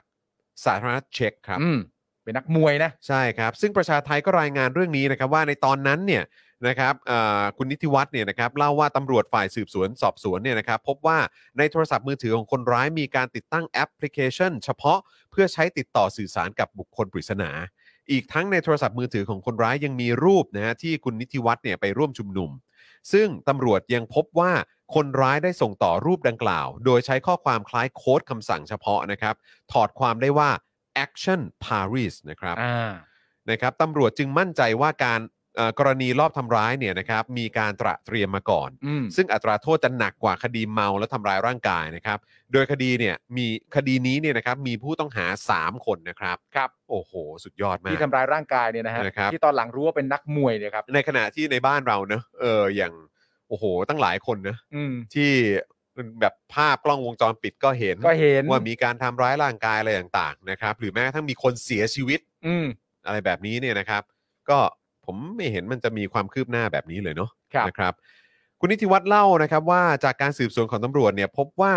หนึ่งในคนร้ายเนี่ยเป็นคนใกล้ชิดกับโทมิโอะโอคามุระ หัวหน้าพักการเมืองฝ่ายขวาจัดนะฮะของสาธารณรัฐเช็กนะครับ ซึ่งเป็นลูกครึ่งญี่ปุ่นนะครับ คนนี้เป็นลูกครึ่งญี่ปุ่นนะ ครับ นิติวัตรจึงคาดว่าคดีทำร้ายร่างกายของตน และอ้ำอาจมีความเชื่อมโยงบางอย่างนะครับกับคดีทำร้ายร่างกายของอาจารย์ประวิน ที่ลี้ภัยนะอยู่ในประเทศญี่ปุ่นด้วย ซึ่งเกิดในช่วง 3-4 เดือนก่อนหน้านี้ อ่ะ อื ครับผม นะครับอ่าคุณนิติวัฒน์นะครับยังเล่าเหตุการณ์การไต่สวนนะครับว่าจำเลยที่ 1 และ2เนี่ยให้การสารภาพว่ามีผู้ซื้อซื้อตั๋วเครื่องบินและทำวีซ่าให้ และเดินทางเข้าฝรั่งเศสด้วยวีซ่าท่องเที่ยว และมีภารกิจที่ต้องทำซึ่งจำเลยทั้งสองคนบอกว่ายังไม่ทราบรายละเอียดในขณะนั้น ทราบเพียงว่าหลังจบงานพวกเขาจะได้รับค่าตอบแทนนะครับเป็นเงินประมาณคนละ 2,000 ยูโรครับ และต้องโหลดแอปพลิเคชัน Telegram ไว้ติดต่อสื่อสาร อืม นอกจากนี้จำเลยทั้งสองระบุว่าพวกเขารู้สึกกังวลและหวั่นวิตก ว่าอาจถูกลอบทำร้ายหรือฆ่าปิดปากระหว่างถูกคุมขังอยู่ในเรือนจำด้วย ครับ โดยเมื่อวันที่ 23 พฤศจิกายน 64 นะครับ ศาลฝรั่งเศสตัดสินจำคุกจำเลยที่ 1 และ 2 นะครับ คนละ 26 เดือน ส่วนจำเลยที่ 3 ต้องโทษจำคุก 30 เดือน นอกจากนี้นะครับจำเลยทั้ง 3 ต้อง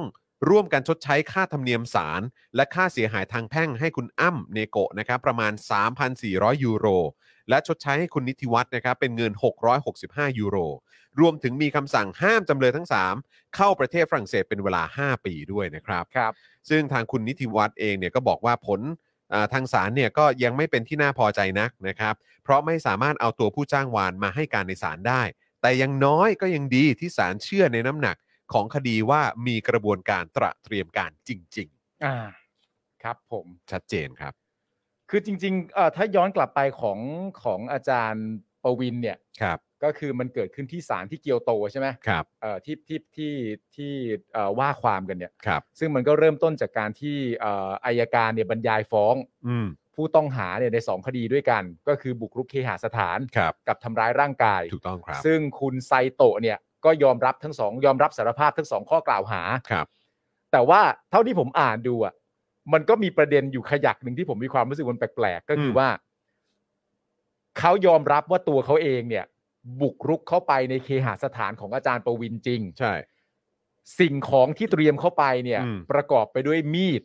ค้อนแล้วก็กระป๋องสเปรย์ อืม แต่เขาบอกว่าตอนหลังจากเข้าไปเสร็จเรียบร้อยหลังจากเริ่มต้นอะไรต่างๆนานาเนี่ย มีหมาเห่า อืม เสียงดัง ครับ และเกิดอาการตกใจ อืม ก็เลยจำไม่ได้ว่าทำอะไรไปบ้าง เออ ซึ่ง เออ มันก็ฟังดูแปลกๆอะนะ อืม เออแต่ว่าศาลท่านก็คงจะมีการพิจารณานั่นนู่นนี่มีข้อมูลพยานหลักฐานอะไรต่างๆนานาก็ว่าไป อืม แต่คือยอมรับว่าทำร้ายจริง เพราะว่าเพราะว่าสารภาพตามข้อกล่าวหา ครับ แต่บอกว่าจำไม่ได้ อืม เพราะหมาเห่าเสียง ดัง ครับผม อะไรอย่างเงี้ย แม่ แม่ แม่ และรู้สึกว่าตอนที่ นั่นแหละครับ เข้ามานี่จะเข้ามาทางประตูระเบียงด้วยนะ อ่า ใช่ครับ แล้วก็ ผม ใช้วิธีแบบว่าตีกระจกให้แตกแล้วก็ปลดล็อก ทุบ แล้ว เข้ามา ก็เข้ามา แล้วก็ ครับ บอกว่า ผม ตามคำพูดของอาจารย์ประวินก็คือตอนที่ฉีดสเปรย์ใส่เนี่ยใช้คำพูดว่าสเปรย์ไม่ยั้ง ไม่ยั้งด้วย เออคือสเปรย์ไม่ยั้งเลยคือฉีดแบบอื้อหือนั่นนู่นนี่ นั่นแหละครับ คุณผู้ชม ค แล้วก็ นเรียกตำรวจเนี่ย เออ คือคนข้างห้องนะ อ่ะ ที่ได้ยินเสียงร้องอ่ะ ครับผม จึงเรียกมาให้ อืม 15 นาทีตำรวจก็มา ครับผม นะครับ แต่ก็ต้องมันก็น่าสนใจนะครับ ข้อมูลจากฝั่งฝรั่งเศสเองเนี่ย อืม ที่เอ่อมันมีข้อมูลที่เกี่ยวกับเอ่อเกี่ยวข้องกับตัวนักการเมือง เออ ของเช็กซึ่งเป็นลูกครึ่งญี่ปุ่นด้วย อ่า มันก็เลยทำให้เอ่อมองได้ถึงความเชื่อมเชื่อมโยงกั ตั้ น งข้อสังเกต นะครับนะ เออ ว่าเออมันมีความเชื่อมโยงกันหรือเปล่า เออ เออนะครับกับเหตุการณ์ที่เกิดขึ้นกับอาจารย์ประวินด้วย ใช่ นะครับ ทีนี้ประเด็นที่อาจารย์ประวินกล่าวตอนท้ายเนี่ย อืม ก็น่าสนใจ ครับ เพราะว่าอาจารย์ประวินเนี่ยกล่าวกับไซโตะโดยตรง อืม แล้วก็บอกไซโตะเพราะอาจารย์ประวินบอกว่าณตอนนี้เขามีปัญหาเรื่องการหลับ อืม เพราะว่าหลับแล้วก็ยังคงเห็น ก็มันส่ ภาง พผอะไร ลครัต่าบ งๆนานา อืม จนก ค ระ วาม ทั่ รุ ง นแรงที่เกิดขึ้น ใช่ฮะจ คน รับ กระทั่งละเมอมาทำร้ายเอ่อเหมือนคนที่อยู่ด้วย ครับอืม อาจารย์ประวินก็บอกว่าคุณน่ะมีสิทธิ์มากเลยนะ ที่จะทำที่ที่จะทำให้คนคนหนึ่งสามารถหลับได้ในตอนกลางคืนน่ะคือการที่คุณตอบคำถามมาและคำถามของฉันเนี่ยง่ายมาก อืม ก็คือตอบมาให้ได้ว่าคุณทำร้ายฉันทำไม อืม ในเมื่อเราสองคนไม่รู้จักกัน แล้วถ้าคุณบอกว่าคุณทำในนามคนอื่น ใครคือผู้อยู่เบื้องหลังในเหตุการณ์นี้ อืม คุณต้องตอบมา อืม แล้วคนที่สั่งการที่อยู่เบื้องหลังในเหตุการณ์นี้ที่คุณไม่บอกเนี่ย สามารถสั่งการที่สามารถละเมิดอธิปไตยของประเทศญี่ปุ่นได้เชียวเหรอ อืม หลังจากถามคำถามเหล่านี้จบ ก็มองหน้าไซโตะไซโตะก้มหน้าแล้วไม่ตอบ อืม ก็คือไม่ตอบ ครับ กูไม่ตอบทั้งสิ้น ไม่แล้วอีกอย่างคือทางการทางการญี่ปุ่นจะรู้สึกอย่างไรกับการที่เนี่ยการกระทำแบบเนี้ยมันก็คือเป็นการละเมิดอำนาจอธิปไตยของญี่ปุ่นนั่นแหละ ใช่ อืม เขาจะจัดการเรื่องนี้อย่างไร ก็มันเป็นเรื่องใหญ่และเป็นเรื่องซีเรียสไม่ใช่เหรออ ม เออนะครับทำไมดูส่งแล้วอะไรยังไง แต่อย่างน้อยเราก็เห็นการ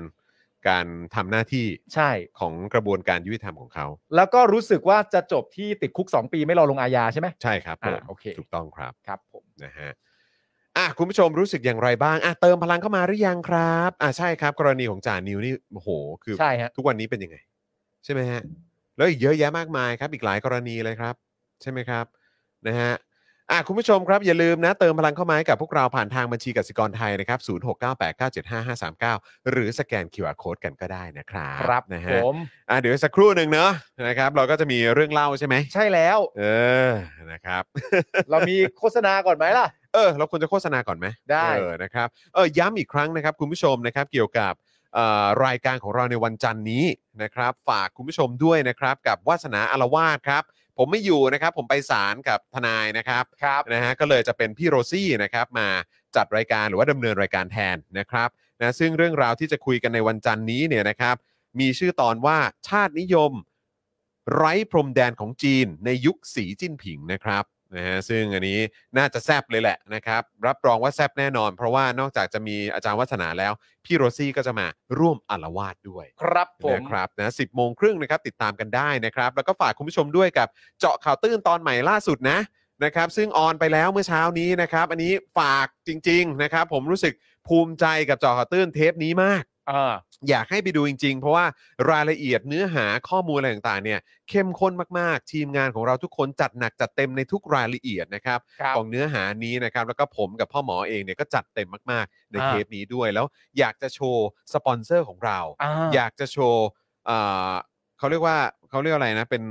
ไตเติลเปิดรายการใหม่ของเราด้วย อ่า นะครับแล้วก็อีกหลากหลายละเอียด แล้วก็ความเอ่อเอ่ออีกอีกหลากหลายรายละเอียดนะครับแล้วก็ความสนุกที่อยู่ในคลิปนี้ด้วยครับ ครับผม นะฮะอยากให้ติดตามกันนะ กรี๊ดเลยกรี๊ดเลย เอ้ย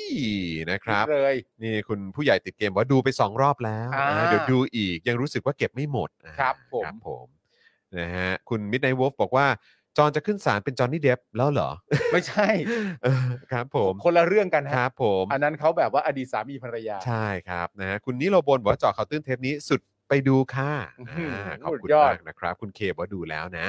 โอเคครับผม หลายคนดูแล้วนะครับ ดูแล้วนะเออ คุณผู้ชมอยากจะโฆษณากันไหมอ่ะ เออจริงด้วยเดี๋ยวต้องมีโฆษณาด้วยนี่ ใช่แต่ถามก่อนก็ได้ เออ ว่าอยากโฆษณากันไหม มีเมื่อกี้เห็นมีกดเข้ามา โอเคได้เล นะค ย รับงั้นเราจะให้โฆษณาสัก 10 นาทีไหม ได้เลยค จะ รับ ได้มีเวลาเอ่อของเรื่องเล่าของเราด้วย ได้ครับ นะครับนะฮะ มีของตกค้างเมื่อวาน โอ ได้ เค เลย ค ครั รับบ ผมนะฮะอ่ะตอนนี้คุณผู้ชมแจ้งยอดเข้ามาก่อนนะครับ ว่าคุณผู้ชมซื้อโฆษณามาเท่าไหร่นะครับ แล้วก็บอกรายละเอียดได้เลยนะครับ แล้วเดี๋ยวเราก็จะโฆษณาให้นะครับ ครับ นะฮะอ่ะโอเค ของที่ตกค้างจากเมื่อวานก่อนดีกว่านี่นะครับ ครับ เราอยากให้ครบถ้วนทั้งหมดนะครับเอ่อชื่อชื่อ อ่า คุ คุณ ณกรกิจนะครับ ครับ นะฮะบอกว่าสวัสดีครับ โอนไป 300 บาท ฝากโฆษณา IG ของผม กรกิจ underscore ch นะครับทำชุดเสื้อผ้า action figure ครับโอ้ โอ้ย พี่ใหญ่เปิดหน่อยได้ไหม เข้าไปดูเลย กรกิจ underscore ch นะครับนะลองเข้าไปดูได้นะครับ แล้วก็มีคนถามว่า อ้าว แล้วถ้าเกิดผมไปสารวันจันทร์เนี่ย ช่วงเย็นจะมี daily topic ไหม มีนะฮะ มี มีฮะ มีครับ มีครับ ก็ดูแล้วก็ติดตามกันได้นะครับคุณผู้ชม เดี๋ยวกลับมาจัดรายการนะครั ใช่ บ ใช่นะครับเพียงแต่ว่าช่วงเช้าอาจจะผมก็ไม่รู้ว่ามันจะลากยาวไปถึงตอนไหนนะครับ ครับ แต่คิดว่าน่าจะน่าจะกลับมาทันจัดรายการแน่นอน ครับผม นะครับเพราะฉะนั้นแบบเอ่อทั้งทั้งหมดทั้งมวลก็เอ่อเบื้องต้นตอนนี้กลับมาจัดนะครับนะฮะแต่ว่าเอ่อวาสนาละวาดนะครับก็จะเป็นเอ่อพี่โรซี่มาดำเนินรายการแทนนะ กับอาจารย์วัฒนานะครับ อ่าใช่ครับผม ครับผม ไหนดูสิ อ่ามาแล้วนะครับอ่ะเดี๋ยวพี่ใหญ่กดแชร์หน้าจอให้นะครับ โอ้ยโอ้โหเฮ้ย อัปเดตด้วยมีมู n ไน h t ด้วย อืม มีมู n ไน h t คุณณ ด้ เด วย ชน์บอกว่าให้ค่าแรปจอน50 บาทนะครับ โอ้โห ขอบคุณมากครับ ครับ คุณณเดชน์ครับ ไหนดูสิ เฮ้ย นะฮะอ่าไหนไหนแชร์ยังแชร์ยัง อ่ะกดแชร์เลยนี่มาแล้วครับ เฮ้ย กรกิจ underscore ch นะครับ figure เฮ้ย soft goods maker อ่านะครับ โอ้โห เนี่ยดูสิ เสื้อผ้าของมู n ไน h t นะครับ มีของโจ๊กเกอร์โอ้ยโจ๊กเกอร์นี่ก็เป็นรุ่นแจ็คนิโคลสัน แจ็ค ด้ว นิ ย โคล เนาะ สันใช่ นะครับแล้วก็มีมูนไนท์สองเวอร์ชันเลยนะนะครับ จะเป็น Batman เวอร์ชันสตีฟหรือว่าอีกคนชื่ออะไรนะสตีเวนกับ กับ มาร์คกับมาร์ค Mark เออ Spector นะครับอ่าใช่นะครับ มีโจ๊กเกอร์เออแล้วก็เออใช่ครับ แล้วก็มีมีโจ๊กเกอร์หลายเวอร์ชันนะ มีโลแกนด้วย โลแกนก็มีจอห์นวิกก็มีนะ ฮาร์ลีควิน ฮาร์ลีควินก็มีไอรอนแมนก็มีดีซีมาเวลมีหมดฮะ หู โอ้ เท่ โหครับผมทรานส์ฟอร์เมอร์ก็มาฮะ มีราฟาเอลเต่านินจาด้วย เต่า ฮะ นินจาก็มาครับ โอ้โห สุดยอดมากอ่ะอย่าลืม หูเท่มาก สนับสนุนคุณกรกิจกันด้วยนะครับ โอ้โห งานละเอียดมากครับผม หูเท่มากฮะ สุดจริง สุดจริงนะครับ สวยจัดจัดๆเลย ครับผมนะฮะ หู อ่ะอ่ะอย่างที่บอกไปคุณเอ่อณเดชน์ให้ค่าแรปผมมานะห้าสิบาทขอบคุณมากเลยนะ ค ค รั รั บผม นะฮะมีมีที่จะซื้อเอ่อถ้าเกิดว่าโฆษณาของคุณผู้ชมมันไม่ขึ้นบนจอนะครับ หรือว่าไม่ไม่ขึ้นในหน้าคอมเมนต์เนี่ย รบกวนส่งมาหลังใหม่นะครับ ในอินบ็อกซ์ของ Daily Topics ใน Facebook นะครับ เพราะบางทีบางท่านเนี่ยโพสต์ไว้เนี่ยนะครับมันอาจจะเอ่อเกิดเรื่องของการเขาอาจจะคิดว่าเอ่อระระบบมันอาจจะคิดว่าเป็นการ flood ใช่ใช่ใช่ นะครั ใช่ บ นะฮะมันก็อาจจะไม่โชว์ข้อความนั้นนะครับ เพราะฉะนั้นถ้าคุณผู้ชมโพสต์แล้วนะครับแล้วข้อความมันไม่ขึ้นเนี่ยส่งมาในอินบ็อกซ์เลยนะครับ ตอนนี้นะค ครับ รับ คุณสุรัตน์บอกว่าโอน 1,000 ครับ ฝากถึงคุณศรัทธาจากสาวกพ่อสมชาย บอดฟ้าเดียวกัน สักวันเราคงได้เจอกันในโลกจริงครับโอ้โห อ๋อ น่าจะเป็น ครับผม เกมใช่ไหม ไม่ใช่ไม่ใช่เป็นบอร์ดแหละเออ เป็น บบอ อ ร์ ร์ ด ด ของทางเป็น อ๋อ เป็ เป็น น เว็บบอร์ด บอร์ด นะฮะ อ๋อ เว็บบอร์ด เว็บบอร์ด เว็บบอร์ดของฟ้าเดียวกัน อ๋อ นะครับคุณศรัทธานี่ก็ถือว่าเป็นผู้ที่กว้างขวางมากๆเลย โอ้ นะ แน่ เนี่ย นอนครับผ นะ ม ครับคุณศรัทธาครับมีคนทักทายมานะครับ ครับ นะ ผ ฮะ มบอกว่าวันหนึ่งคงได้เจอกันในโลกความจริงนะ ค ค รั รั บบ ผมนะฮะ อ๋อ แล้วก็ขอบพระคุณคุณผู้ชม คุณสุรัตน์ด้วยนะค ครั รั บบ ผม ขอบพระคุณมาก ๆ ครับ คุณมิดไนวอฟบอกว่าอย่าลืมทำ 3D โมเดลจอนกับปาล์มด้วยนะครับ โอ้ครับ อ๋อ โอเค นะฮะพี่จอนพรุ่งนี้สู้ๆนะพี่บวกมันครับพี่จอนโอ้โหเอ่อ โอ้โห ต้องไปบวกวันจันทร์นะฮะ ครับ เออครับผมนะฮะเดี๋ยวไปเจอในศาลนะครับ ฮะ นะฮะอ่ะมีอีกไหม เดี๋ยวต้องถามก่อนนะครับ ต้องถามคุณเอ่อต้องถามว่ามีคุณผู้ชม ซื้อโฆษณามาอีกไหมครับเนี่ย ตกค้างไม่มี เออถ้าตกค้างตอนนี้ไม่มีแล้วนะครับ แต่ว่าผมไม่แน่ใจว่า อันใหม่ เอ่อมีส่งมาหลังไม้ด้วยหรือเปล่านะครับคุณผู้ช นะรั ม บเดี๋ยวถ้าหลังใหม่ก็รบกวนพี่ดำเช็คให้ด้วย อ่า นะครับ พี่ดำช่วยเช็คให้หน่อยนะครับนะแล้วถ้ามีอะไรอัปเดตเพิ่มเติมเข้ามาแจ้งมาได้เลยนะครับ ครับ อ่าคุณศรัทธาบอกว่ากราบขอบพระคุณ คุณสุรัตน์ผู้สนับสนุนรายการครับ โอ้โห อ่าแล้วก็ขอบคุณเหมือนกัน ขอบ นะ พ ค ระ รับ คุณครับ คุณปิงลี่บอกว่าเพิ่งเข้ามาพี่จอมพี่ปาล์มจะไปยังเนี่ย เดี๋ยวฟังย้อนหลังครับอ่ เดี๋ยวเราเข้า นะคบ ช่วงโฆษณาแล้วครับ แล้วเดี๋ยวตอนท้ายเรามีเรื่องเล่า อ่า นิดนึง นิด ตามที่ นึง สัญญากันไว้ ใช่ตามที่สัญญาไว้นะ นะ ค ครั รับบ นะฮะอ่าเดี๋ยวขอเช็คก่อนนะครับ ว่าสรุปมีอินบ็อกซ์หลังไมค์เข้ามาหรือเปล่านะครับ คือถ้าเอาชัวร์ส่งมาหลังไมค์เลยดีกว่า ใช่ไหมแล้วเรา สำหรับ เดี๋ยวเรา ผม รวบ นะ รวมมาให้เลย ใช่ เพราะว่ากลัวว่าเดี๋ยวเขากำลังเช็คอยู่แล้วเดี๋ยวมันจะไม่ขึ้นไงเออนะครับเออโอ้โห คุณผู้ชมก็หลายคนที่ดูตื่นตัวเรื่องของการเลือกตั้งผู้ว่ามากซึ่งผมรู้สึกว่าเป็นเรื่องที่ดีมากครับ ดีครับ มันร้างมานานเนี่ยครับ ใช่ครับผมนะฮะมันต้องเหมือนไป flex muscle ให้เผด็จการมันดูฮะ ใช่ เออ ว่าแบบ ว่าพ่อมึง เออครับผม ให้มัน แล้วก็ รู้สึก คุณผู้ บ้าง ชมก็อย่าลืมกดไลค์กดแชร์กันด้วยนะครับ ครับ ณผู้ช ผม นะฮะอ่ะระหว่างที่เรารอคุณผู้ชมซื้อโฆษณากันอยู่ตอนนี้ ฮะ นะครับก็สามารถเอ่ออัปเดตเข้ามาได้ มีไหมฮะพี่ใหญ่ ไม่มีนะ ไม่มีเอ่อ ไม่มี ไม่มีหลังไม้นะ พี่ดำเช็คให้แล้ว โอเค นะครับอืมนะฮะสบคต่อพรกฉุกเฉินถึง 31 กรกฎาคมครับเออใช่วันนี้ อ่า ผม ใช่ ก็จะพวกเราพวกเราก็ส่งข่าวนี้เข้าไปในกรุ๊ปเนาะ ใช่ เออนะครับว่าเอาอีกแล้วเนาะเออนะครับ ก็เอาอีกแล้วว่ะ ไหนอะ นะครับ ต่อพรกฉุกเฉินอีกแล้ว ไหนอะโรคประจำเฉียนน่ะ ครับ ผม โรคประจำเฉียนนะ อืมแหม่ สามสิบเอ็ดกรกฎาคม เอาละฮะแจ๋วแจวๆไปเลยครับ มีคนบอกว่าเบื่อน้ำท่วมนะครับนั่นน่ะสิครับ ฮะ อืมนะฮะอ่ะดูท่าทีแล้วน่าจะไม่มีเนาะนะครับสำหรับโฆษณาที่ซื้อกันมาหลังไม้นะครับ แล้วก็หน้าไม้ตอนนี้นะครับ เห็นตอนทีแรกเห็นมีหลายท่านก็บอกเหมือนกันว่าจะมาซื้อโฆษณา แต่ผมไม่แน่ใจอาจจะอาจจะอาจจะรอสำหรับเป็นครั้งต่อไปหรือเปล่า ครับผม คุณธนาโนมบอกว่าแม่งเอ้ยต่อไปเรื่อยเลยเออนะครับ น่าจะหมายถึงพรกฉุกเฉินนะนะ ฉุก ฮะ เฉินไม่หยุดเลยนะ คุณผู้ชมติดเกมบอกว่านี่มีคุณผู้ชมแท็กเรามาว่ากำลังเอ่อดู Daily Topic ของเรา แล้วก็กำลังไปกิน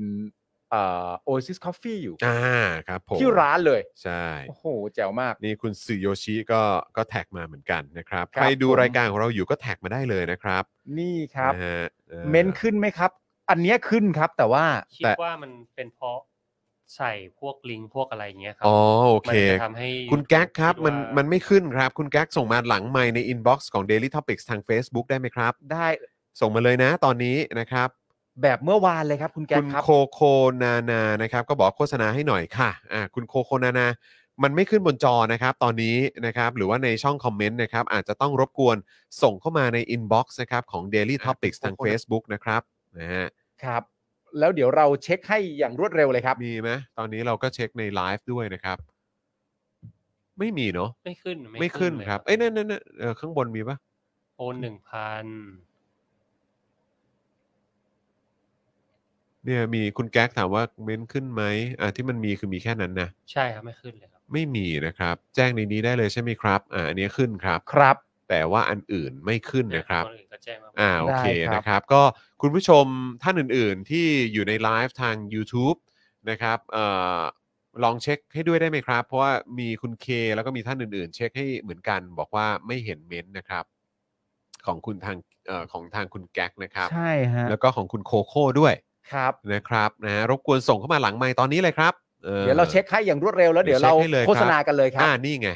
มาแล้วครับ อ่าพี่พี่ดำพี่ดำส่งของคุณแก๊กมาแล้วนะครับ ถ้าของคุณโคโค่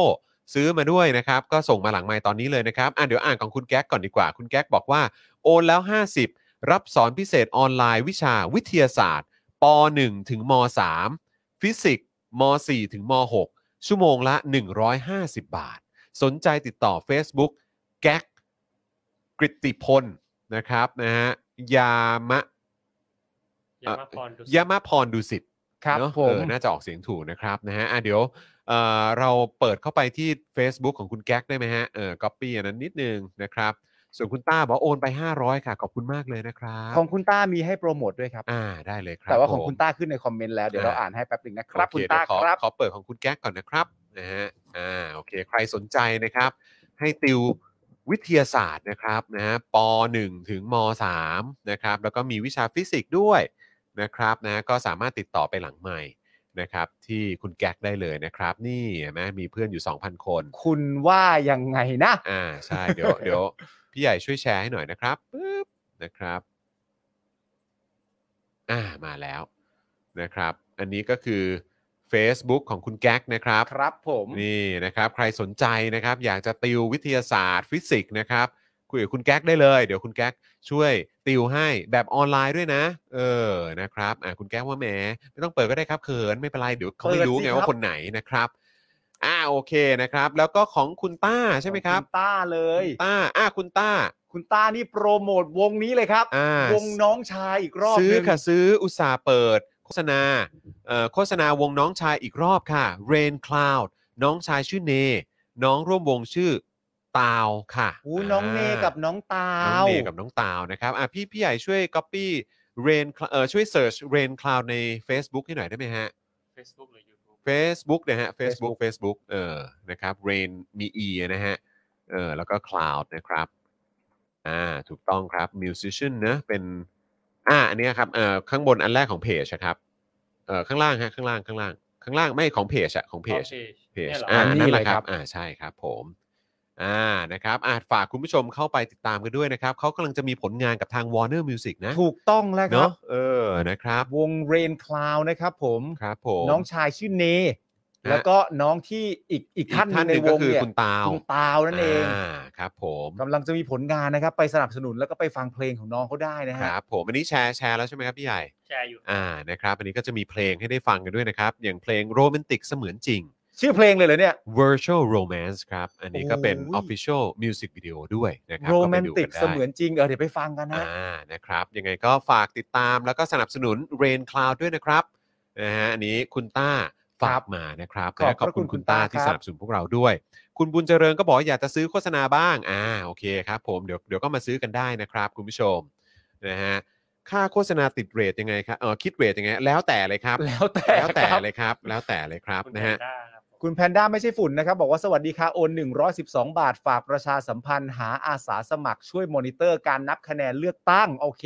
ได้ครับแล้วจะ ครับ ให้จะให้ติดต่อทางไหนครับคุณแพนด้าครับ ส่งลิงก์ เราส่ง ม ลิงก์ไปหลังไมค์แล้วโอเค โอเคได้ครับ นะฮะอ่ะงั้นเดี๋ยวของเอ่อของคุณแพนด้าเนี่ย ผมจะขอเป็นเป็น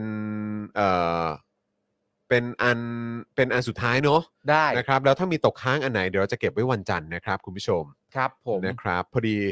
ลูกมาตามอีกแล้วครับ ครับ นี่เราอยู่กันมาสองชั่วโมงครึ่งแล้วไง ครับผม เออ นะครับ นะฮะอ่ะคุณเอ่อ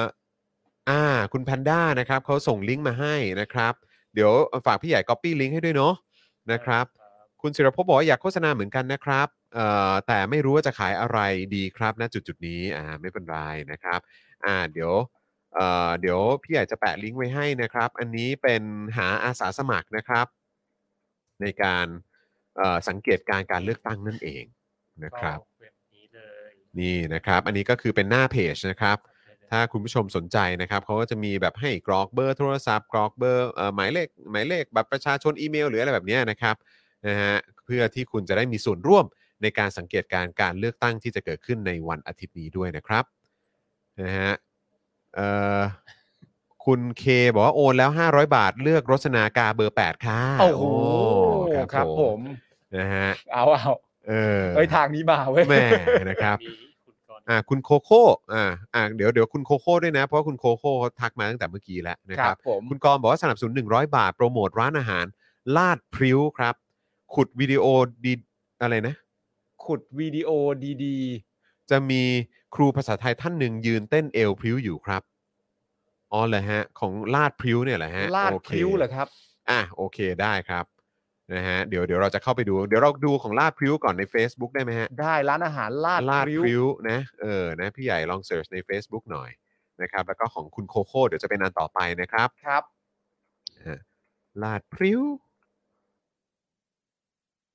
อ่านี่นะครับ นี่ อ่า ร้านลาดพริ้ว น่าจะร้านนี้แหละอ่าเป็นร้านนะครับอ่าเดี๋ยวฝากพี่ใหญ่ช่วยขึ้นหน่อยปึ๊บอ่านี่ก็คือลาดพริ้วนั่นเองนะครับเดี๋ยวพี่ใหญ่แชร์แล้วเนอะโอเคครับ อันนี้ก็จะมีกิจกรรมที่เกิดขึ้นด้วยนะ เหมือนมี อ่า ศิลปินมาด้วยนะ มาโชว์ที่ร้าน อ่า ด้วยนะครับสำหรับคืนวันศุกร์โอ้โห วันนี้ป่ะ ไปทันไหมเนี่ยตอนเนี้ย วั เออไปทันไหม แถวแถว มึงยังบอกลูกตามอยู่เลย เออไม่ก็ส่งลูกเขานอนแล้วไปต่อไง แยก เออ ลาดพร้าว ห้าแยกลาดพร้าวไปป่ะ ห้าแยกลาดพร้าวชื่อร้าน มึงรอกูส่งลูกนอนก่อน เออกูส่งลูกนอนก่อนได้ไหมแล้วเดี๋ยวไปกันไหม คือมึงส่งลูกนอนมันก็เรื่องนึงอะ เออ แต่ ครับ ว่ากูก็มีอีกคนนึงแล้วกูไม่รู้เขาจะตามกูเมื่อไหร่ เอาเหรอเหรอเหรอ คนนั้นก็เรื่องใหญ่นะ ไทนี่เคให้ไหมวันนี้ เออ วันนี้เอ่อจอห์นวินยูขอส่งลูกเข้านอนแล้วไปลาดพริ้วได้ไหม ใช่ เออครับ ใคร ผม ที่เคยตอบมาเมื่อวานมึงอยู่ถึงกี่ โมง เออ อยากไปลาดพริ้วอ่ะ เออเดี๋ยวเราไปลาดพริ้วกันดีกว่า ได้ไหม เนอะ ฮะ เออ อยากไปลาดพอริ้วยากไปลาดพริ้ว จะตาย อะฮะเออครับ ผ อยามกไปลาดพริ้วมีโอกาสก็อยากไปลาดนะพริ้ว ฮะเนี่ยลูกเดี๋ยวจะส่งลูกเข้านอนแล้วเดี๋ยวไปลาดพริ้วต่อได้ไหม ใช่ เออนะ แต่ถ้าไม่มีกูมึงอย่าไปนะ อ้าวเหรอเหรอโอเคโอเคโอเค ถ้าไทยนี่ใจดีไทยนี่ก็ อ่าครับผม ใครๆก็อยากไปลาดพริ้วทั้งนั้นแหละ อ่ะแล้วก็อีกหนึ่งท่านคุณโคโค่นะครับ คุณโคโค่เมื่อกี้พี่ใหญ่ก๊อปปี้มาแล้วเนอะอันนี้เนอะอ่ะเดี๋ยวกดเข้าไปหน่อยนะครับ อ่า เพราะคุณโคโค่ฝากประชาสัมพันธ์อันนี้ ป้า เอ้า เปลี่ยน แต่มันขึ้นเป็น p r i v a t e นะครับ คุณโคโค่ครับ คือไม่ได้เปิดตั้งเป็นเป็นอันนี้ไว้อะไม่ได้เปิดตั้งเป็น ใช่ เป็นนั่นนะอ่ะแต่ว่าเราโปรโมทให้ครับ เราโปรโมทให้ครับ she's always has an ordinary face นะครับนี่ เดี๋ยว ใช่ไหม แร์แชร์ให้ก่อน อ่ะเดี๋ยวแชร์หน้าจอให้นะครับ คุณโคโค่ครับอ่าคุณโคโคนานามอมโมใช่ไหมฮะเออ ครับ นะครับ อันนี้ใช่ไหมคุณโคโค่คุณโคโค่คอนเฟิร์มหน่อยนะ เออนะฮะคุณอนัญญาถามว่าร้านปาเต้ดปะคะร้านลาดพริ้วเนี่ยอ๋อเหรอฮะเป็นร้านปาเต้ดเหรอฮะเอ้า เป็นร้านอาหารของปาเต็ดเหรอ คุณศรัทธาไปเปล่า เอ้ยเอาแล้ว คุณ ไง ศรัทธาไปเจอไหม เอาแล้วไง ไปเจอไหมเออ เรื่องใหญ่แล้วไงเอาเรื่องใหญ่แล้วไง คือลาดมะพร้าวเก่าปะมันบอก อ๋อเหรอ ตรงห้าแยก อ๋อเหรอฮะเออ เดี๋ยวไปไปมามาโผล่ไปทั้งไลฟ์ขึ้นมาทำไง เออ วะเนี่ย โผล่ไปทั้งไลฟ์เลยนะฮะเออเนี่ยพี่ใหญ่เช็คให้เลยลาดพริ้ว ลาดพริ้ว ใช่แล้วแหละ ใช่ ใช่แล้วแหละตรงนั้นแหละ ลาดมะพร้าวเอ้ยไม่ใช่ไม่ใช่ ไม่แต่ว่าก็ตรงนั้นใช่ไหมล่ะ ตร ไม่ ง ไม่ โซน ไม่ แถวนั้น โซนลามาริลา อ๋อเหรอฮะ อืม แหมเราก็พูดเหมือนเรารู้จักกันนะ เออ เออผมก็เออเขาเรียกว่าอะไรเออร้างราอะไรพวกนี้มานานแล้วนะฮะเออ คุณกรณ์บอกว่านี่ผมแนะนำสถานที่หนีเที่ยวให้พวกพี่ๆปะเนี่ย นะ ใช่ครับ เอ้ย ใช่ ผมไป ใช่ ได้ เออ ผมไปได้ คุณจรไปได้ ผมไปได้ แต่ผมอ่ะอาทิตย์นี้ผมออกไป เอ แล้ อ ว ครับผมเออ แต่มึงไม่ไปเดี๋ยวไม่มีกูหรอกเนอะ เออ กูไปดูร้านเราให้ก่อนไหม ไม่ต้องหรอก ว่าร้า บ้าน ง ว่าร้านแบบเด็ดแค่ไหน ร้านไอ้เฮียไม่ใช่ป่ามึงจะ อ๋อกเหลัร ว อ อะไร เหรอเหรอเหรอเหรอ ไปทีเดียวก็ได้ ครับ ผมเออนะ เอ ฮะ อ ไม่ทางผ่านกลับบ้านเลย เอาแล้วไง เออขอขอติดรถไปด้วยได้ไหม เอาแล้ว พี่ใหญ่ ไง เออนะฮะ อ๋อเป็นห่วงจะไปส่ง ไปส่งไปส่ง โอเค เออนะครับนี่ไงคุณเจผิวว่าให้พี่จอมไปดูสถานที่ก่อนครับเผื่อจัดมีตติ้งเดลี่ไง ไม่มึงมึงจะไปก็ได้ กูก็ไม่ว่า มึงจะ เออ มึงจะไปก็ได้ แต่แต่ เออ ที่ถ้ามึงไปปุ๊บ มีคนบอกว่าพี่แก้วมีคนจะหนีเที่ยว คุณแก้วหนีเที่ยวไปแล้วครับ เออคุณแก้วหนีนำไปแล้วครับ หนีทุกคืนวันศุกร์ด้วยครับ คุณแก้ว เออหนีนำไปแล้ว เพราะฉะนั้น ครับผม เอ่อ ผมก็เลยรู้สึกว่าเอากูหนีบ้างดีกว่า เออไม่สิมึงก็ส่งลูกเข้านอ นก็ส่งลูกเข้านอนก่อนไง แล้วก็ขึ้นไปนอน เ เตียงแล้วก็คิดถึงลูกว่า อ๋อ เอ๊ะพรุ่งนี้ ครับจะตื่น ผม มาทำกิจกรรมอะไรกับลูก อ๋ ดี อครับผมอ๋อกูวางแพลนไว้หมดแล้ว เออเรื่องของมึง เออไปเถอะ มึงมึงไปก็ได้ เอ มึง อ ไปก็ได้ เออ กูกู เออ กูไม่งอน อ่าโอเคโอเคโอ้โหเพื่อนที่ดีจริงๆ ใช่ อ่ะคุณผู้ชมแต่นี่คือจะสองทุ่มครึ่งแล้วครับ แล้วก็อันนี้ซีเรียสจริง ๆ คือลูกลูกมามองแล้วนะครับ อ่าน นะก็งั้นผมขอขอเก็บเรื่องเล่าไว้เป็น ได้ อ่าช่วงสัปดาห์หน้าละกันเนาะ ได้ได้ได้ นะครับก็ฝากคุณผู้ชมนะครับติดตามเจาะข่าวตื้นที่เพิ่งออนไปแล้วด้วย เมื่อเช้านี้นะครับรวมถึงโค้ชแขกด้วยนะครับ แล้วก็เดี๋ยววันอาทิตย์นี้ใครอยากจะติดตามอ่าเรื่องของการเลือกตั้งผู้ว่า ครับ นะครับตอนเย็นนะครับของหลังจากที่ปิดหีบแล้วเนี่ยนะครับ อ่า ก็เดี๋ยวจะไปเจอเออผมจะไปอยู่กับคุณจอมขวัญ อ่า แล้วก็แขกรับเชิญท่านอื่นๆด้วย เดี๋ยวติดตามไลฟ์ได้ด้วยเหมือนกัน ครับ นะครับ ผม แล้วก็เช้าวันจันทร์เจอกับอาจารย์วัสนานะครับนะในวัสนาอาละวาดไลฟ์ได้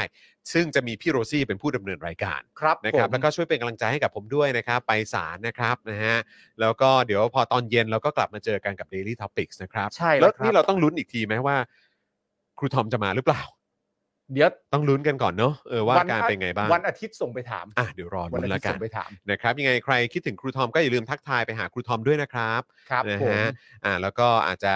อ่าฝากอ่าลองถามดูก็ได้ว่าเออจะ เรื่องแบบหายหายดีหรือยัง หายดีหรือยัง ะไแบบนี้นะ สุขภาพ เพะแฟนๆ ร่างกายพร้อม คิดถึ หรือยัง เนะเออนะครับพวกเราก็คิดถึงเหมือนกัน ครับ นะครับวันนี้หมดเวลาแล้วนะครับคุณผู้ชมครับนะฮะวันนี้ผมจอมินยูนะครับคุณปาล์มมีบดนต่อยนะครับพี่ใหญ่สป็อคดักทีวีนะครับวันนี้หมดเวลาแล้วพวกเรา 3 คนลาไปก่อนนะครับ สวัสดีครับ สวัสดีครับ อย่าลืมไปเลือกตั้งกันนะครับ บ๊ายบาย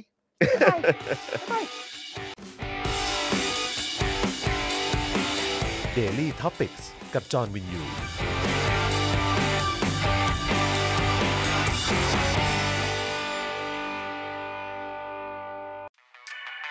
ซัพพอร์เตอร์ซัพพอร์เตอร์ เมมเบอร์ชีพซัพพอร์เตอร์ซัพพอร์เตอร์ฉันอยากเป็นซัพพอร์เตอร์ซัพพอร์เตอร์ซัพพอร์เตอร์ฉันอยากเป็นซัพพอร์เตอร์กดง่ายๆ แค่กดจอยด้านล่าง หรือว่ากด subscribe ก็ช่วยสมัครกันหน่อยซัพพอร์เตอร์ซัพพอร์เตอร์ฉันอยากเป็นซัพพอร์เตอร์ซัพพอร์เตอร์ซัพพอร์เตอร์ฉันอยากเป็นซัพพอร์เตอร์ซัพพอร์เตอร์ซัพพอร์เตอร์ฉันอยากเป็นซัพพอร์เตอร์ซัพพอร์เตอร์ซัพพอร์เตอร์ฉันอยากเป็นซัพพอร์เตอร์สมัครซัพพอร์เตอร์